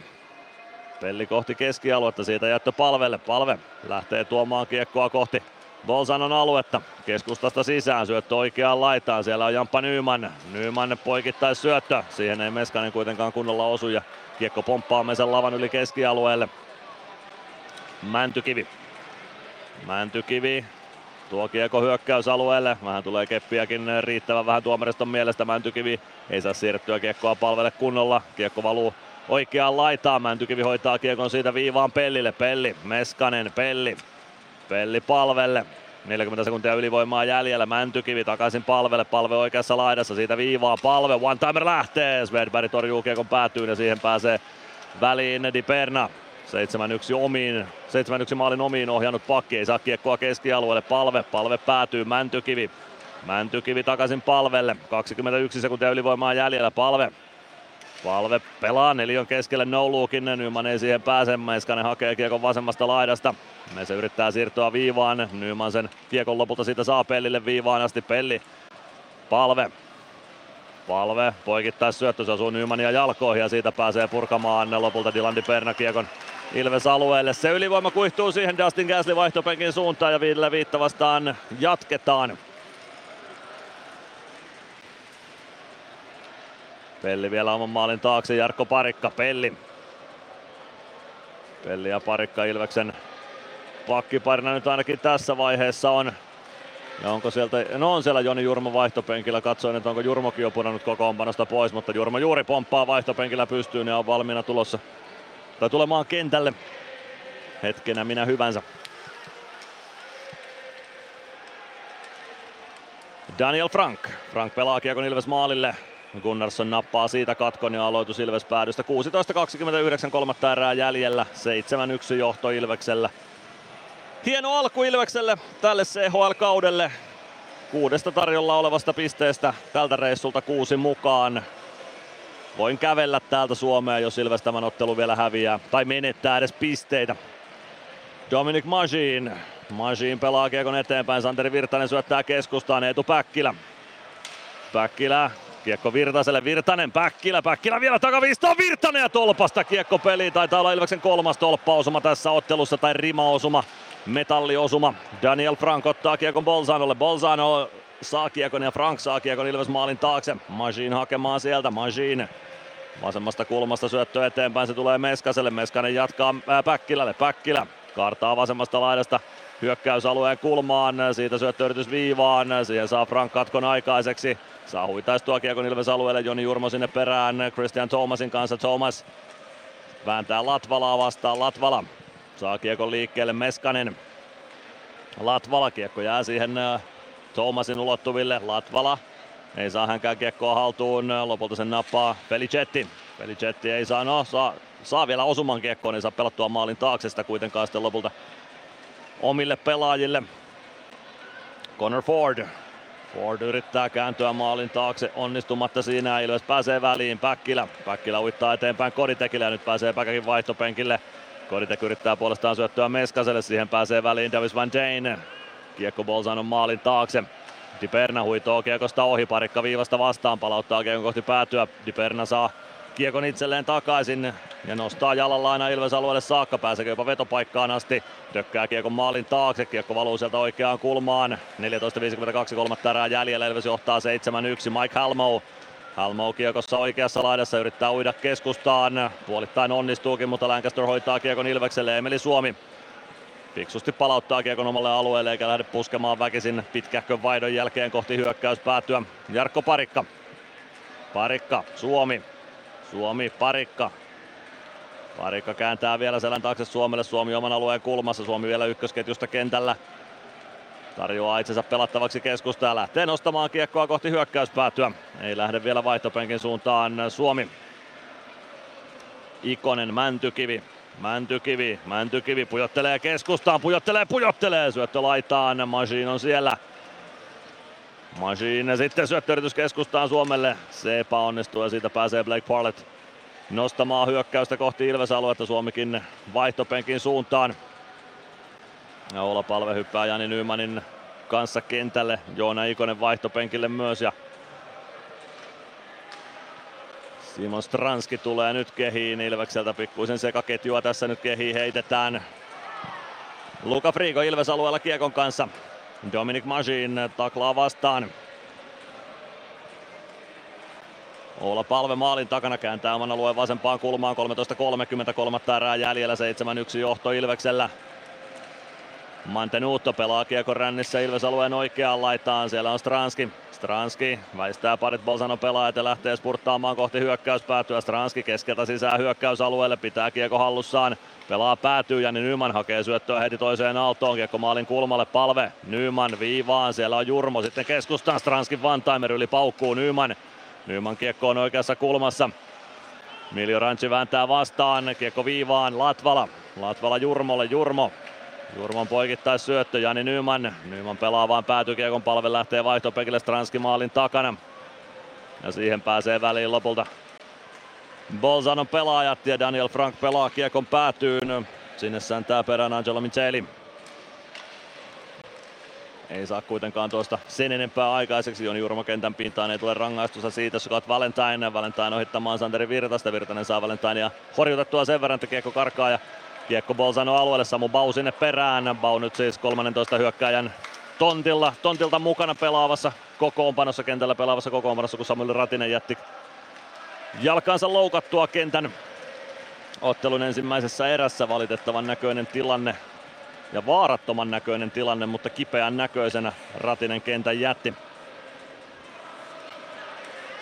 Nyt yrittää Connor Ford uida Ilves maalin eteen, siinä onnistumatta Blake Parlett laukoo viivasta parinkin kimmokkeen kautta kiekko reippaasti ohjaa yli Ilves maalin. Ford vastaan Parikka. Parikka paimentaa Fordia kulmassa, Ford kaatuu polvilleen ja Parikka tökkää kiekon kohti virtasta. Christian Thomas pääsee irtokiekkoon ja kääntää sen vielä Ilves maalin taakse. Siellä on Connor Ford. Les Lancaster Fordin kimppuun Ford laidan kautta viivaan Thomas. Thomas vastaan Samu Bau. Thomas toimittaa maalille, Gunnarsson torjuu. Samu Bau.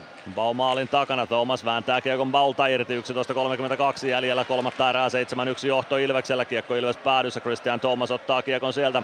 Thomas oikeassa laidassa.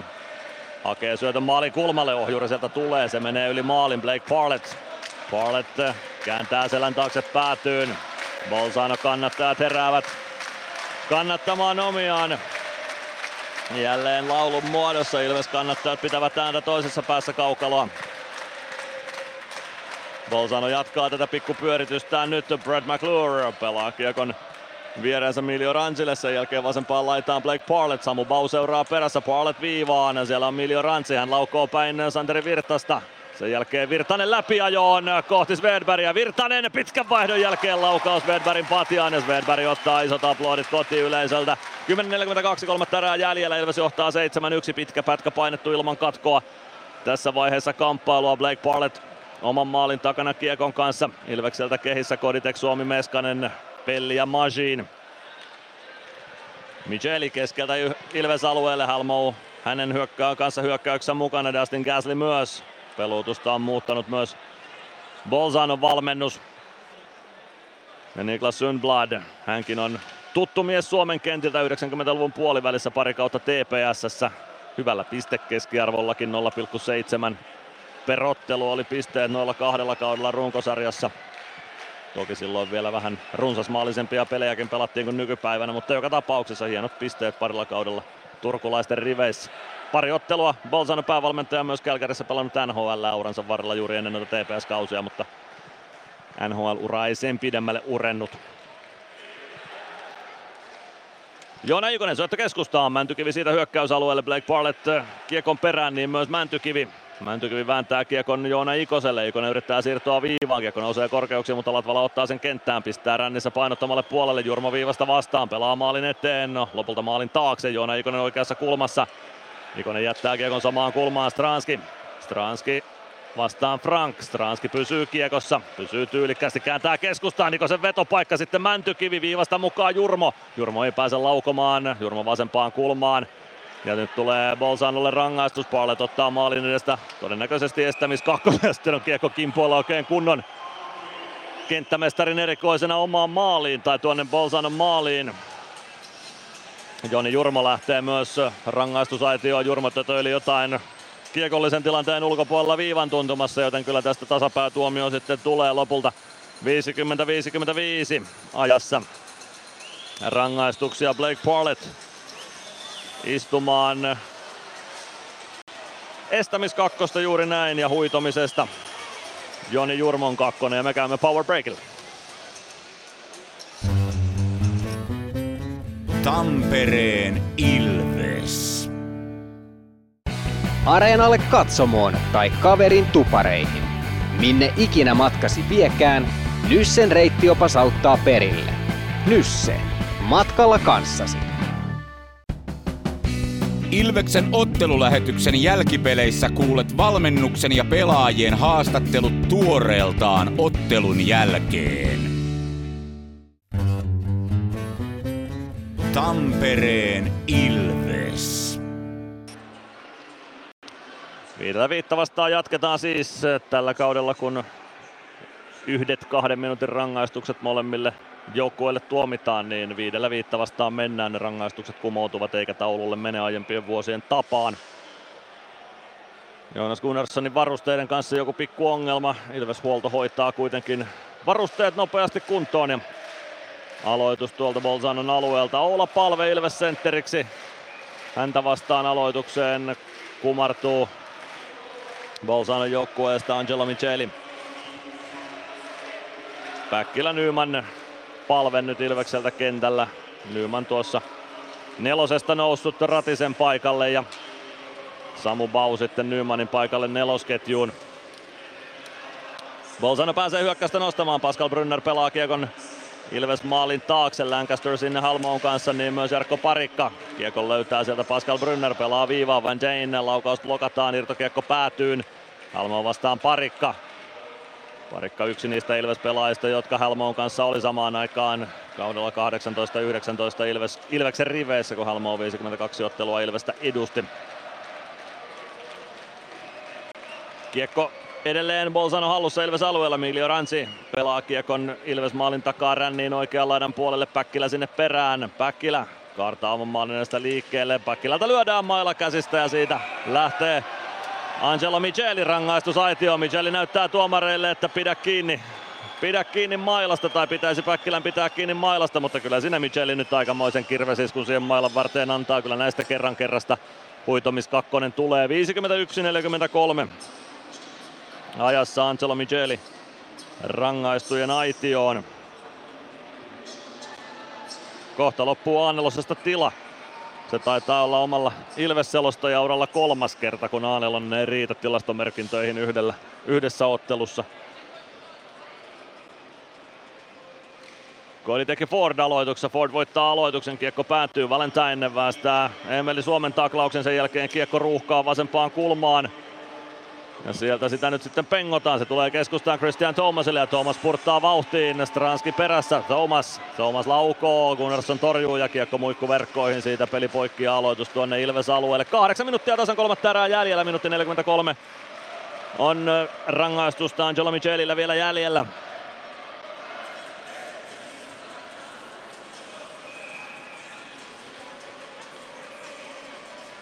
Koditek kumartuu aloitukseen. Brad McClure tulee häntä vastaan Bolzano joukkueesta.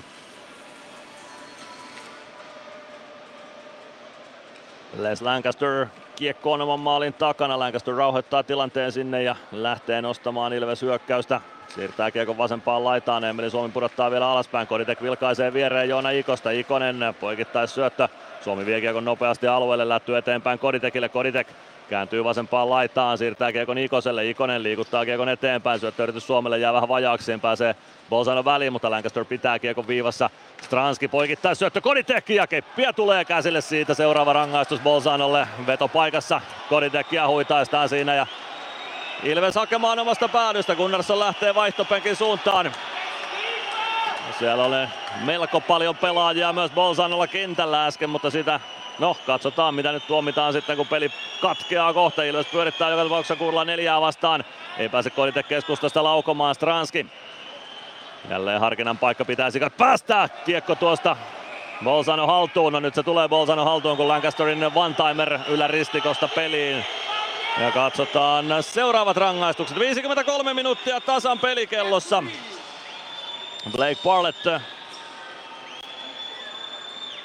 lähtee kohti vaihtopenkkiä ja sieltä jäähypenkille lähtee Brad McClure huitomisesta.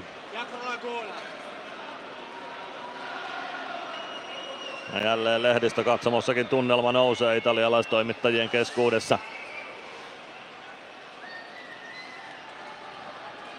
Palve ja Halmo aloitukseen vastakkain. Viidellä kolmea vastaan ylivoimaa Ilvekselle nyt siis 43 sekuntia. Palve voittaa aloituksen Pelli kiekkoon. Nyt siitä lähtee sitten Meskanen estämisrangaistusta istumaan. Meskanen, Meskanen estää Mike Halmoa pääsemästä kiekkoon. Ja Meskanen istumaan kakkosta ajassa 53.07. Joten neljällä kolmea vastaan jatketaan sitten.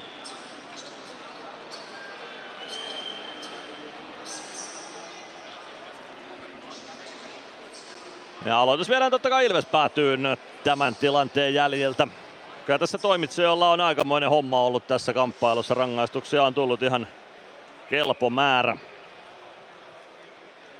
kamppailun kuluessa.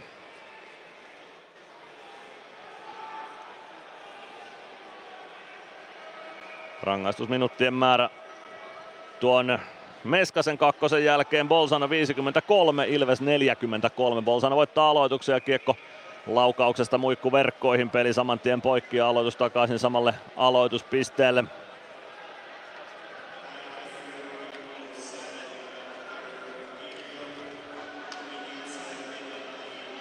Mielenkiintoista olisi kuulla, minkälaisen palautteen ottelun erotuomarin nelikko tästä ottelusta saa. Tämä ei tietenkään mikään helpoin ottelu tuomittavaksi ole, se yleensä antaa siimaa tuomareille. Vaikea ottelu on vaikea ottelu, mutta osin ehkä vaikeutta on tuonut sitten jotkut tietyt tuomiotkin tässä ottelussa, mutta lukemat Ilvekselle 7-1. Se on se tärkein, mikä tässä nyt on taululla. No ehkä tärkeämpi vielä tässä vaiheessa on se, että lisää loukkaantumisia ei tule. Ilves joka tapauksessa ylivoimalla. Mike Halmo pääsee sen ylivoiman katkomaan ja pelaa kiekon aina tuonne Jonas Gunnarssonin maalin kulmalle saakka. Kohta pääsee Angelo Micheli kentälle ja sitten mennään neljällä neljää vastaan Tovi. Jani Nyman. Micheli kaukaloon. Nyman ottaa taklauksen vastaan kiekko palvelle. Palve kääntää kiekon Bolzanon maalin taakse. Scott Valentine hakee kiekon sieltä. Rauhoittaa tilanteen omalle alueelle ja lähtee siitä peliä avaamaan. Micheli. Micheli tuo kiekon oikealta Ilves-alueelle. Kääntyy oikeassa laidassa ympäri, kääntyy toisen kerran ja vielä kolmannen. Pitää kiekon edelleen, tulee sinisen kulmaan, jättää selän taakse Alberga. Alberga jättää selän taakse, ehtiikö Gregoire väliin, ei ehdi Valentine laukoo, Gunnarsson torjuu ja kiekko isoihin verkkoihin. 5.41, kolmatta erää jäljellä. 7-1 johto Ilveksellä ja tämän illan viimeinen power break vuorossa. Tampereen Ilves. Lähde Ilveksen CHL-kotiavaukseen katsomaan peliä ja nauttimaan Stefans katsomoravintolan antimista. Perjantaina 8. syyskuuta Ilves Otselaari Zinets-peliin Stefans at Areena-lippu 79 euroa, sisältäen kahden ruokalajin menuun. Ja peliä seuraat Areenan parhailta paikoilta katsomoravintolasta. Katso lisätiedot osoitteesta ilves.com. Tampereen Ilves. 5.41 on jäljellä kolmatta erää. Ilves johtaa 7-1. Tasavajaata kellossa 42 sekuntia ja sen jälkeen vielä pikkupätkä sitten Ilveksen ylivoimaa kuuden sekunnin ajan. Ei kun anteeksi, Bolzanon ylivoimaa tietenkin kuuden sekunnin ajan. Meskanen istuu siellä vielä kuusi sekuntia pidempään kuin Brad McClure. Jeremy Gregoire Ilves aloittajana omassa päädyssä voittaa aloituksen Domi Maginille. Magin oman maalin takana. Magin kääntää kiekon parikalle. Parikka. Parikka pyöräyttää laidasta ympäri pelaa oman maalin taakse Magin. Magin avaa eteenpäin Santeri Virtanen. Gregoire spurttaa keskialueen yli, tulee oikealta hyökkäysalueelle. Pitää kiekon oikeassa laidassa. Tuo siniviivaa pitkin kohti vasenta laitaa. Siihen pääsee sen verran vain Jane huittaisemaan, että saa kiekon aina tuonne Ilves-alueelle saakka. Kiekko valuu Dami Maginille. Magin oikealta hyökkäysalueelle. Gregoire painaa maalille, mutta ei ylety, ylety Maginin syöttöön. Gregoire kääntää kiekon viivaan. Parikka ei saa pidettyä kiekkoa hyökkäysalueella tai tuo sen ehkä vapaaehtoisesti keskialueelle ja rauhoittaa tilanteen. Näin on molemmat joukkueet täysilukuiset, kun Ville Meskanenkin kaukaloa hyppää ja viidellä viitta vastaan mennään. Joni Jurmo vasemmalta hyökkäysalueelle. Jurmo laukoo pienestä kulmasta, irtokiekko vielä peliin. Nyt on Mike Halmo kentän pinnassa. Samu Bau kontaktinottajana vai Joni Jurmoko siinä oli. Halmo ainakin Joni Jurmolle siinä tulistuu. Nousee kentän pinnasta nopeasti ylös. Halmolla menee hihat tulipalon puolelle ja kärryämisen puolelle. Hän heittää mailansa tuonne päätyy McClure Latvala mietiskelee tuossa syntyjä syviä. Jani Nyman käy kuumana Halmoon suuntaan. Kyselee Halmolta selkeästi, että mitä minä tässä nyt tein. Katsotaan saadaanko tästä uusintaa tuonne taululle. Aika vähän CHL näitä uusintoja näytetään tuolla valotaululla tilanteista. Joona Ikonen nyt sitten kapteenin roolissa Ilveksestä kyselemässä. Niklas Freeman siis suihkun puolelle ensimmäisessä erässä painittua Lukas Lession kanssa. Samuli Ratinen Ilves-pelaajista loukkaantuneena ensimmäisessä erässä kaukalon ulkopuolelle.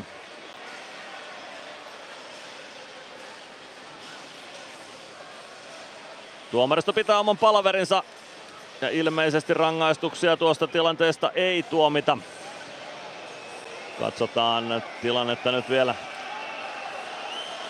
uudestaan. Aloitus jää tuonne Bolzanon alueelle.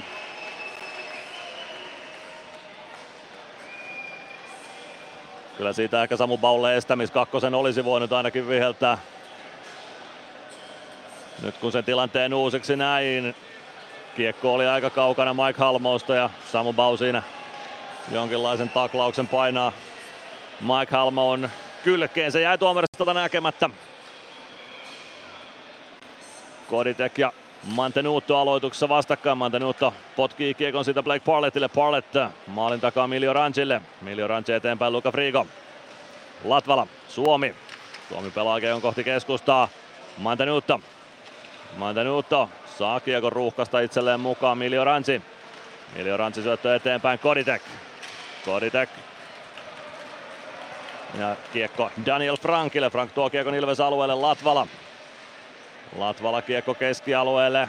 Miljo Ransi. Miljo Ransi laidan kautta kiekko kohti Ilves aluetta ja se taitaa lopulta pitkän kiekon tuottaa ja tuottaakin. No, kyllä se tuottaa. Lopulta se vihellys sieltä kuuluu ja aloitus Bolzanon päätyy. 4 minuuttia 2 sekuntia kolmatta erää jäljellä. Lukemat 7-1 ja kyllä tässä nyt toivoisi, että tämä peli loppuisi mahdollisimman pian, koska koko ajan, koko ajan tuolla kaukalossa sellainen jännite on, että siellä jotain, jotain typerää tapahtuu. Toivotaan, että Kongi pelastaa niiltä typeryyksiltä. Ja toivotaan, että ottelun viimeinen summeri olisi, jos ei se olisi sellaisessa tilanteessa, jossa on joku kuuma kaksin kamppailu käynnissä, vaan että kiekko olisi jossain painottomassa tilanteessa. Mutta se nähdään kohta, 4 minuuttia ja 2 sekuntia on tätä ottelua jäljellä. Ilves tämä voittaa lukemat vielä pikkuisen epäselvät. Joona Ikonen pääsee laukomaan. Laukausta häiritään sen verran, että se epäonnistuu ja menee ohi maalin.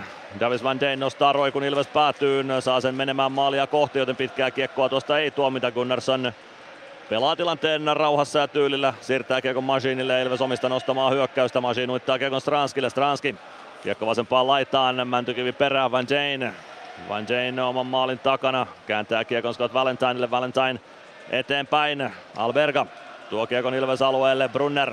Brunner laukoo. Mäntykivi käy taklaamassa kiekko oikeaan kulmaan. Alberga ei saa kiekkoa haltuun Arttu Pelli. Pelli eteenpäin, Brunner taklaa häntä. Brunner vasemmassa laidassa saa vielä kiekon siirrettyä Albergalle. Alberga saman tien maalin eteen. Ei pääse laukomaan tuosta Micheli.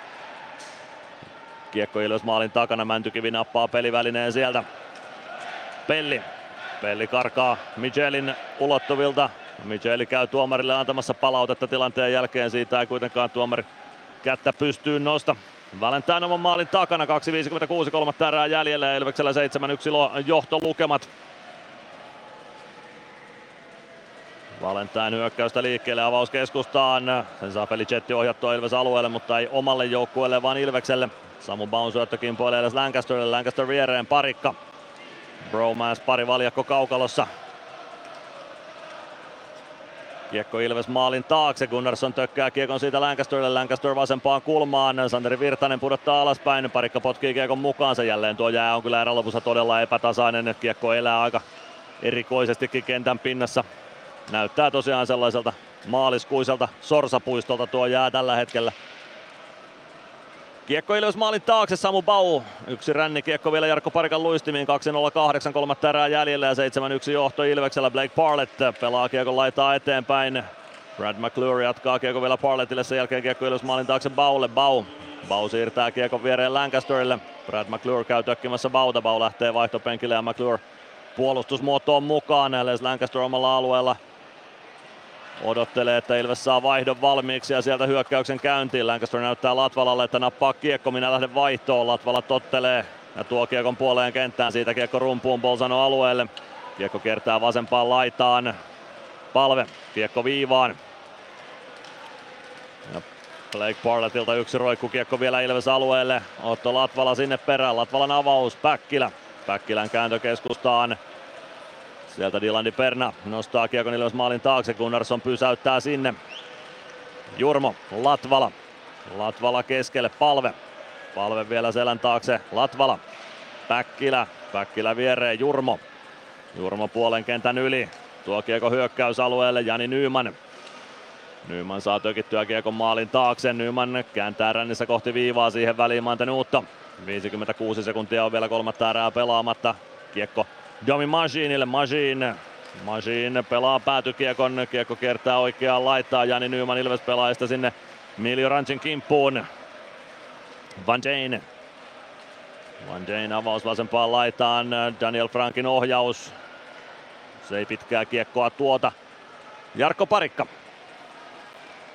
Parikka eteenpäin, Emeli Suomi vasemmalta laidalta sisään hyökkäysalueelle, pelaa kohti keskustaa. Jeremy Gregoire kiekkoa haltuun saa ja Bolzano vielä kerran kääntämään.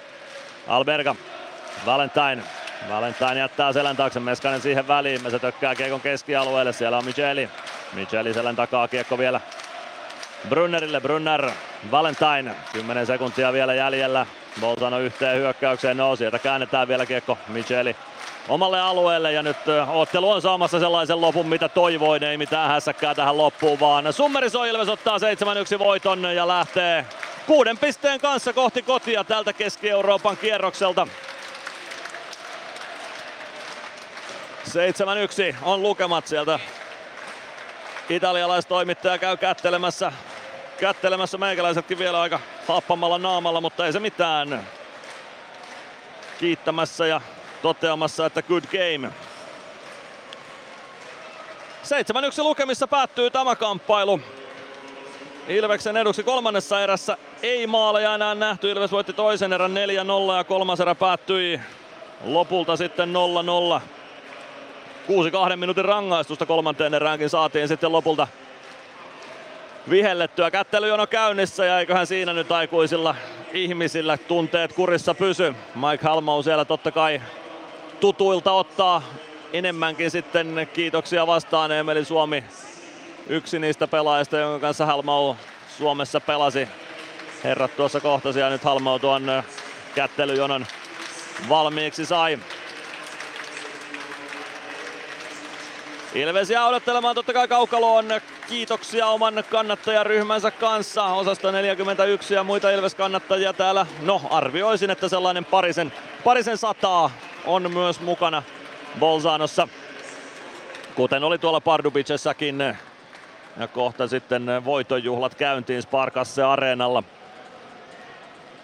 Ilvekselle siis 10-2 yhteismaalleen voitot täältä Keski-Euroopasta ja siitä on hyvä lähteä kohti ensi viikkoa, jolloin Ocelari Ginets sekä Vitkovic ja Ridera ovat Ilveksen vieraana Nokia-areenalla perjantaina ja sunnuntaina ja siitä liigakauden avausta kohti. Jonas Gunnarsson on Ilveksen seremonia mestari voiton juhlissa. Hän johdattaa joukkueen tuonne Sparkasse areenan pohjoispäätyyn, missä Ilves kannattajat ovat ja sieltä juhlat sitten liikkeelle. Myös Bolzanon joukkue käy kiittämässä oman kotiyleisönsä. Hieno tunnelma oli tässä kamppailussa. Bolzano kannattajille kyllä peukut ihan ehdottomasti. Tästä hieno tunnelma. Hieno tunnelma oli tässä ottelussa. Bolzanon kannattajat eivät omiaan jättäneet, vaikka lukemat oli kahden erän jälkeen 7-1. Siitä aplodit Bolzanon kannattajille ja totta kai Ilves kannattajille siellä hyvä tunnelma myös Allin toisessa päädyssä, mutta väkeä oli pikkuisen vähemmän, niin ehkä tuon huutokilpailun sitten Bolzanon kannattajat kuitenkin voitti. Fili di Bolzano on tuo panderolli katsomoiden välissä eteläpäädyssä ja erotuomarit kun poistuvat kaukalosta, niin voitte kuulla sitten kotiyleisön mielipiteen erotuomaritoiminnasta. Ei ollut helpoin mahdollinen ottelu erotuomareille, mutta ei myöskään paras mahdollinen onnistuminen heille tästä kamppailusta. Mutta nyt lähdetään vähitellen kohti tämän matsin jälkipelejä. Tampereen Ilves. Ottelulipulla Nyssen kyytiin. Muistathan, että pelipäivinä ottelulippusi on Nysse-lippu. Nysse. Pelimatkalla kanssasi. PHS betonilattiat jo kymmenen vuotta eikä muuten suotta. Niin, nehän on näillä kolmilla valannut lattioita jo niin valtavan määrän, että heikompaa hirvittää. Eikä laadusta ja aikatauluista tinkitä. Näin on, phsbetonilattia.fi. Lähde Ilveksen CHL-kotiavaukseen katsomaan peliä ja nauttimaan Stefans katsomoravintolan antimista. Perjantaina 8. syyskuuta Ilves Otselaari Cinets peliin Stefans at Arena-lippu 79 euroa, sisältäen kahden ruokalajin menuun. Ja peliä seuraat Areenan parhailta paikoilta katsomoravintolasta. Katso lisätiedot osoitteesta ilves.com. Tampereen Ilves. Aloitellaan jälkipelejä täältä Sparkasse Areenalta Bolzanosta. Vähitellen tämän 7-1 voittoon päättyneen kamppailun jälkeen. Ja kyllä se Ilveksen tehopelaaja tässä ottelussa oli. Oli sitten lopulta Simon Stranski, joka neljällä tehopisteellään oli tämän illan tehokkain pelaaja. Ihan ehdottomasti kolme pistettä Petr Koditekille, kolme syöttöä hänellä kahden pisteen miehinä Ville Meskanen, Domi Majin ja Arttu Pelli. Majinille ja Meskaselle yksi plus yksi tehot ja Pellille kaksi syöttöpistettä. Ja tehopisteitä Ilveksestä kirjasi yhteensä tuosta nopeasti laskettuna 11 eri pelaajaa, joten kyllä siinä Kyllä siinä tehoja sitten Ilves joukkue teki seitsemän maalin edestä ja varsinkin tuo ensimmäisen erän alku kuuteen ja puoleen minuuttiin Ilves painoi kolme kertaa kiekon verkkoon Bolzanon maaliin ja aivan häikäisevä hienolla hyökkäyspelillä. Bolzanon puolustusta sahattiin kyllä kappaleiksi todella moneen kertaan ja todella paljon, joten siinä oli, siinä oli kyllä hienoa suorittamista Ilvekseltä. Sen jälkeen ensimmäisen erän puolen välin jälkeen peli meni vähän sellaiseksi fyysiseksi vääntämiseksi ja kohkaamiseksi ja no ruma on ehkä väärä sana, että se nyt rumaksi olisi mennyt, mutta hermokontrollin olisi ehkä pitänyt olla parempi molemmilla joukkueilla, ennen kaikkea Bolzanolla, mutta miksei myös sitten lopulta Ilveksellä.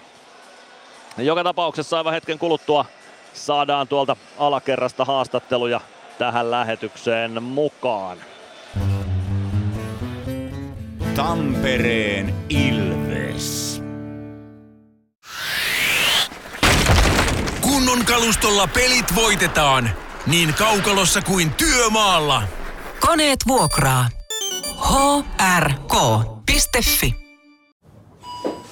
Huomenta. Kuinka voimme auttaa? Huomenta. Hammaskiven poistoon tulisin. Olette siis suuhygienistia vailla? En varsinaisesti. Minä olen suuhygienisti. No mikä teidät sitten tänne tuo? Erikoisen hyvä hammaskiven poisto. Oletko koskaan ajatellut, kuka hoitaa suuhygienistin hampaat? Hohde. Erikoisen hyvää hammashoitoa, johon ammattilainenkin luottaa. Tampereen Ilves. Jatketaan jälkipelien parissa ja Matias Mäntykivi ymmärtääkseni haastattelupaikalla valmiina. Matias 7-1 voitto Bolzanosta. Onnittelut ensinnäkin siitä. Joo, kiitos. Minkälainen matsi oli kokonaisuudessaan? Öö, no varmaan aika, aika erilainen, tuota, mihin ollaan totuttu. Altua aloitettiin hyvilästi. Kaverit pitää vähän jotain yrittää nyt tehdä päämetästi tota, yritin vähän hämmentää, mutta tota, vähän ehkä lähdettiin sitten lopussa sen mukaan. Ja tavoitat hyvin kohti itsemme ja tuli vaan takaisin. Otetaan kiinni tuohon ihan ottelun alkuun. Teiltä tosi vahva alku, kuuteen ja puoleen minuuttiin kolme maalia ja tosi nautinnollista hyökkäyspeliä. Miltä se sun näkökulmasta tuntui se hyökkäyspelaaminen siinä matsin alussa? Joo, se oli kyllä hyvä, että lähtäisi liikkeelle. Oli hyvä näkökulma. Sitten poikki vielä hyvin hyvä maali. Hyvä startti oli ottanut. No ihan ehdottomasti ja ylivoimia pelattiin paljon, oli kahden minuutin mittaista 5 kolmosta ja muuta vastaavaa. Säkin maalin pääsit tekemään, se oli lopulta, jos nyt oikein muistan, niin kuusi yksi osuma Ilvekselle. Kyllä, mites tuo maalitilanne rakentui? Ää, no siinä päästiin tota viidellä kolme, että on hyvä kun on jäänyt ja pääsee pitkään yrittää tekemään maali. No siinä vähän aikaa pyörittiin ja Mese löyti hyvin siitä keskeltä ja tota, meni maila poikki siitä samalta, niin meni vähän tuurillakin maaliin. Ei se ihme, ihme.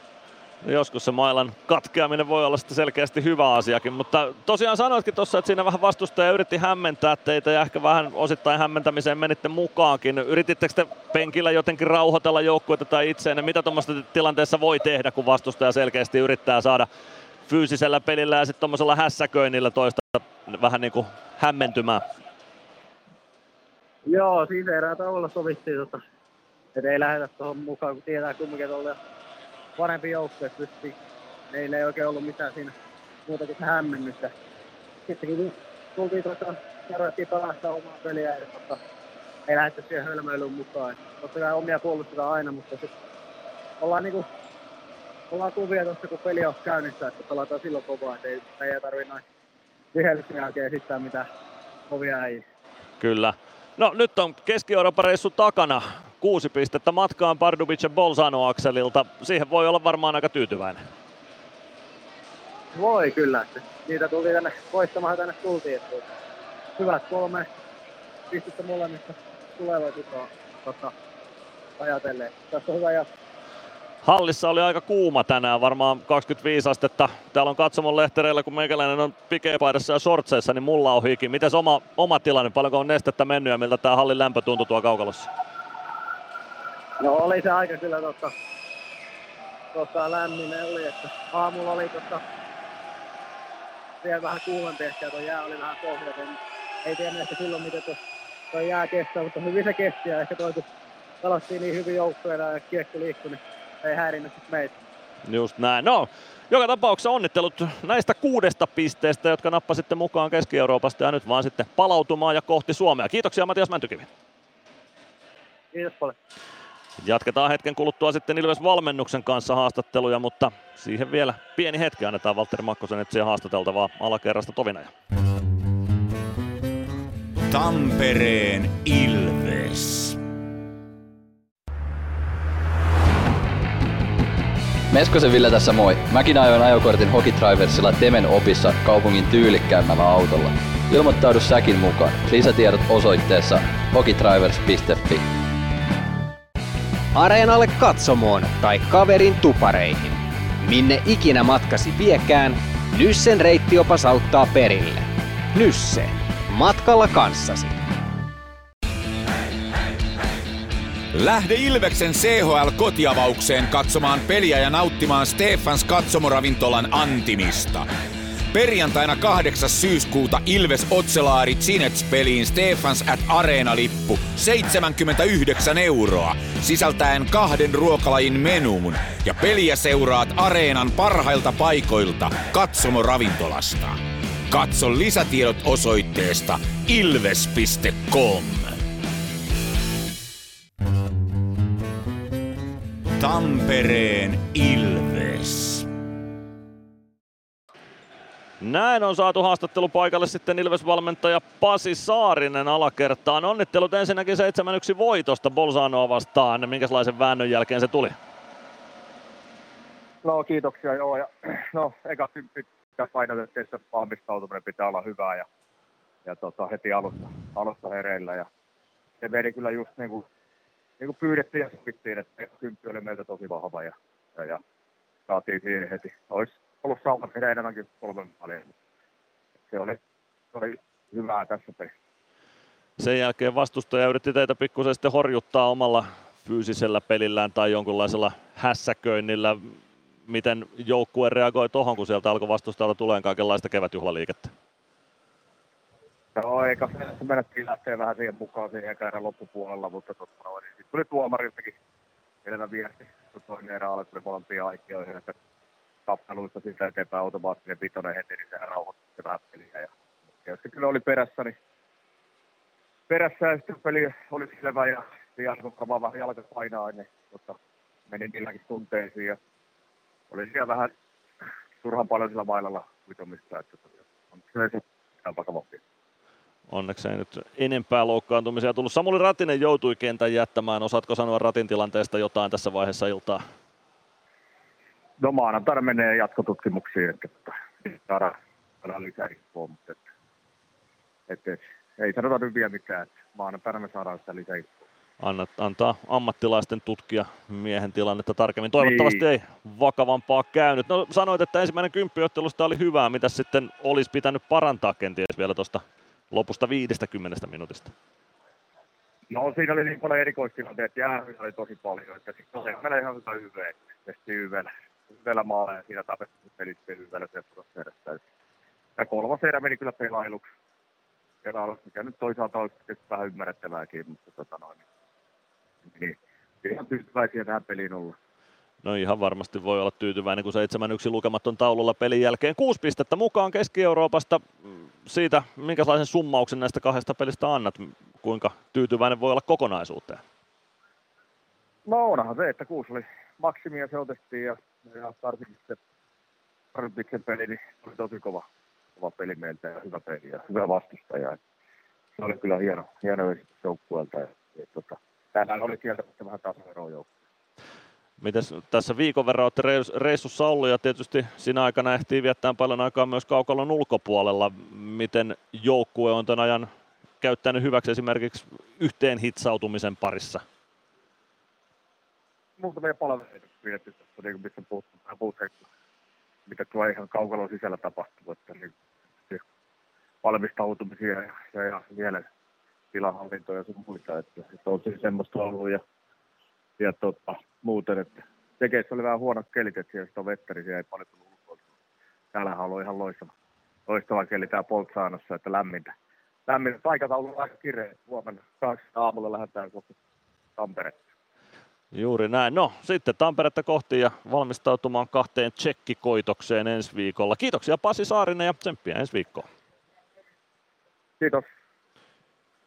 Näin Pasi Saarisen mietteet saatiin tuolta alakerrasta myös lähetykseen mukaan ja se taitaa olla sitten tulospalvelua vaille tämä kamppailu paketissa ja tämä lähetyspaketissa. Kurkataan nuo tulokset. Kaikki ottelut on päättyneet tai ovat päättyneet tämän illan CHL-kierrokselta. Seitsemän ottelua pelattiin ja ottelut päättyivät niin, että Vexio haki Stavangerista voittolaukasta jälkeen 7-6 voiton. Tappara voitti Belfastin lukemin 6-0 Nokia-areenalla. Ingolstadt oli parempi Färjestad ja lukemin 3-2 Saksassa. Servette haki Kosicesta 3-2 vierasvoiton. Bilbienne Innsbruckia vastaan oli etevämpi kotikaukalossa 6-1 oli lukemat siellä ja Ruen peli kanssa päättyi lukemiin 3-8. Siellä ensimmäinen erä päättyi 2-6 ja kahdessa seuraavassa tuli sitten yhteensä kolme osumaa tuossa pelissä. Bolzano Ilves 1-7 lukemat täällä, joten selvimmät lukemat iskivät tamperelaisjoukkueet tänä iltana CHL-kierroksella kuuden maalin ero molemmilla voittomarginaalina ja sen suurempaan ei muut joukkueet tänä iltana pystyneet. Ilves Plussasta eli ilves.com kautta plus sieltä löytyy tämän illan haastattelut kokonaisuudessaan ja paljon muuta mielenkiintoista hyvää sisältöä. Sinne kannattaa mennä tutustumaan, jos et ole vielä sitä haltuun ottanut. Osoite on siis ilves.com kautta plus. Ja siellä jatketaan ensi viikon perjantaina. Silloin Ocelari Cinets tulee vastaan tsekkijoukkue Nokia Areenalle. Liput myynnissä, käykää ostamassa liput ja tulkaa paikan päälle. Ja ne, jotka ette halliin mahdu, niin kuuntelette sitten Ilves Plusan kautta ottelulähetyksen. Ja voihan sitä tietysti hallissakin kuunnella, jos haluaa. Sunnuntaina Vitkovitsen Riidera samassa hallissa vastassa, joten ei muuta kuin oikein mukavaa lauantai-iltaa kaikille, voitokasta sellaista ja kiitoksia seurasta palataan ensi viikolla. Moi moi!